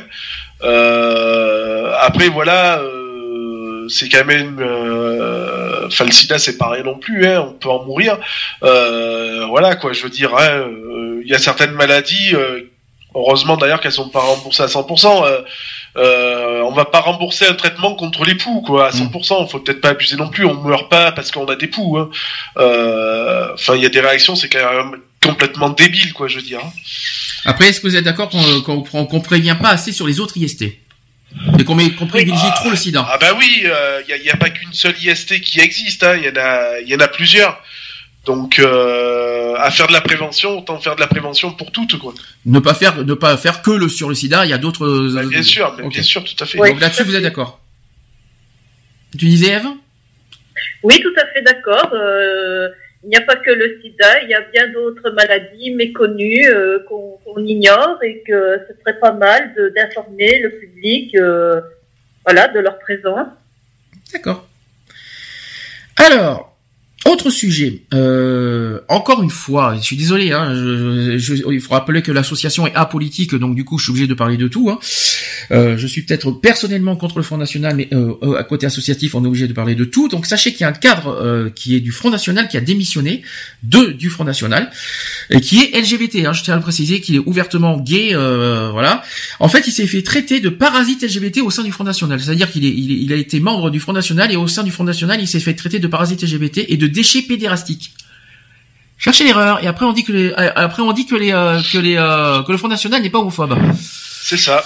Donc euh, il y a un petit problème. Cherchez l'erreur. Cherchez l'erreur, hein, mais tout va bien pour le monde, pour le meilleur des mondes. Hein, voilà quoi. Je sais pas ce que vous en pensez, mais voilà quoi. En fait, il s'appelle. Scandaleux. Alors, je, vous, je vais vous citer son nom. Il s'appelle Guillaume Larose. Alors, euh, qui est un homosexuel assumé, et il a dû essuyer des insultes telles que parasite LGBT ou encore déchets pédérastiques. Donc ce jeune homme affirme faire euh, fi des idiots de- qui composent le Front National, estimant que c'est le cas partout, mais dénonce un double discours qui consiste à d'une part garder la droite réactionnaire dans la poche et d'autre part continuer à polir l'image du parti. Le Front National est une cocotte minute sur le point d'exploser, où deux sensibilités euh, bien euh, différentes ont de plus en plus de mal euh, à cohabiter, quoi euh, quoi qu'en disent officiellement les cadres et analysent par ailleurs le démissionnaire. Donc on ne peut pas dire que le Front National, ça c'est ce qu'a dit euh, Guillaume Larose, il a dit ceci, on ne peut pas dire que le Front National de Marine Le Pen soit homophobe, bah voyons, c'est même le contraire, qui condamne, et par contre il condamne toutefois les œillères dont se munissent les responsables vis-à-vis de nombreux dérapages homophobes. Il a dit ceci d'ailleurs, Guillaume Larose, je ne peux plus supporter d'être euh, dans un parti dont certains cadres voient de- en l'ultra-conservatisme et la promotion des bonnes mœurs. Alors, je je comprends pas en fait sa réaction quand j'y réfléchis. Il, il, il dit que le, le parti n'est pas homophobe, mais quand même il condamne à côté que, les- que, que les hauts placés ne disent rien. Donc si les hauts placés ne disent rien, c'est qu'ils condamnent pas les propos. C'est ça. Donc je ne comprends pas quelque part. Donc ça veut dire qu'il qu'il tolère les propos qui ont été dits. Donc je, comprends pas, euh, je comprends pas pourquoi, j'arrive pas à comprendre pourquoi il dit que c'est pas homophobe. Euh, on le sait parfaitement que, le, que le, Front National est homophobe. Il faut le dire. hein. Il faut être, il faut pas avoir peur de le dire. Euh, il faut pas. Je sais pas ce que toi tu en penses. On est là-dedans. Euh, non, bah après, euh, ouais, son discours est un peu bizarre et à la fois euh, à double tranchant. Car déjà, en tant qu'homosexuel, je cherche Là, euh, comment en tant que voilà en tant que euh, homosexuel euh, assoumis- euh, enfin qui, qui porte haut et fort ses- son orientation qu'est-ce que tu vas foutre dans un dans un parti comme le Front National quoi? Dé- déjà en sachant que leurs idées elles, elles sont com- complètement en, en contradiction avec les nôtres. Donc, nous, gros- nous la grande famille des LGBT hein, j'entends bien. En gros, en gros, par rapport à ce que tu me dis, c'est même pas une surprise en fait de- par rapport à ce que tu me dis, parce que à quoi, en sachant qu'il est un homosexuel, euh, on va dire complètement assumé, euh, en gros, il faut pas être surpris de la réaction retour de- des gens qui sont euh, dans le Front National de, sur le, sur l'homosexualité. C'est ça que tu es en train de me dire. Donc, il faut, c'est pas une surprise. ça. Et puis même lui, quoi, je veux dire, tu sais que ce parti-là, il est, il est, euh, il est contre nous, quoi, je veux dire, hein, qui, qui supporte pas le monde LGBT. Euh, Qu'est-ce que tu vas te foutre dedans, quoi Je veux dire, t'es, soit t'es un inconscient. Alors si c'était pour euh, faire essayer de, de changer un peu les mœurs ou quoi que ce soit, ben mon gars. euh, euh, c'est c'est peine perdue. Hein. Le Front National, il date pas d'hier. Donc euh, voilà quoi, je veux dire. euh, Enfin, j'ai du mal à le comprendre quoi. Je veux dire, euh, il pleure parce que voilà, il a essuyé des, des insultes, etc., etc. Mais en même temps, tu les cherches. T'as été dans un, tu sais que t'es homosexuel et tu vas dans un parti qui est contre l'homosexualité quoi. Euh, Enfin, t'es pas clair dans ta tête quoi. De toute façon, on- on- ça va se, comment vous dire, ça sera euh, confirmé selon le programme que Marine Le Pen va proposer. Euh, il, faut, il suffira de regarder si vraiment euh, tout- elle oppose tout à l'homosexualité et on pourra dire, euh, voilà. Donc euh, Après, peu- après peut-être que dans euh, dans tous les partisans hein, du, du Front National, peut-être qu'il y en a qui ne sont pas homophobes. Attention, parce que comme on dit, hein, faut pas tous les mettre dans le même panier non plus. Hein. Après, bon ben c'est sûr que si dans le groupe ils sont 50 et qu'il y en a trois de euh, qui sont pas homophobes, ça pèse pas lourd dans la balance, quoi. Est-ce qu'il- est-ce qu'on peut vraiment dire aujourd'hui, à l'heure actuelle, que euh, être contre le mariage pour tous, c'est être homophobe? Bah, c'est quand même refuser euh, l'alliance, on va dire. Euh, Enfin, moi je le vois comme ça. hein, c'est quand même refuser l'union de deux personnes qui s'aiment. Hmm. À ce moment-là, moi je suis un anti-hétéro et euh, bah, je voudrais que le mariage soit supprimé aussi. Pourquoi pas? Allons-y, faisons-nous plaisir. Parce que c'est compliqué, hein, parce qu'on parle de mariage. Après, euh, je sais pas si on peut appeler ça être homophobe. Pour moi, l'homopho- l'homophobie, c'est quelqu'un qui est réfractaire à l'homosexualité.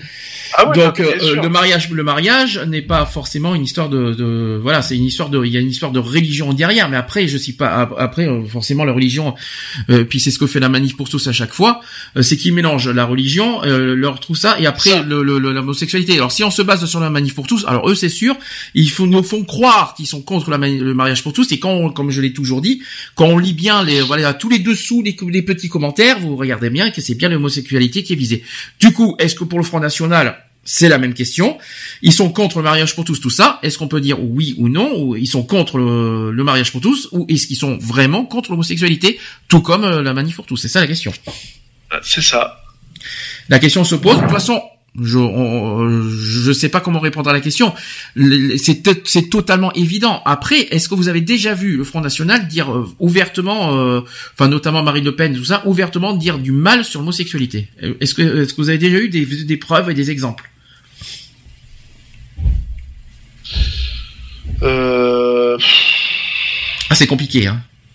Je, ne défends pas le Front National, je rassure, mais on est obligé quand même de voilà d'être euh, non, je, prudent de je, ce qu'on je dit. pense pas. hein, Je pense pas avoir entendu de, de propos homophobes. Mm. Euh, je mets bien entre parenthèses, je pense pas, hein, parce que Mm. euh, ça remonte à, à Mabel. Euh, puis entre temps, j'ai dormi. Mm. Euh, je, je pense pas hein, qu'il y ait eu des propos vraiment homophobes envers la communauté LGBT. Euh, après qu'ils soient contre le mariage, bon. Euh, Ça, c'est beaucoup de monde. Et puis il y a même des homosexuels qui sont, qui sont contre le mariage. alors, euh, bien sûr, donc euh, c'est c'est pas euh, on peut pas on peut pas les on peut pas les tacler là-dessus, c'est pas possible puisque euh, même dans notre communauté, il y en a qui sont contre. Donc euh, voilà. Euh, après ils ont pour moi, ils ont vraiment euh, eu euh, euh, Alors, pour- pour- pourquoi je pose cette question? C'est très simple parce que euh, faut faire très attention et très prudent d'accuser quelque chose parce que c'est il faut des preuves derrière pour accuser un tel euh, une telle Moi, chose. je pense, je pense qu'ils ont des, tu sais, des, enfin des, euh, ils ont, ils ont pris des, des chemins vraiment radicaux, quoi. Je veux dire, c'est Raciste, oui, c'est sûr. Avec tout ce qui est racisme, c'est sûr. Mais après, sur l'homosexualité, c'est plus délicat à, à prouver qu'ils sont vraiment ça. homophobes, quoi. C'est C'est ça ça. le problème. C'est ça, c'est ça. Après, après, affaire à suivre, on verra ça dans le programme, etc., etc. Euh, S'il y en a une qui est vraiment homophobe, là, par contre, je tiens à le dire, c'est bien Marion Maréchal Le Pen. Alors elle, oui, c'est clair, euh, elle, elle est purement homophobe, hein, euh, dans tous les sens du terme. Après, est-ce que Marine est dans ce même cas? Personnellement, j'ai pas encore vu personnellement. Je peut-être que dans, dans son fond intérieur, elle l'est, mais elle a pas, elle a pas exprimé en public. En tout cas, je l'ai pas vu personnellement. Euh, Il y a, il y a, y a, euh, tu peux euh, ne pas aimer quelque chose ou une façon de s'aimer ou n'importe, euh, sans en faire ton cheval de bataille, quoi. Je veux dire. Euh, parce qu'à ce moment-là, ouais, ben moi je suis, euh, je supporte pas les riches eh ben, euh, je vais faire ma politique contre les riches. Mm. Euh, je veux dire, il y a un moment donné, il faut ouvrir les yeux, quoi. Tu peux pas te permettre d'attaquer euh, les gens comme ça gratuitement, quoi. Je veux dire, c'est c'est- pas possible. Voilà, on est ce qu'on est. et, et on, enfin, on est fier de, de, de porter haut nos couleurs, hein, de toute façon. Enfin voilà quoi. Je veux dire, après chacun a ses, a ses convictions, chacun a, a, a ses propres euh, ses propres choix quoi. Je veux dire, euh, moi il y a, y a des trucs où je suis pas d'accord euh, sur des certaines choses de la droite comme de la gauche. Il y a des trucs où ouais, ben, l'extrême droite des fois ils vont loin, mais des fois ils ont des trucs c'est pas con non plus. Bon voilà quoi. Je veux dire, il y a à prendre et à laisser quoi. Je veux dire. Après faut pas faire une faut pas faire une fixation non plus quoi. Euh, c'est pas parce que bah ouais ils sont contre le mariage que ça y est ils sont homophobes quoi C'est ça, c'est pour ça que j'ai posé la question parce qu'il faut être très, il faut faire très attention aux accusations qu'on porte. Euh, on peut pas annoncer, il faut qu'on ait des preuves concrètes et voilà que ce soit par écrit tout ça pour annoncer officiellement qu'un parti est homophobe. C'est pour ça que c'est pour ça qu'on a on a aucun élément, aucune preuve pour l'annoncer malheureusement. On le sait que dans le Front d'intérieur les, les partisans du Front national sont euh, on va dire euh, racistes et homophobes, ça on le sait, mais il y a aucune preuve, les, on va dire euh, euh, à part des paroles, des on va dire des euh, comment vous dire, des, des partisans, des, euh, des militants en Front National, mais on n'a pas des, des preuves, des hauts placés là-dessus. C'est ça que le problème, le problème, il est là, quoi. Bon, voilà. Euh, autre affaire aussi, c'est, alors là, c'est pas mieux, hein, c'est qu'il y a des festivals de cinéma LGBT qui sont privés de subventions. Et, sachez que c'est pas chez nous cette fois, c'est en Rhône-Alpes, en Auvergne-Rhône-Alpes. Euh, trois associations culturelles promouvant le cinéma LGBT basées à Lyon, Saint-Étienne et Grenoble ont vu l'attitude de la région Auvergne-Rhône-Alpes changer par, après l'élection de Laurent Vauquier à sa présidence, et c'est ce qu'a rapporté les médias LGBT têtus aussi et hétéroclites.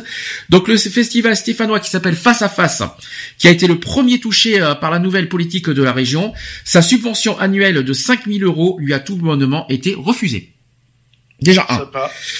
D'ailleurs, pas avec, il n'y a pas eu d'explication là-dessus, hein, je précise. Ouais. Ensuite, une première, sachant que c'est une première en 12 ans pour ce festival, hein, et qui a propos, qui Ah. propose d'ailleurs 30 projections à chaque fois euh, tous les ans sur quatre jours à Saint-Étienne. Euh, ensuite, autre festival, euh, autre festival de ciné- cinéma LGBT qui est impacté, c'est Écran Mixte à Lyon. Euh, en raison de critères d'éligibilité et du nombre de demandes proposées, le festival a vu sa subvention annuelle de 3000 euros, soit un quart de son, budget, s'évaporer. La région soutenait Écran Mixte depuis le début et le festival répond donc parfaitement aux critères d'éligibilité. C'est ce qu'a déploré le président du festival qui est, qui est cité par Hétéroclite. Quant au festival à Grenoble qui est vu d'en face, je sais pas si tu en as entendu Mhm. parler. Euh, Ouais. Donc là, euh, à Grenoble, euh, donc euh, vu d'en face, les organisateurs ne se font plus d'illusions et s'attendent à réduire la, vo- la voilure.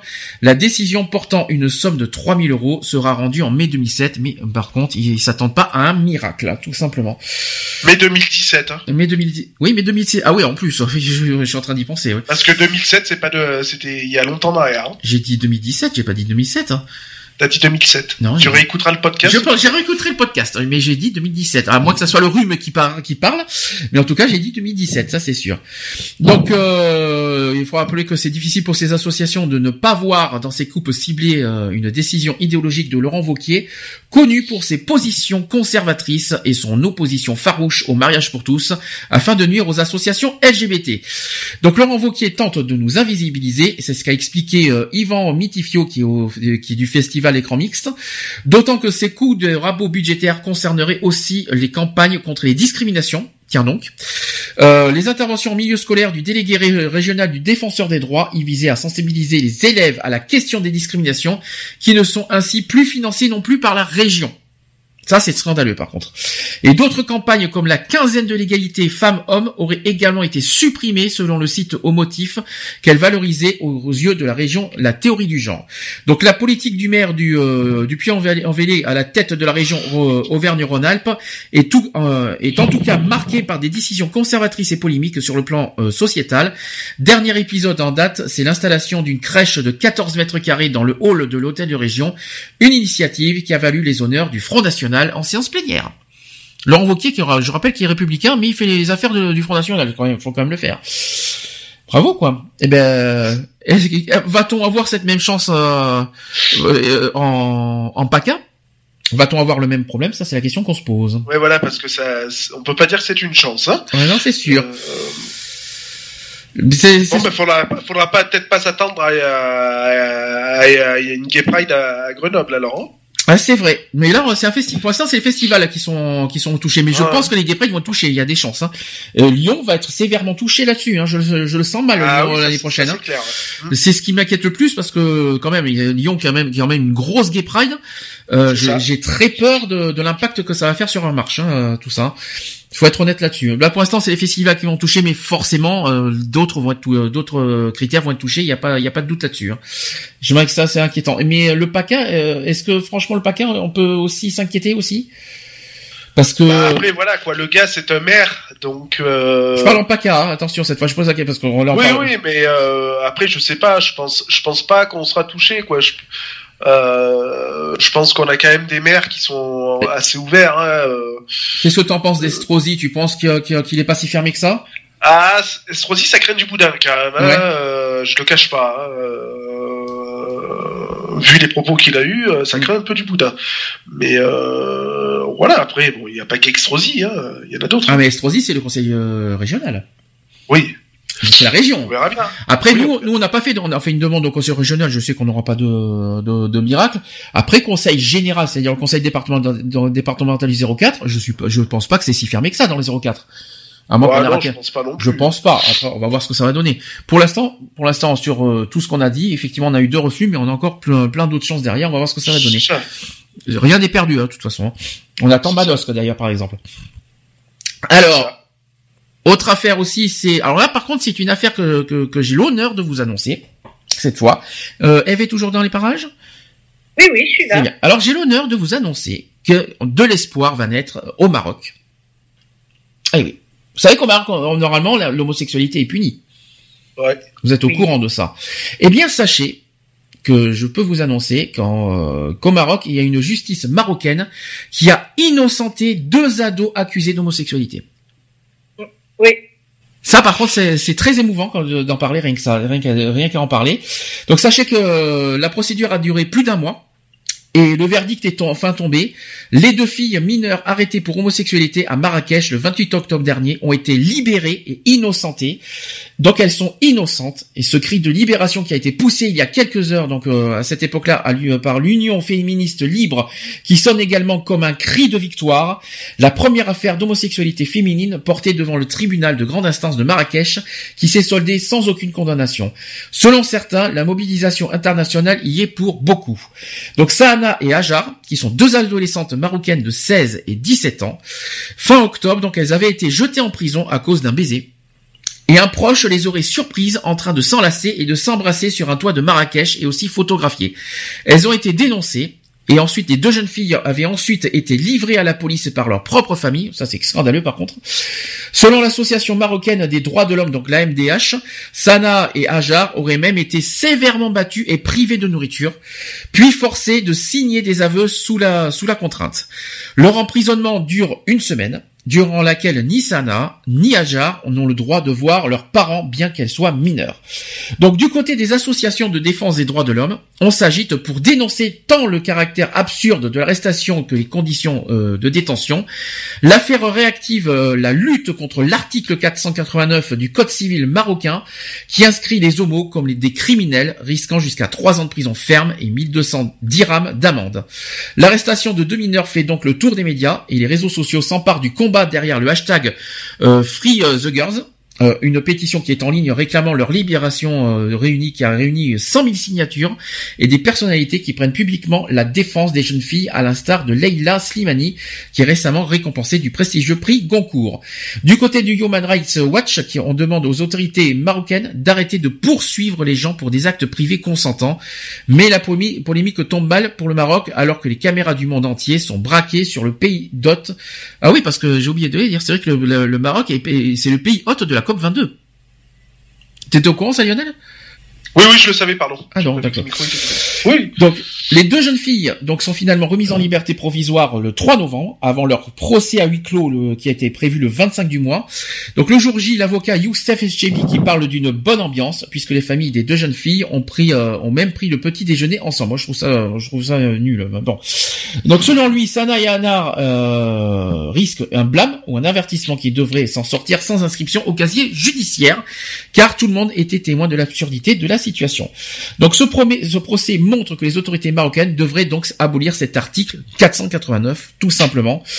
Euh, et selon le collectif Azouat qui défend les minorités sexuelles au Maroc, 19 cas de poursuites similaires ont été enregistrés à Casablanca en l'espace de trois mois entre janvier et mars 2016.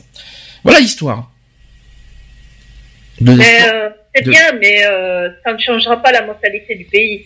Tu penses bien que ces filles-là, oui, elles ont été, je veux dire, innocentées, elles ont été libérées, mais euh, tu penses bien que les, les, les Marocains, tout- tout- toutes ces personnes bien pensantes qui vivent autour d'elles, vont, la montrer, vont les montrer comme des bêtes curieuses. Oui. Euh, la famille n'est pas encore finie de sortir euh, de, n'est pas encore sortie de l'auberge, hein, ça je peux te le dire. Hein. Mais est-ce qu'on peut, avec avec euh, voilà cette euh, cette histoire, est-ce qu'on peut espérer euh, une possible, euh, on va dire, euh, on va dire euh, abrogation de cette loi, de, de- l'abrogation de la loi au, Maroc Est-ce que est-ce que est-ce que d'après vous ils vont réussir à en discuter de cette loi?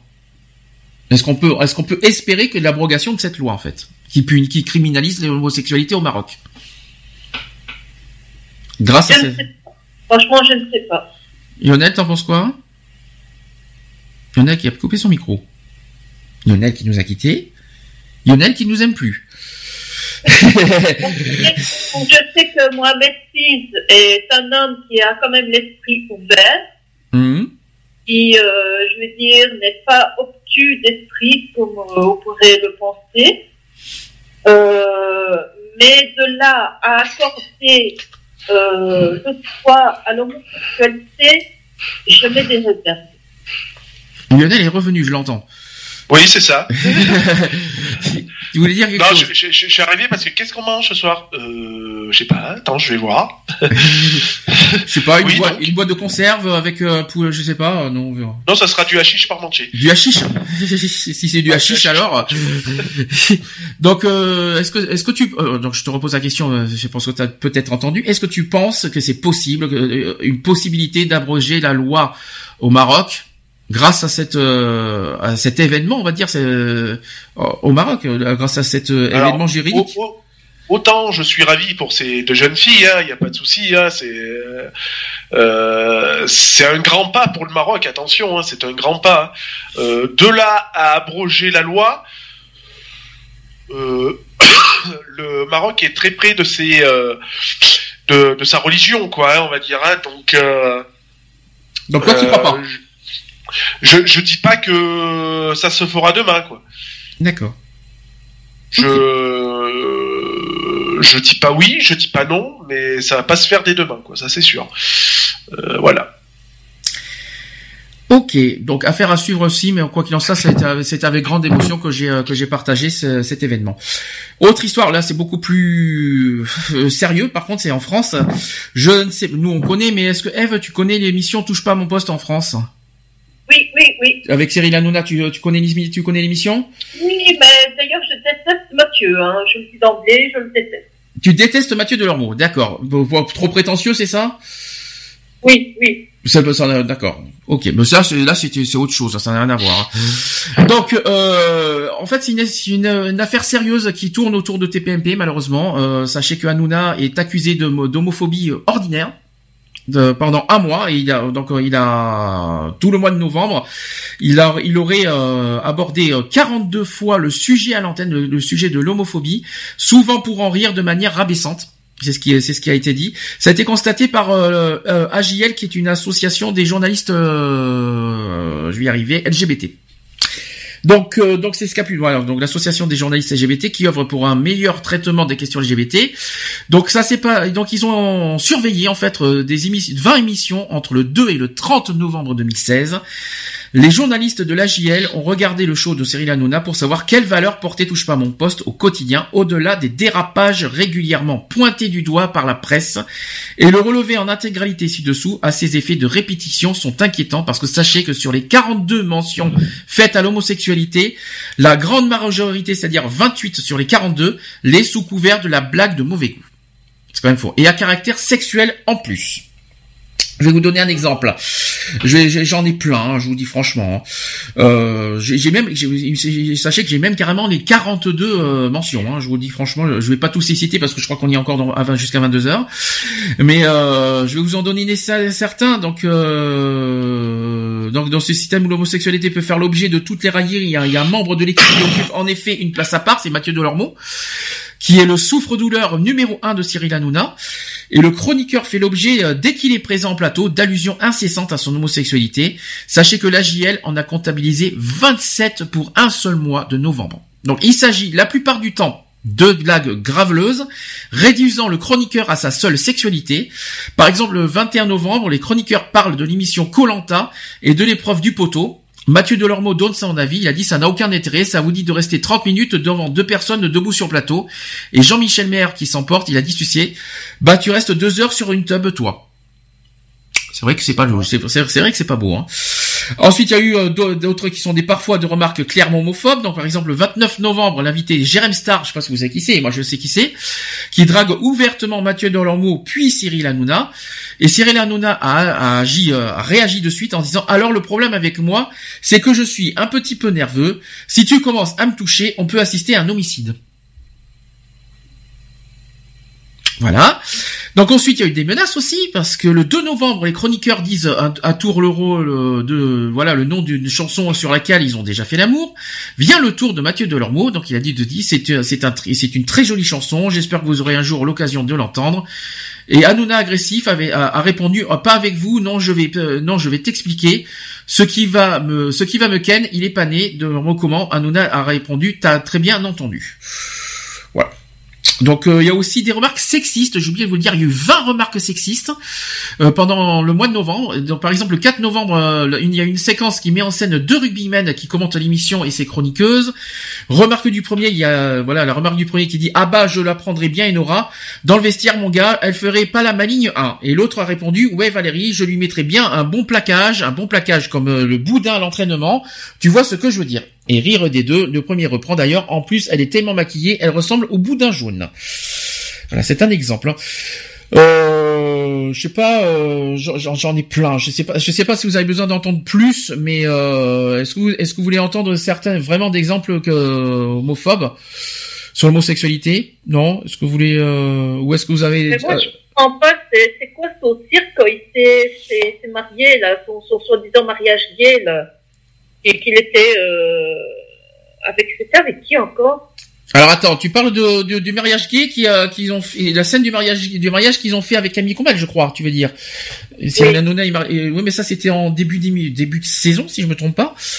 Euh, c'était euh, pour- euh, soit je pense que c'était euh, soit disant que c'était pour montrer qu'ils étaient pas homophobes. C'est ce qui a été dit à, à l'époque. Maintenant, malheureusement, c'est qu'aujourd'hui a- tout tout bascule parce que maintenant il y a des paroles qui sont dites, euh, notamment surtout par euh, par Cyril Hanouna et qui malheureusement voilà euh, inverse les choses et montre clairement qu'il a des propos très néfastes envers l'homosexualité et c'est pas bon pour son image. Et aujourd'hui maintenant Hanouna d'ailleurs ne, ne fait plus partie des euh, des animateurs pré- des animateurs préférés des Français. Hein, je tiens à le dire, je, parce qu'il y a eu un sondage récent et Hanouna ne- est de moins en moins aimé par les gens à cause justement de tout ça. Donc, euh, je tiens aussi à préciser. Donc, je sais pas si je peux vous en citer d'autres. hein. Par exemple, il y a Cyr- le 3 novembre, Cyril Hanouna a demandé c'est quoi vos qualités de Mathieu Delormeau si vous deviez vous vendre? Delormeau a répondu humour et sincérité. Jean-Luc Lemoyne l'interrompt, il a dit la bitomanie et Hanouna en riant a marqué la bitomanie et Delormeau qui poursuit l'affection, la tendresse. Bon, voilà. hein. Je sais pas, je sais pas comment vous dire, mais euh, voilà, il faut que vous ayez sur le site d'AJL que vous verrez les 42 motions. Vous allez voir, vous allez en avoir plein les yeux. Ouais, là, Euh, je, je suis sur les huit premières là. donc, euh, je peux vous dire que c'est c'est quand même fou. Mais c'est très sérieux maintenant. C'est un sondage, c'est une enquête très très très sérieuse qui est en train de se, qui est en train de tourner autour de l'émission. Alors moi, ce que je, moi, Maintenant, je parle à titre personnel. Moi, TPMP, c'est une émission que je regarde. Je, ne le cache pas. Euh, non pas pour Cyril Hanouna, parce que Cyril Hanouna, j'avoue que c'est vrai qu'il est un animateur qui, qui va trop loin maintenant en parole. Après, je regarde TPMP non pas pour Cyril Hanouna, mais voilà pour euh, certaines choses, que- notamment au niveau des médias que j'apprends. Après, je suis totalement d'accord avec AJ, euh, je, je rejoins totalement AJL. Euh, par rapport à ce que je lis, par rapport à ce que je sais, par rapport à ce que j'ai entendu, parce que j'en ai entendu des choses. La seule chose que je ne comprends pas, et vous allez pas comprendre, comment ça se fait à l'heure d'aujourd'hui que Mathieu Delormeau est toujours dans l'émission dans ce cas. Parce qu'à l'heure actuelle, il est toujours là. Il n'a pas quitté l'émission malgré toutes euh, toutes les attaques qu'on voit, malgré toutes les preuves qu'il y a, euh, parce que c'est prouvé et réel. Comment ça se fait dans ce cas parce qu'il est bien payé, c'est pour ça. Tu penses que c'est ça parce que j'y ai pensé à ça. Tu penses que c'est tu penses que c'est plus une affaire d'argent, c'est pas une histoire. euh, Et bien sûr, puisque la dernière, la dernière fois, il y avait déjà eu une émission où euh, comment Cyril Hanouna proposait euh, aux chroniqueurs de venir euh, à titre, euh, on va dire, euh, gratuit Mhm. euh, pour une spéciale ou quoi que ce soit. Et de leur mot, il a dit ah, si c'est gratuit, moi je viens pas. Donc euh, C'est vrai. ça veut ça veut bien dire ce que ça veut dire. Ah, t'as suivi TPMP aussi par rapport à t'as suivi pas Ouais, mal de choses. Je, je suis, je, de, de temps en temps, ça m'arrive. Quand je regarde, c'est de temps en temps le matin quand je me lève, mais je regarde pas plus que ça. Mais il y a Mm. des fois, le peu que je regarde, ça me, je suis outré, quoi. Donc, autant des fois, ça peut être marrant, il y a pas de souci. hein. Il y a des trucs, c'est marrant, c'est poilant, euh, voilà. Mais euh, à chaque fois que moi je me, je regarde. Euh, c'est du lourd quoi et c'est tellement lourd que bah, ça donne pas envie de continuer à regarder C'est ça qui est embêtant, Euh, parce que l'émission est bien, parce qu'il y, a- il y a des choses qu'on apprend. Après, je suis d'accord sur le côté lourd, notamment. les, les, les, les blagues à deux balles euh, Ouais, c'est vrai. de, de Hanouna, enfin elles sont lourdes. C'est vrai. Je veux pas dire, mais C'est vrai. Mais après, il faut pas confondre. Moi, ce qu'il faut pas confondre, il faut pas, il faut pas confondre un animateur et une émission. Donc là, ce que, là, ce que, ce que je vois, il faut viser l'animateur. Il faut pas viser l'émission. Enfin, je pense. Hein, ça, c'est moi. Euh, après, euh, après, il y en a qui, après, après, à chaque fois, ils essaient de se, de se justifier sur le ton de l'humour. Est-ce que franchement, même sur le Mais coup, oui, mais la, la phrase fétiche de d'Hanouna, c'est pour rigoler. Alors, Oui. euh, bah ouais, c'est pour rigoler, mais euh, la plaisanterie, elle va, elle a un certain niveau, quoi. Je veux dire, Mm. euh, on peut, certes, on peut peut-être plaisanter de tout, mais à, une certaine limite. Il y a une barrière non plus à ne pas, à ne pas franchir. Euh, Et puis- c'est tout. Quand tu vas trop loin, tu vas trop loin, quoi. Et puis il y a autre chose qu'il faut quand même souligner. Ça serait une fois. Allez, on passe. Mais là, c'est constant.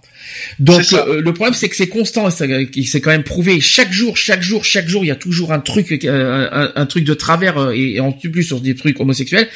Donc ça en devient constant et donc forcément l'accusation devient crédible contre Cyril Hanouna sur sur le, le fait qu'il serait, on va on va dire au conditionnel, qu'il serait homophobe. Donc euh, donc voilà, donc il est- C'est comme l'histoire qu'il y avait eu avec, euh, je sais plus comment il s'appelle là, qui avait, euh, on va dire, parce qu'il était un peu chaud, il avait un peu bu tout ça, il avait euh, embrassé les seins de, de je sais plus qui là, de la nana, euh, je sais pas trop Alors quoi. tu confonds avec Jean-Michel Maire, je crois.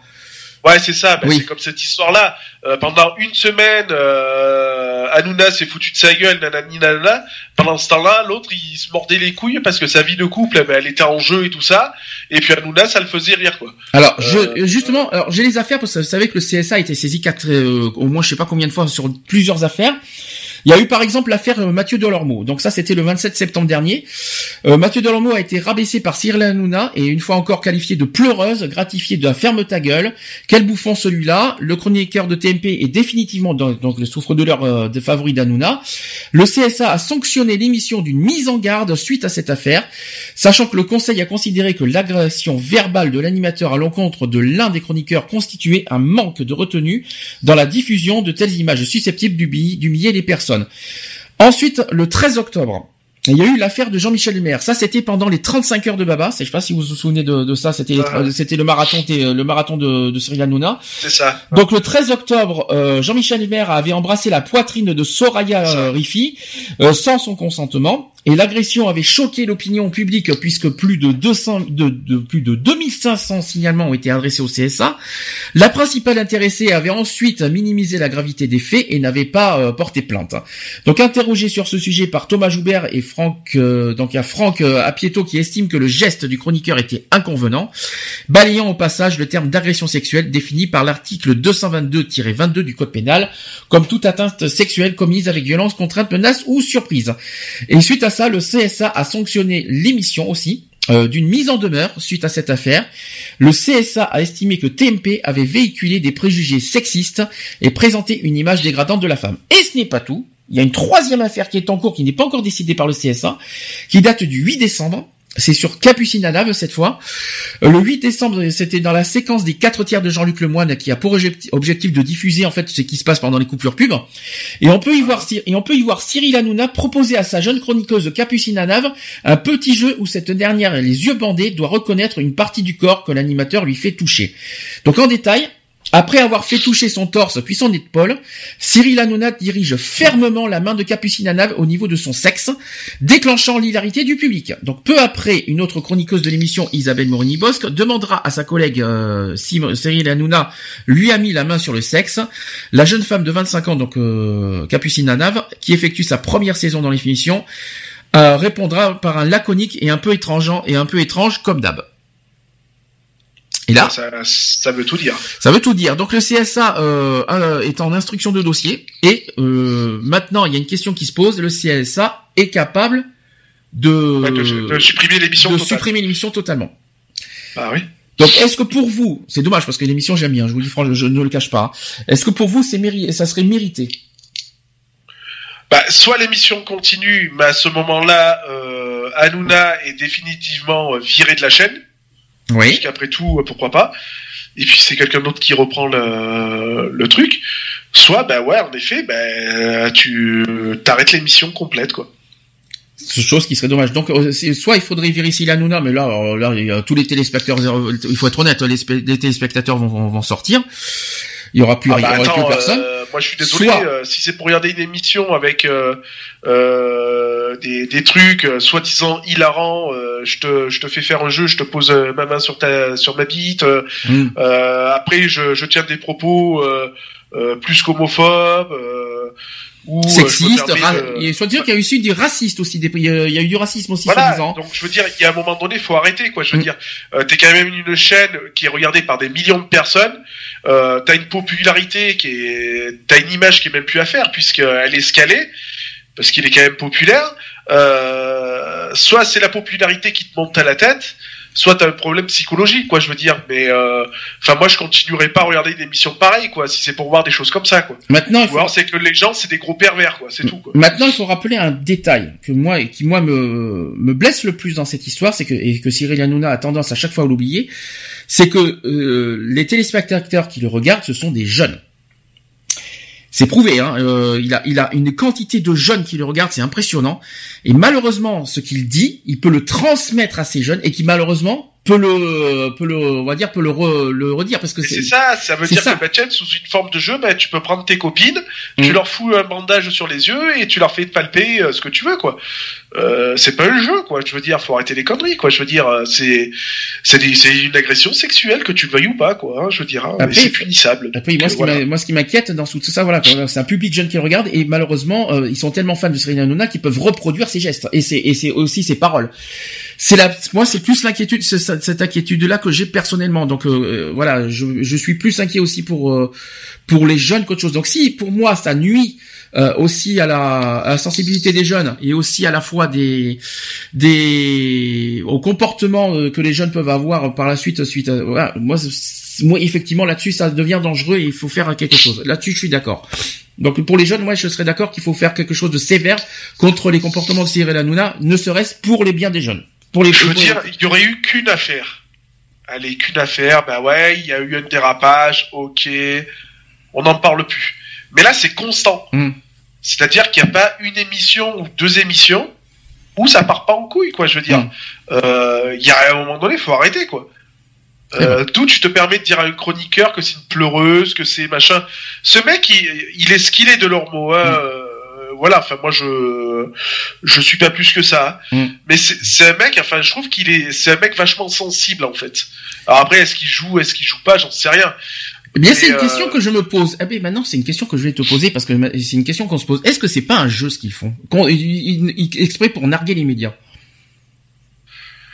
Mais t'imagines jouer avec ça? C'est grave, je sais que c'est grave parce qu'il y a des propos à ne pas C'est dire ça. c'est grave. Non Mm. mais c'est pas ça, c'est que c'est grave parce que euh, tu peux tout perdre. Mhm. Tu peux tout perdre, euh, donc tu peux faire fermer l'émission, euh, ou alors tu peux faire faire euh, dégager le, le directeur, puisque c'est lui le directeur de, de la chaîne. hein, Hanouna. Mm. Euh, donc voilà quoi, je veux dire. Mais euh, enfin les gens, si c'est un jeu pour eux, c'est des inconscients quoi. Mm. Parce que c'est comme euh, comment elle s'appelle la euh, la plus ancienne du groupe là. Ah, il y en a plusieurs. Enora Malagré peut-être? Euh, non, euh, comment elle s'appelle Is- Isabelle peut-être? Non, Valérie, Moi, je Valérie crois que- Benaïm. Non, l'autre. C'est tu, je crois que tu l'as dit. Isabelle Morini Bosque. C'est pas la plus ancienne. Hein. La plus ancienne, c'est Enora Malagré. hein. Donc, euh, de, de Non l'équipe. mais, euh, non mais je parle pas, je parle au niveau âge, hein, je parle pas. Au... Ah, la, la, plus, la, plus, la plus âgée, oui, c'est Isabelle Morini Bosque, oui. Voilà, il y a des fois, il, il, euh, il dit des trucs en- envers cette, cette femme-là. euh, je suis désolé, euh, ferme ta gueule quoi. Hmm. T'as pas de respect, t'as pas de respect. C'est, euh, tu veux qu'on ait du respect pour toi, t'en as même pas pour les autres quoi. Je veux dire, c'est un truc, de ouf. Et ce que je comprends pas, et puis quand j'y repense, ça veut dire qu'aucun des chroniqueurs euh, euh, dit euh, ne Mais dit pas stop quoi. de dire quelque chose quoi. Ouais, et c'est ce que je comprends pas, c'est qu'ils se font limite insulter en public et ils disent rien. Alors soit parce qu'ils connaissent bien Parce Cyril. qu'ils sont bien payés, c'est pour ça. Alors je ne sais pas parce qu'en fait il y a plusieurs questions qu'on se pose. Soit c'est parce qu'ils connaissent bien Cyril Hanouna, son humour, etc. et donc ils, ils passent l'éponge. Soit c'est un jeu et ça on ne le sait pas parce qu'on ne sait pas comment ça se passe en coulisses et tout ça de ce qu'ils disent entre eux. Ça on ne le sait pas, on ne le saura pas. Soit euh, soit c'est parce qu'ils ont peur finalement de d'être quoi, d'être virés tout ça. Mais euh, dans ce cas c'est Ouais, complètement. mais Puis ils ont l'impact personnel Oui. euh, C'est comme si que voilà ils disaient euh, de, de leurs mots euh, ouais t'es une petite pédale t'es machin nanani nana. Le mec il est gay. Mm. Le mec il est gay et tous les jours dans les émissions tu dis ouais petite pédale nanani nanana. Dehors dans la rue ils vont lui dire quoi les gens? Enfin il y a quand même. Ah la, ah, la petite pédale super l'image. Enfin, moi, ça me surprend parce que quand on sait qu'il y a des chroniqueurs qui ont des, on va dire, qui ont, euh, quand, quand on sait qu'il y a des chroniqueurs parmi les TPMP qui ont des, euh, qui ont une carrière énorme, je parle, par- je pense par exemple à Julien Courbet, euh, qui, qui, qui est toujours dans l'équipe TPMP, qui a dû voir pas mal de choses et qui est toujours là. Moi, je me pose des questions parce que je me suis dit, attends, comment, euh, si vraiment ça, ça dérangeait euh, autant, comment ça se fait qu'ils sont toujours là? C'est là, c'est ça, c'est juste ça qui me perturbe le plus. Si Mathieu Delormeau était vraiment attaqué pour homophobie, pourquoi il est toujours là? Sachant que Julien Courbet, il défend beaucoup les lois. Pourquoi il est toujours là? Vous savez, il fait une émission sur RTL pour défendre les, victimes. Il est toujours là pour autant. Coé, qui est quand même un- quelqu'un qui, est très ouvert euh, sur pas mal de, de sujets, il est toujours là. Euh, je je sais pas, je sais je, je que j'avais vu une émission où il y avait justement euh, Koé. Mhm. Euh, le- à un moment donné, euh, Hanouna dit, je sais plus, je- enfin fait une allusion à je sais plus trop quoi. Euh, après, ça s'est fait en off, puis ça a été filmé en plus. Euh, Il y a comment Koé qui s'est levé et qui a dit à, à Hanouna, il a dit franchement, ce que tu viens de dire, c'est franchement pas. Euh, enfin dans, dans le site c'est fr- franchement pas cool quoi je veux Mm. dire euh, il lui a fait comprendre que c'était très déplacé quoi je veux dire quand j'ai vu ça j'ai dit bon ben voilà lui au moins il- enfin Koé il a au moins les couilles quoi je veux Mm. dire hein.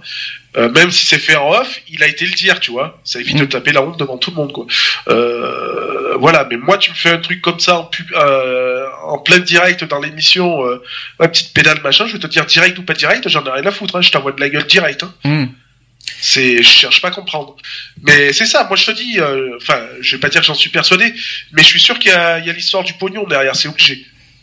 Bah, ça, ça me surprend de la part de certains, de certains chroniqueurs qui n'ont pas besoin d'argent. Euh, Excuse-moi, euh, Julien Courbet, Ah non, est c'est produ- Julien Courbet est producteur et pourtant il est toujours là malgré ce que, malgré ce qui se passe. Koé aussi, il est quand même un animateur, il est sur énergie, Oui, il a quand sûr. même assez d'argent. Euh, euh, ne parlons même pas non plus de. Après, moi je sais pas, Koé, euh, enfin pas Koé, mais euh, Courbet, euh, enfin moi à chaque fois que je regarde l'émission, je le vois pas, donc. euh, Ah si si je le vois il, il est pas tout le temps là parce qu'il a voilà il fait ses propres émissions aussi tout comme. Castadi d'ailleurs même chose hein, Castadi qui fait il fait les jeux aussi donc euh, voilà il y a quand même pas mal de grands grands chroniqueurs j'ai comme Isabelle Morini Bosque elle a quand même elle a quand même une sacrée notoriété comme Valérie Benaïm elle a quand même une sacrée notoriété au niveau public donc il y a quand même des chroniqueurs qui ont quand même une- des, des sacrées euh, notoriétés qui continuent à l'émission et qui continuent à soutenir Cyril c'est c'est pour ça que je ne comprends pas donc il y a quelque chose que nous, qui nous manque. Alors c'est vrai que publiquement ça ne se fait pas. C'est vrai qu'il y a des mots à ne pas dire euh, quoi qu'il en soit en public. Et là-dessus je rejoins totalement, euh, totalement le- les journalistes sur ça. Il y a des paroles qui vont trop trop loin et puis je me mets à la place sur et puis je pense surtout aux jeunes qui regardent ça et moi je trouve ça scandaleux pour eux. Par contre, euh, j'essa- j'essaie de comprendre si c'est pas s'il y a pas de la stratégie derrière, mais, euh, y a- mais bon, on est quand même dans une heure de grande écoute, c'est quand même 19 heures. Même Euh, si c'est stratégique, c'est une stratégie qui peut être dangereuse. C'est dangereux, bien sûr. Hein. Euh, Mais je me pose, j'arrête pas de me poser des questions. Si, si ça a dérangé, pourquoi tout le monde est toujours là? C'est la seule chose que je comprends pas. Après, il y a autre chose que, il y a, il y a une autre, une autre facette que Cyril Hanouna montre et que je pense que, que tout le monde apprécie, c'est qu'on peut pas lui enlever sa générosité. Ah non, ça c'est sûr. Non, mais c'est un bon gars. Attention, Mm. hein, moi j'ai rien contre lui. Hein.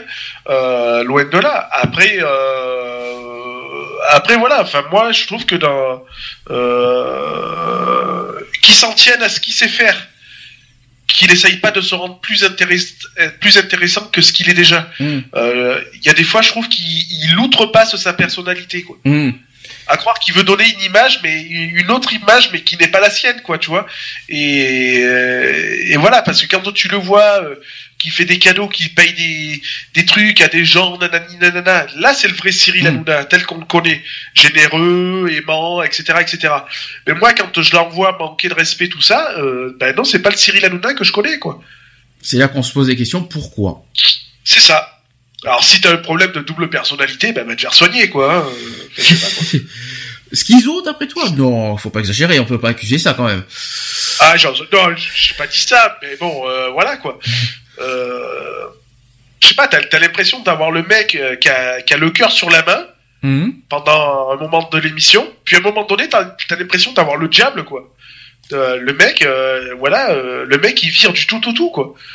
Euh, c'est un truc de ouf. Alors, ouais, peut-être que, peut-être que pour lui, euh, c'est dit sur le coup de la rigolade, il y a l'ambiance, il y a le machin.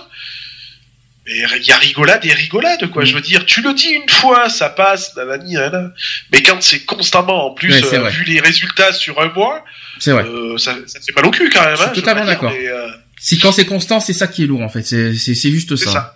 C'est c'est c'est et puis en plus ça ça ne crédibilise pas sa, sa personne. Hein. Il faut être. ah euh, non, ça c'est sûr. Et puis euh, les accusations sont de plus en plus fondées et qui s'ils continuent comme ça. Donc euh, voilà. Euh, Eve qui a, qui, a, qui a un regard extérieur, tu connais, tu m'as dit tes PMP. Qu'est-ce que tu en penses, toi qui a, tu as dû sûrement en voir euh, quelques uns, quelques-unes euh, des émissions. Tu en penses quoi? Oui, moi j'ai arrêté de regarder l'émission à cause de Mathieu. Parce que lui aussi, euh, par moment, je trouve qu'il a des paroles euh, qu'il doit, qu'il doit pas avoir. Il a des, des attitudes euh, très méprisantes et je n'ai pas du tout aimé. Et pourtant, il est pas si, pas si malhonnête que ça parce qu'il dit, il dit quand même ce qu'il pense. Parce que je regarde tout le, je regarde tous les jours, hein, je, je ne cache pas. Donc euh, je, j'aime pas non plus sa personne parce qu'il est trop prétentieux, il pense, il pense qu'à l'argent, je le dis franchement. Après pour le reste, on peut pas lui cacher son, son euh, ce qu'il pense. Hein. Il dit ce qu'il pense et ça là-dessus on peut pas, on peut pas lui enlever. Bah, Balnière, niveau pognon, il s'en est jamais caché. Hein. Ouais, toujours, oui. Parce qu'il a toujours Il, dit. hein. est il a toujours dit, hein, Mm. s'il venait là, c'était pour le pognon. Hein, Mm. euh, c'est tout. hein. Après, euh, après, la seule chose qui me dérange chez Mathieu Delormeau, c'est qu'il est, il, il, a, il juge vite les apparences des gens. C'est ça. Ça, par contre, ça me dérange beaucoup, ça. Moi, tu vois, euh, autant euh, Nora. Mm. euh, Et Nora, oui. et Nora, je n'aimais pas son émission radio. Hum. Hein, je le cache pas. hein. Et depuis que je l'ai découverte à la télé, euh, ouais, ben, j'ai complètement changé d'avis, tu vois. Elle est ce qu'elle est, euh, et puis finalement, je l'aime bien, quoi. Hum. Je l'aime bien, mais c'est vrai, quand elle avait son émission radio, euh, j'accrochais pas du tout, quoi. Voilà. C'est qui votre chroniqueur préféré dans tout ça alors? Isabelle. Ah, Alors elle, est- elle- elle est marrante, il faut être honnête, elle a, elle a des ces trucs. euh, Isabelle elle est géniale. Et toi Lionel, t'a- t'aimes qui? Ah, moi, moi je, les- je les aime un peu tous parce que euh, j'aime bien la petite rivalité avec. Euh, putain, moi et les noms. Euh, avec euh, ben, celui qui a eu le problème là avec. Euh, Ah Jean-Michel Maire? avec Ouais mais lui, il- Michel Maire Ah et, oui, mais- euh, et l'autre là, comment il s'appelle euh, Thierry Moreau peut-être. Thierry Hein Moreau, Thierry Moreau peut-être non Ouais, ouais, c'est ça. J'aime Ouais. bien la petite rivalité, ça me fait marrer, tu vois. Jean-Michel Maire, Jean-Michel Maire, lui aussi il est lourd. Je le dis franchement, lui avec ses. Ah oui, oui, oui, oui. Non, mais Alors- il le sait. Hein. Alors lui Il avec. le sait, il a toujours dit. Hein. Ah non, parce qu'avec ses co- avec toutes ses connotations sexuelles, c'est lourd. Mais alors ça par contre c'est encore Ah, plus bah lourd. oui. Ça par contre ça me dérange encore plus. Ça me fait penser au vieux beau qui, qui, qui, croit toujours, euh, toujours jeune, qui peut attirer toutes les femmes qu'il veut. Euh, j'ai dit, mais à certains moments, je lui disais, mais, je lui disais, mais tu vieillis comme tout le monde. Euh, t'inquiète, euh, les nanas, euh, si elles se retournent sur toi, c'est uniquement pour ton argent, hein, rien d'autre. Hein. Donc en chroniqueur, euh, j'en ai pas des masses hein, que j'aime bien, j'aime beaucoup. Bon, évidemment Julien Courbet, j'en suis fan et pour des pour des multiples raisons. Euh, j'aime beaucoup et, et ça va me surprendre, j'aime beaucoup Enora parce que elle est peut-être, elle a peut-être euh, parce que justement son caractère me ressemble beaucoup en fait. Elle, a- elle, elle dit, elle est du tac au tac et vas-y que je te dise ce que je pense. Re- Là-dessus, elle me ressemble beaucoup, je trouve. Donc j'aime bien sa façon de faire. Et puis Isabelle, ah non mais Isabelle Morini-Bosque, c'est, c'est, euh, puis un, un qui, un qui, est- alors peut-être que ça peut paraître étonnant aussi ce que je vais dire, mais euh, Gilles Verdès quand même. Ah oui. Ah bah oui, il serait pas là, il aurait, il serait pas là, bah ça serait plat. Franchement. Ça, et- Ça, il y, a- il y a toujours le bouffon de service, hein, de toute façon. hein, euh, moi, j'aime bien. Ah moi j'aime bien. Personnellement, Gilles Verdez et puis il dit ce qu'il pense. C'est ça. Bon, des fois un petit peu détourné, mais euh, il dit ce qu'il pense. Et, euh, Ouais. après- puis des fois un petit Ouais. peu surjoué, des fois aussi. Hein. Des fois de manière un peu trop surjouée à mon sens. Mais euh, il dit toujours les choses euh, comme il le sent. Ça. Voilà. Gilbert, c'est pas qui est assis à côté d'Isabelle. Si C'est ça que je demande. Gilles Verdez, c'est- c'est Gilles Verdez, c'est lui, oui, qui, qui, qui- qui- qui est juste à côté d'Isabelle. Je, je confirme, c'est ça. Voilà, donc on va pas, on va pas s'éterniser non plus toute la soirée parce que je pense que tout le monde a faim.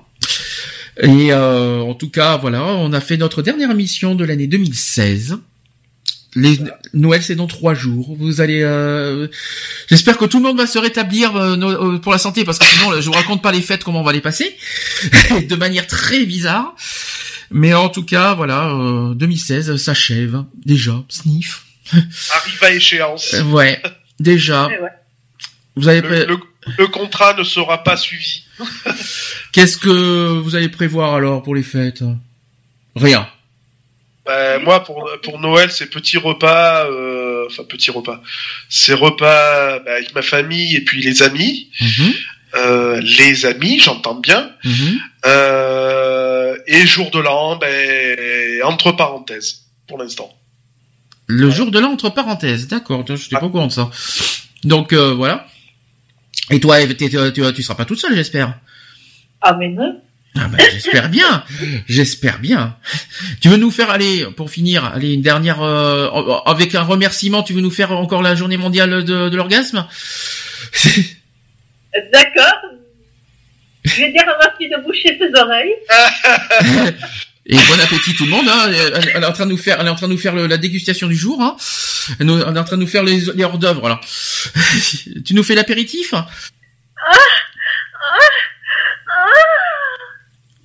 Eh ben punaise, à nos, à nos ordres, elle fait des choses aujourd'hui. Hein. Et c'est là que t'apprends sa fille dire, je savais pas que tu savais faire ça, maman. Punaise. En tout cas, t'en t'en fais même étouffer Lionel, hein, c'est quand même fou. hein. Bon, en tout cas, en tout cas, voilà. Donc, enfin, on est, euh, enfin, on a réussi à faire l'émission et je rassure le en entier. Tout va bien au niveau du, euh, au niveau du live. Il n'y a pas eu de problème. Je m'excuse pour le retard encore aujourd'hui. Il y a eu des problèmes techniques et qui nous ont, voilà, repoussé, on va dire, l'heure de départ et l'heure de fin. Mais on a réussi, c'est le La dernière principal. de l'année, on s'en fout. Comment? On s'en fout, c'est la dernière de l'année. Oui, je sais que c'est la dernière année, mais bon, c'était pas prévu qu'on finisse aussi tard quand même. Donc, euh, quoi qu'il en soit, alors la prochaine émission, ça sera soit le 7, soit le 14 janvier. Je sais pas, euh, ça dépendra de certaines choses que je ne voilà, que je ne peux pas dire aujourd'hui parce que je ne sais pas moi-même.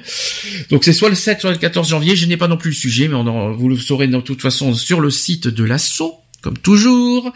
Les podcasts, comme toujours www.equality-podcast avec un s.fr et www.equalities.fr. Vous avez aussi le site de l'association asso-equality.org. Prépare-toi Lionel, t'inquiète pas, j'arrive. Je le connais toujours pas. Prépare-toi, prépare-toi, j'arrive. Euh, ensuite, euh, le, le mail asso.equality.gmail.com. Qu'est-ce qui me manque? Ah, les téléphones. Bonjour Lionel. Je ne connais toujours pas les numéros de téléphone. C'est toujours ça, il va nous... Eh, mais si, t'inquiète pas. Alors, mon 07. Ah, je t'en prie. Vraiment ton 07, toi. Oui. Ah bah oui, j'ai un 07. Ouais. Elle me l'a même- je l'ai même, elle me l'a même donné, je l'ai eu, je le confirme. Donc, alors le fixe, le fixe de l'assaut. Attends, je vais te dire ça. Ah, ça y est, il va tricher. Oh, le tricheur. Laisse, laisse-moi trouver. Oh, il triche, mais j'y crois pas. Le portable. Oh, alors, laisse-moi, je vais trouver aussi, c'est ça? Bon, ben, pendant. Allez, 06 27 39 28 71 pour le portable. Le fixe de l'association 04 86 15 45 75. Désolé pour la compréhension. Non, t'as- non, non, t'as très bien articulé. le- Non, non, t'as, avec le nez. non, mais je te rassure, t'as, t'as très bien articulé. Moi, j'ai très bien compris.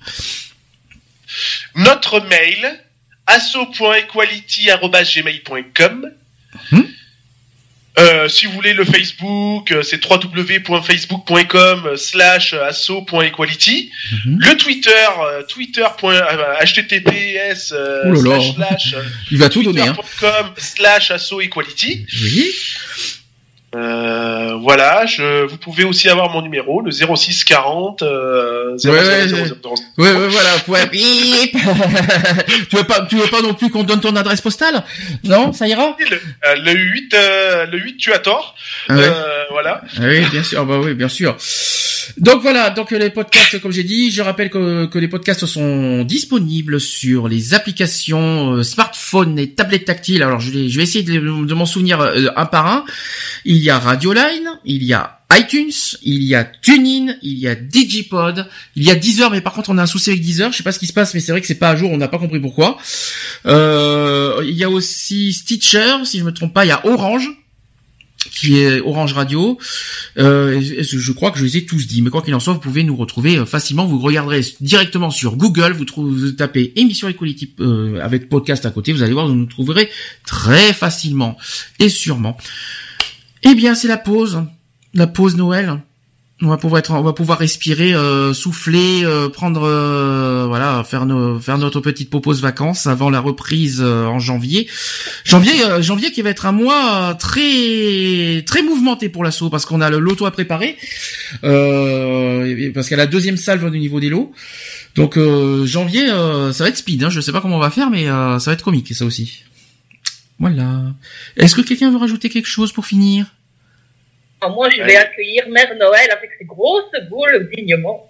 Ouais, et les boules, non, pour le Père Noël, c'est ça C'est ça, et la guirlande avec, tant qu'on y est aussi, euh, non Bien sûr, on y croit tous. Euh, Lionel, un petit mot pour finir Bah, une pensée à, à toutes ces personnes hein, qui n'auront pas la chance de passer Noël euh, comme tout le monde. Une grosse pensée à ces gens-là. euh, et puis, ben, pour tout le monde, euh, quand même- passer quand même des bonnes fêtes de Noël. Passer tant bien que mal une nouvelle année. Euh, hein. L'hiver est rude Euh, hein, en ce moment. Je sais pas comment ça se fait, mais le froid est rude. Et c'est vrai qu'il faut penser en ce moment avec le froid y a en ce moment, parce que là, le froid. Oui. Oui, non, j'allais dire penser que il y a beaucoup de personnes dehors. Mhm. Donc euh, une soirée au chaud, ça leur fera pas de mal. N'ayez pas peur d'ouvrir les portes. Hein. ils- euh, là, ces gens-là ne mangent pas. Euh, ils ont faim, ils ont pas envie de manger euh, de la chair humaine. Donc euh, voilà, un peu de solidarité avant la fin de cette de cette année et ça ça pourra être que plus propice pour l'année 2017. Alors, on demande pas aux gens de d'héberger les gens, c'est pas du tout ce qu'on demande, mais ce qui serait bien comme geste au moins Un citoyen, au moins le, le ge- un geste citoyen, c'est au moins d'appeler le SAMU social pour prévenir qu'il y a quelqu'un qui est dehors, qui dort dans la rue, au moins pour prévenir, notamment avec ce froid, parce qu'il faut, parce que malheureusement euh, le lendemain il peut en mourir, hein, il faut être, en- il faut être honnête, on peut en mourir du froid, donc il faut pas laisser quelqu'un dans la rue, même si vous refusez, euh, ça peut devenir de la non-assistance à personne en danger, il faut quand même le rappeler. Euh, donc, euh, donc n'hésitez pas, il y a un numéro à faire, c'est le 115, c'est le SAMU social. Vous prévenez euh, le lieu exact, l'endroit exact, voilà où se trouve la personne qui, est en difficulté, on va dire à cause du froid. La personne ne vous en voudra pas, je vous rassure. Et puis vous aurez surtout la conscience tranquille en rentrant chez vous. C'est ça aussi qu'il faut se dire. Quelque chose à rajouter, Lionel Protec là-dessus, c'est bon? J'ai tout lu. Bah oui, c'est parfait. C'est parfait. Tu t'es pas tu t'es pas trompé de numéro, donc c'est bien. Ah, je connais le SAMU social quand même là-dessus. Euh, je, je connais bien. hein, je sais ce que c'est. Non, non, mais voilà quoi. euh, un petit peu de solidarité, ça coûte rien, c'est gratuit et ça mange pas de pain. Quoi. Voilà. Au pire, faites le 18, mais les pompiers ne s'occupent. Je pense pas qu'ils s'occupent des SDF les pompiers. hein, Ah, donc, et- et- ils géreront pas ça, ils vont gentiment vous dire d'appeler le 115. je pense. Ou alors ils vont les emmener peut-être aux urgences, mais les urgences sont pas aptes à s'occuper forcément. euh, C'est compliqué, mais euh, au pire euh, le 115, mais le 115 c'est fait pour les, les hébergements, tandis que le 18 c'est plus euh, peut-être côté santé. Si jamais au niveau médical, euh, le- vous voyez quelqu'un qui est en détresse, n'hésitez pas à appeler les pompiers. Par contre, ça c'est très important. Ou si vous avez prévu plus que de raisons dans votre repas de fête et qu'il vous reste une place, bah, ça coûte rien pour un soir d'accueillir une personne et de lui offrir un plat chaud. Puis c'est tout à fait faisable. Autre chose, c'est renseignez-vous aussi, c'est qui là on est sur les fêtes de Noël. Je sais que vous savez que Noël n'est pas forcément, euh, il y a tout le monde ne, passe pas Noël en famille. Il existe dans certains secteurs des Noëls solidaires. Nous assistons, il y en a un par exemple. Euh, il y a dans les grandes villes aussi. N'hésitez pas à vous renseigner s'il y a des Noëls solidaires et n'hésitez pas par exemple à, à- à fournir euh, les éléments à ces- aux personnes euh, que les plus démunies, l'adresse et les lieux comme quoi il y a des Noëls solidaires entre associa avec des associations euh, pour ça. Ça c'est le premier point. Et euh, deuxième point, je sais plus ce que je voulais dire en fait. Je cherche ce que je voulais dire. Il y avait deux choses que je voulais dire. Et euh, si- Lionel, si tu veux dire quelque chose, comme ça je retrouve euh, ce que je voulais dire. Bah, sur Sisteron, donc il y a le comité des fêtes qui organise un Noël solidaire euh, à la salle polyvalente de l'Alcazar, Mhm.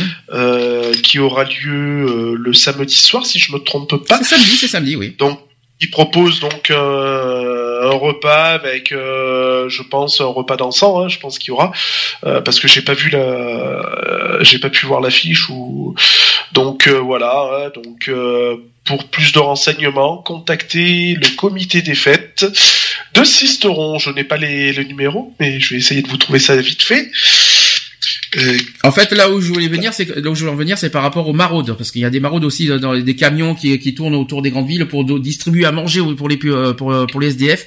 Ça aussi, il faut quand même bien le souligner. Ne laissez jamais mourir. C'est bien de dire de ne pas laisser mo- mo- mo- mourir de froid, mais ne pas non plus laisser mourir de faim un SDF. C'est très important aussi. Voilà. Est-ce que tu voulais dire quelque chose, Lionel aussi? Là-dessus? Non? Euh, oui, voilà, bah oui, ne, ne- voilà, ne pas, ne pas hésiter. Hein, vous croisez une personne dans la rue euh, pendant ou hors ou, hors fête, hein, je veux dire. hein, on est en période hivernale, il faut, faut pas hésiter. Hein, euh, la main, elle se tend tous les jours. Euh, on ne laisse pas une personne euh, dans le froid. Hein, on n'aimerait pas être à leur place, donc faisons en sorte de ne pas les, de ne pas les laisser pour compte. Voilà. Très important à dire. Là, on est en période de froid, c'est très pointu en ce moment. N'oubliez pas. Et puis, hein, ça peut arriver à tout le monde, ça peut arriver à n'importe qui cette histoire. Donc, je pense que euh, si ça vous arriverait, on ne vous aimerait pas qu'on vous laisse tomber dans la rue comme, comme ça. hein. Enfin, il faut se mettre à la place d'un SDF pour ça. Allez, on, vous souhaite quoi qu'il en soit de bonnes fêtes de fin d'année. Hein, euh, bon réveillon, on va dire bon réveillon de Noël et bon réveillon du jour de l'an. On se retrouve quoi qu'il en soit en début janvier, soit le 7, soit le 14 janvier prochain, pour de nouvelles aventures et pour une nouvelle année. Voilà. Donc bisous. Bisous, bonne fête à tous. Merci à vos fêtes. Et à toutes. Bonne fête à tous. Merci beaucoup. Au revoir, bonne soirée, bon appétit. Au revoir. Retrouvez nos vidéos et nos podcasts sur www.equality-podcast.fr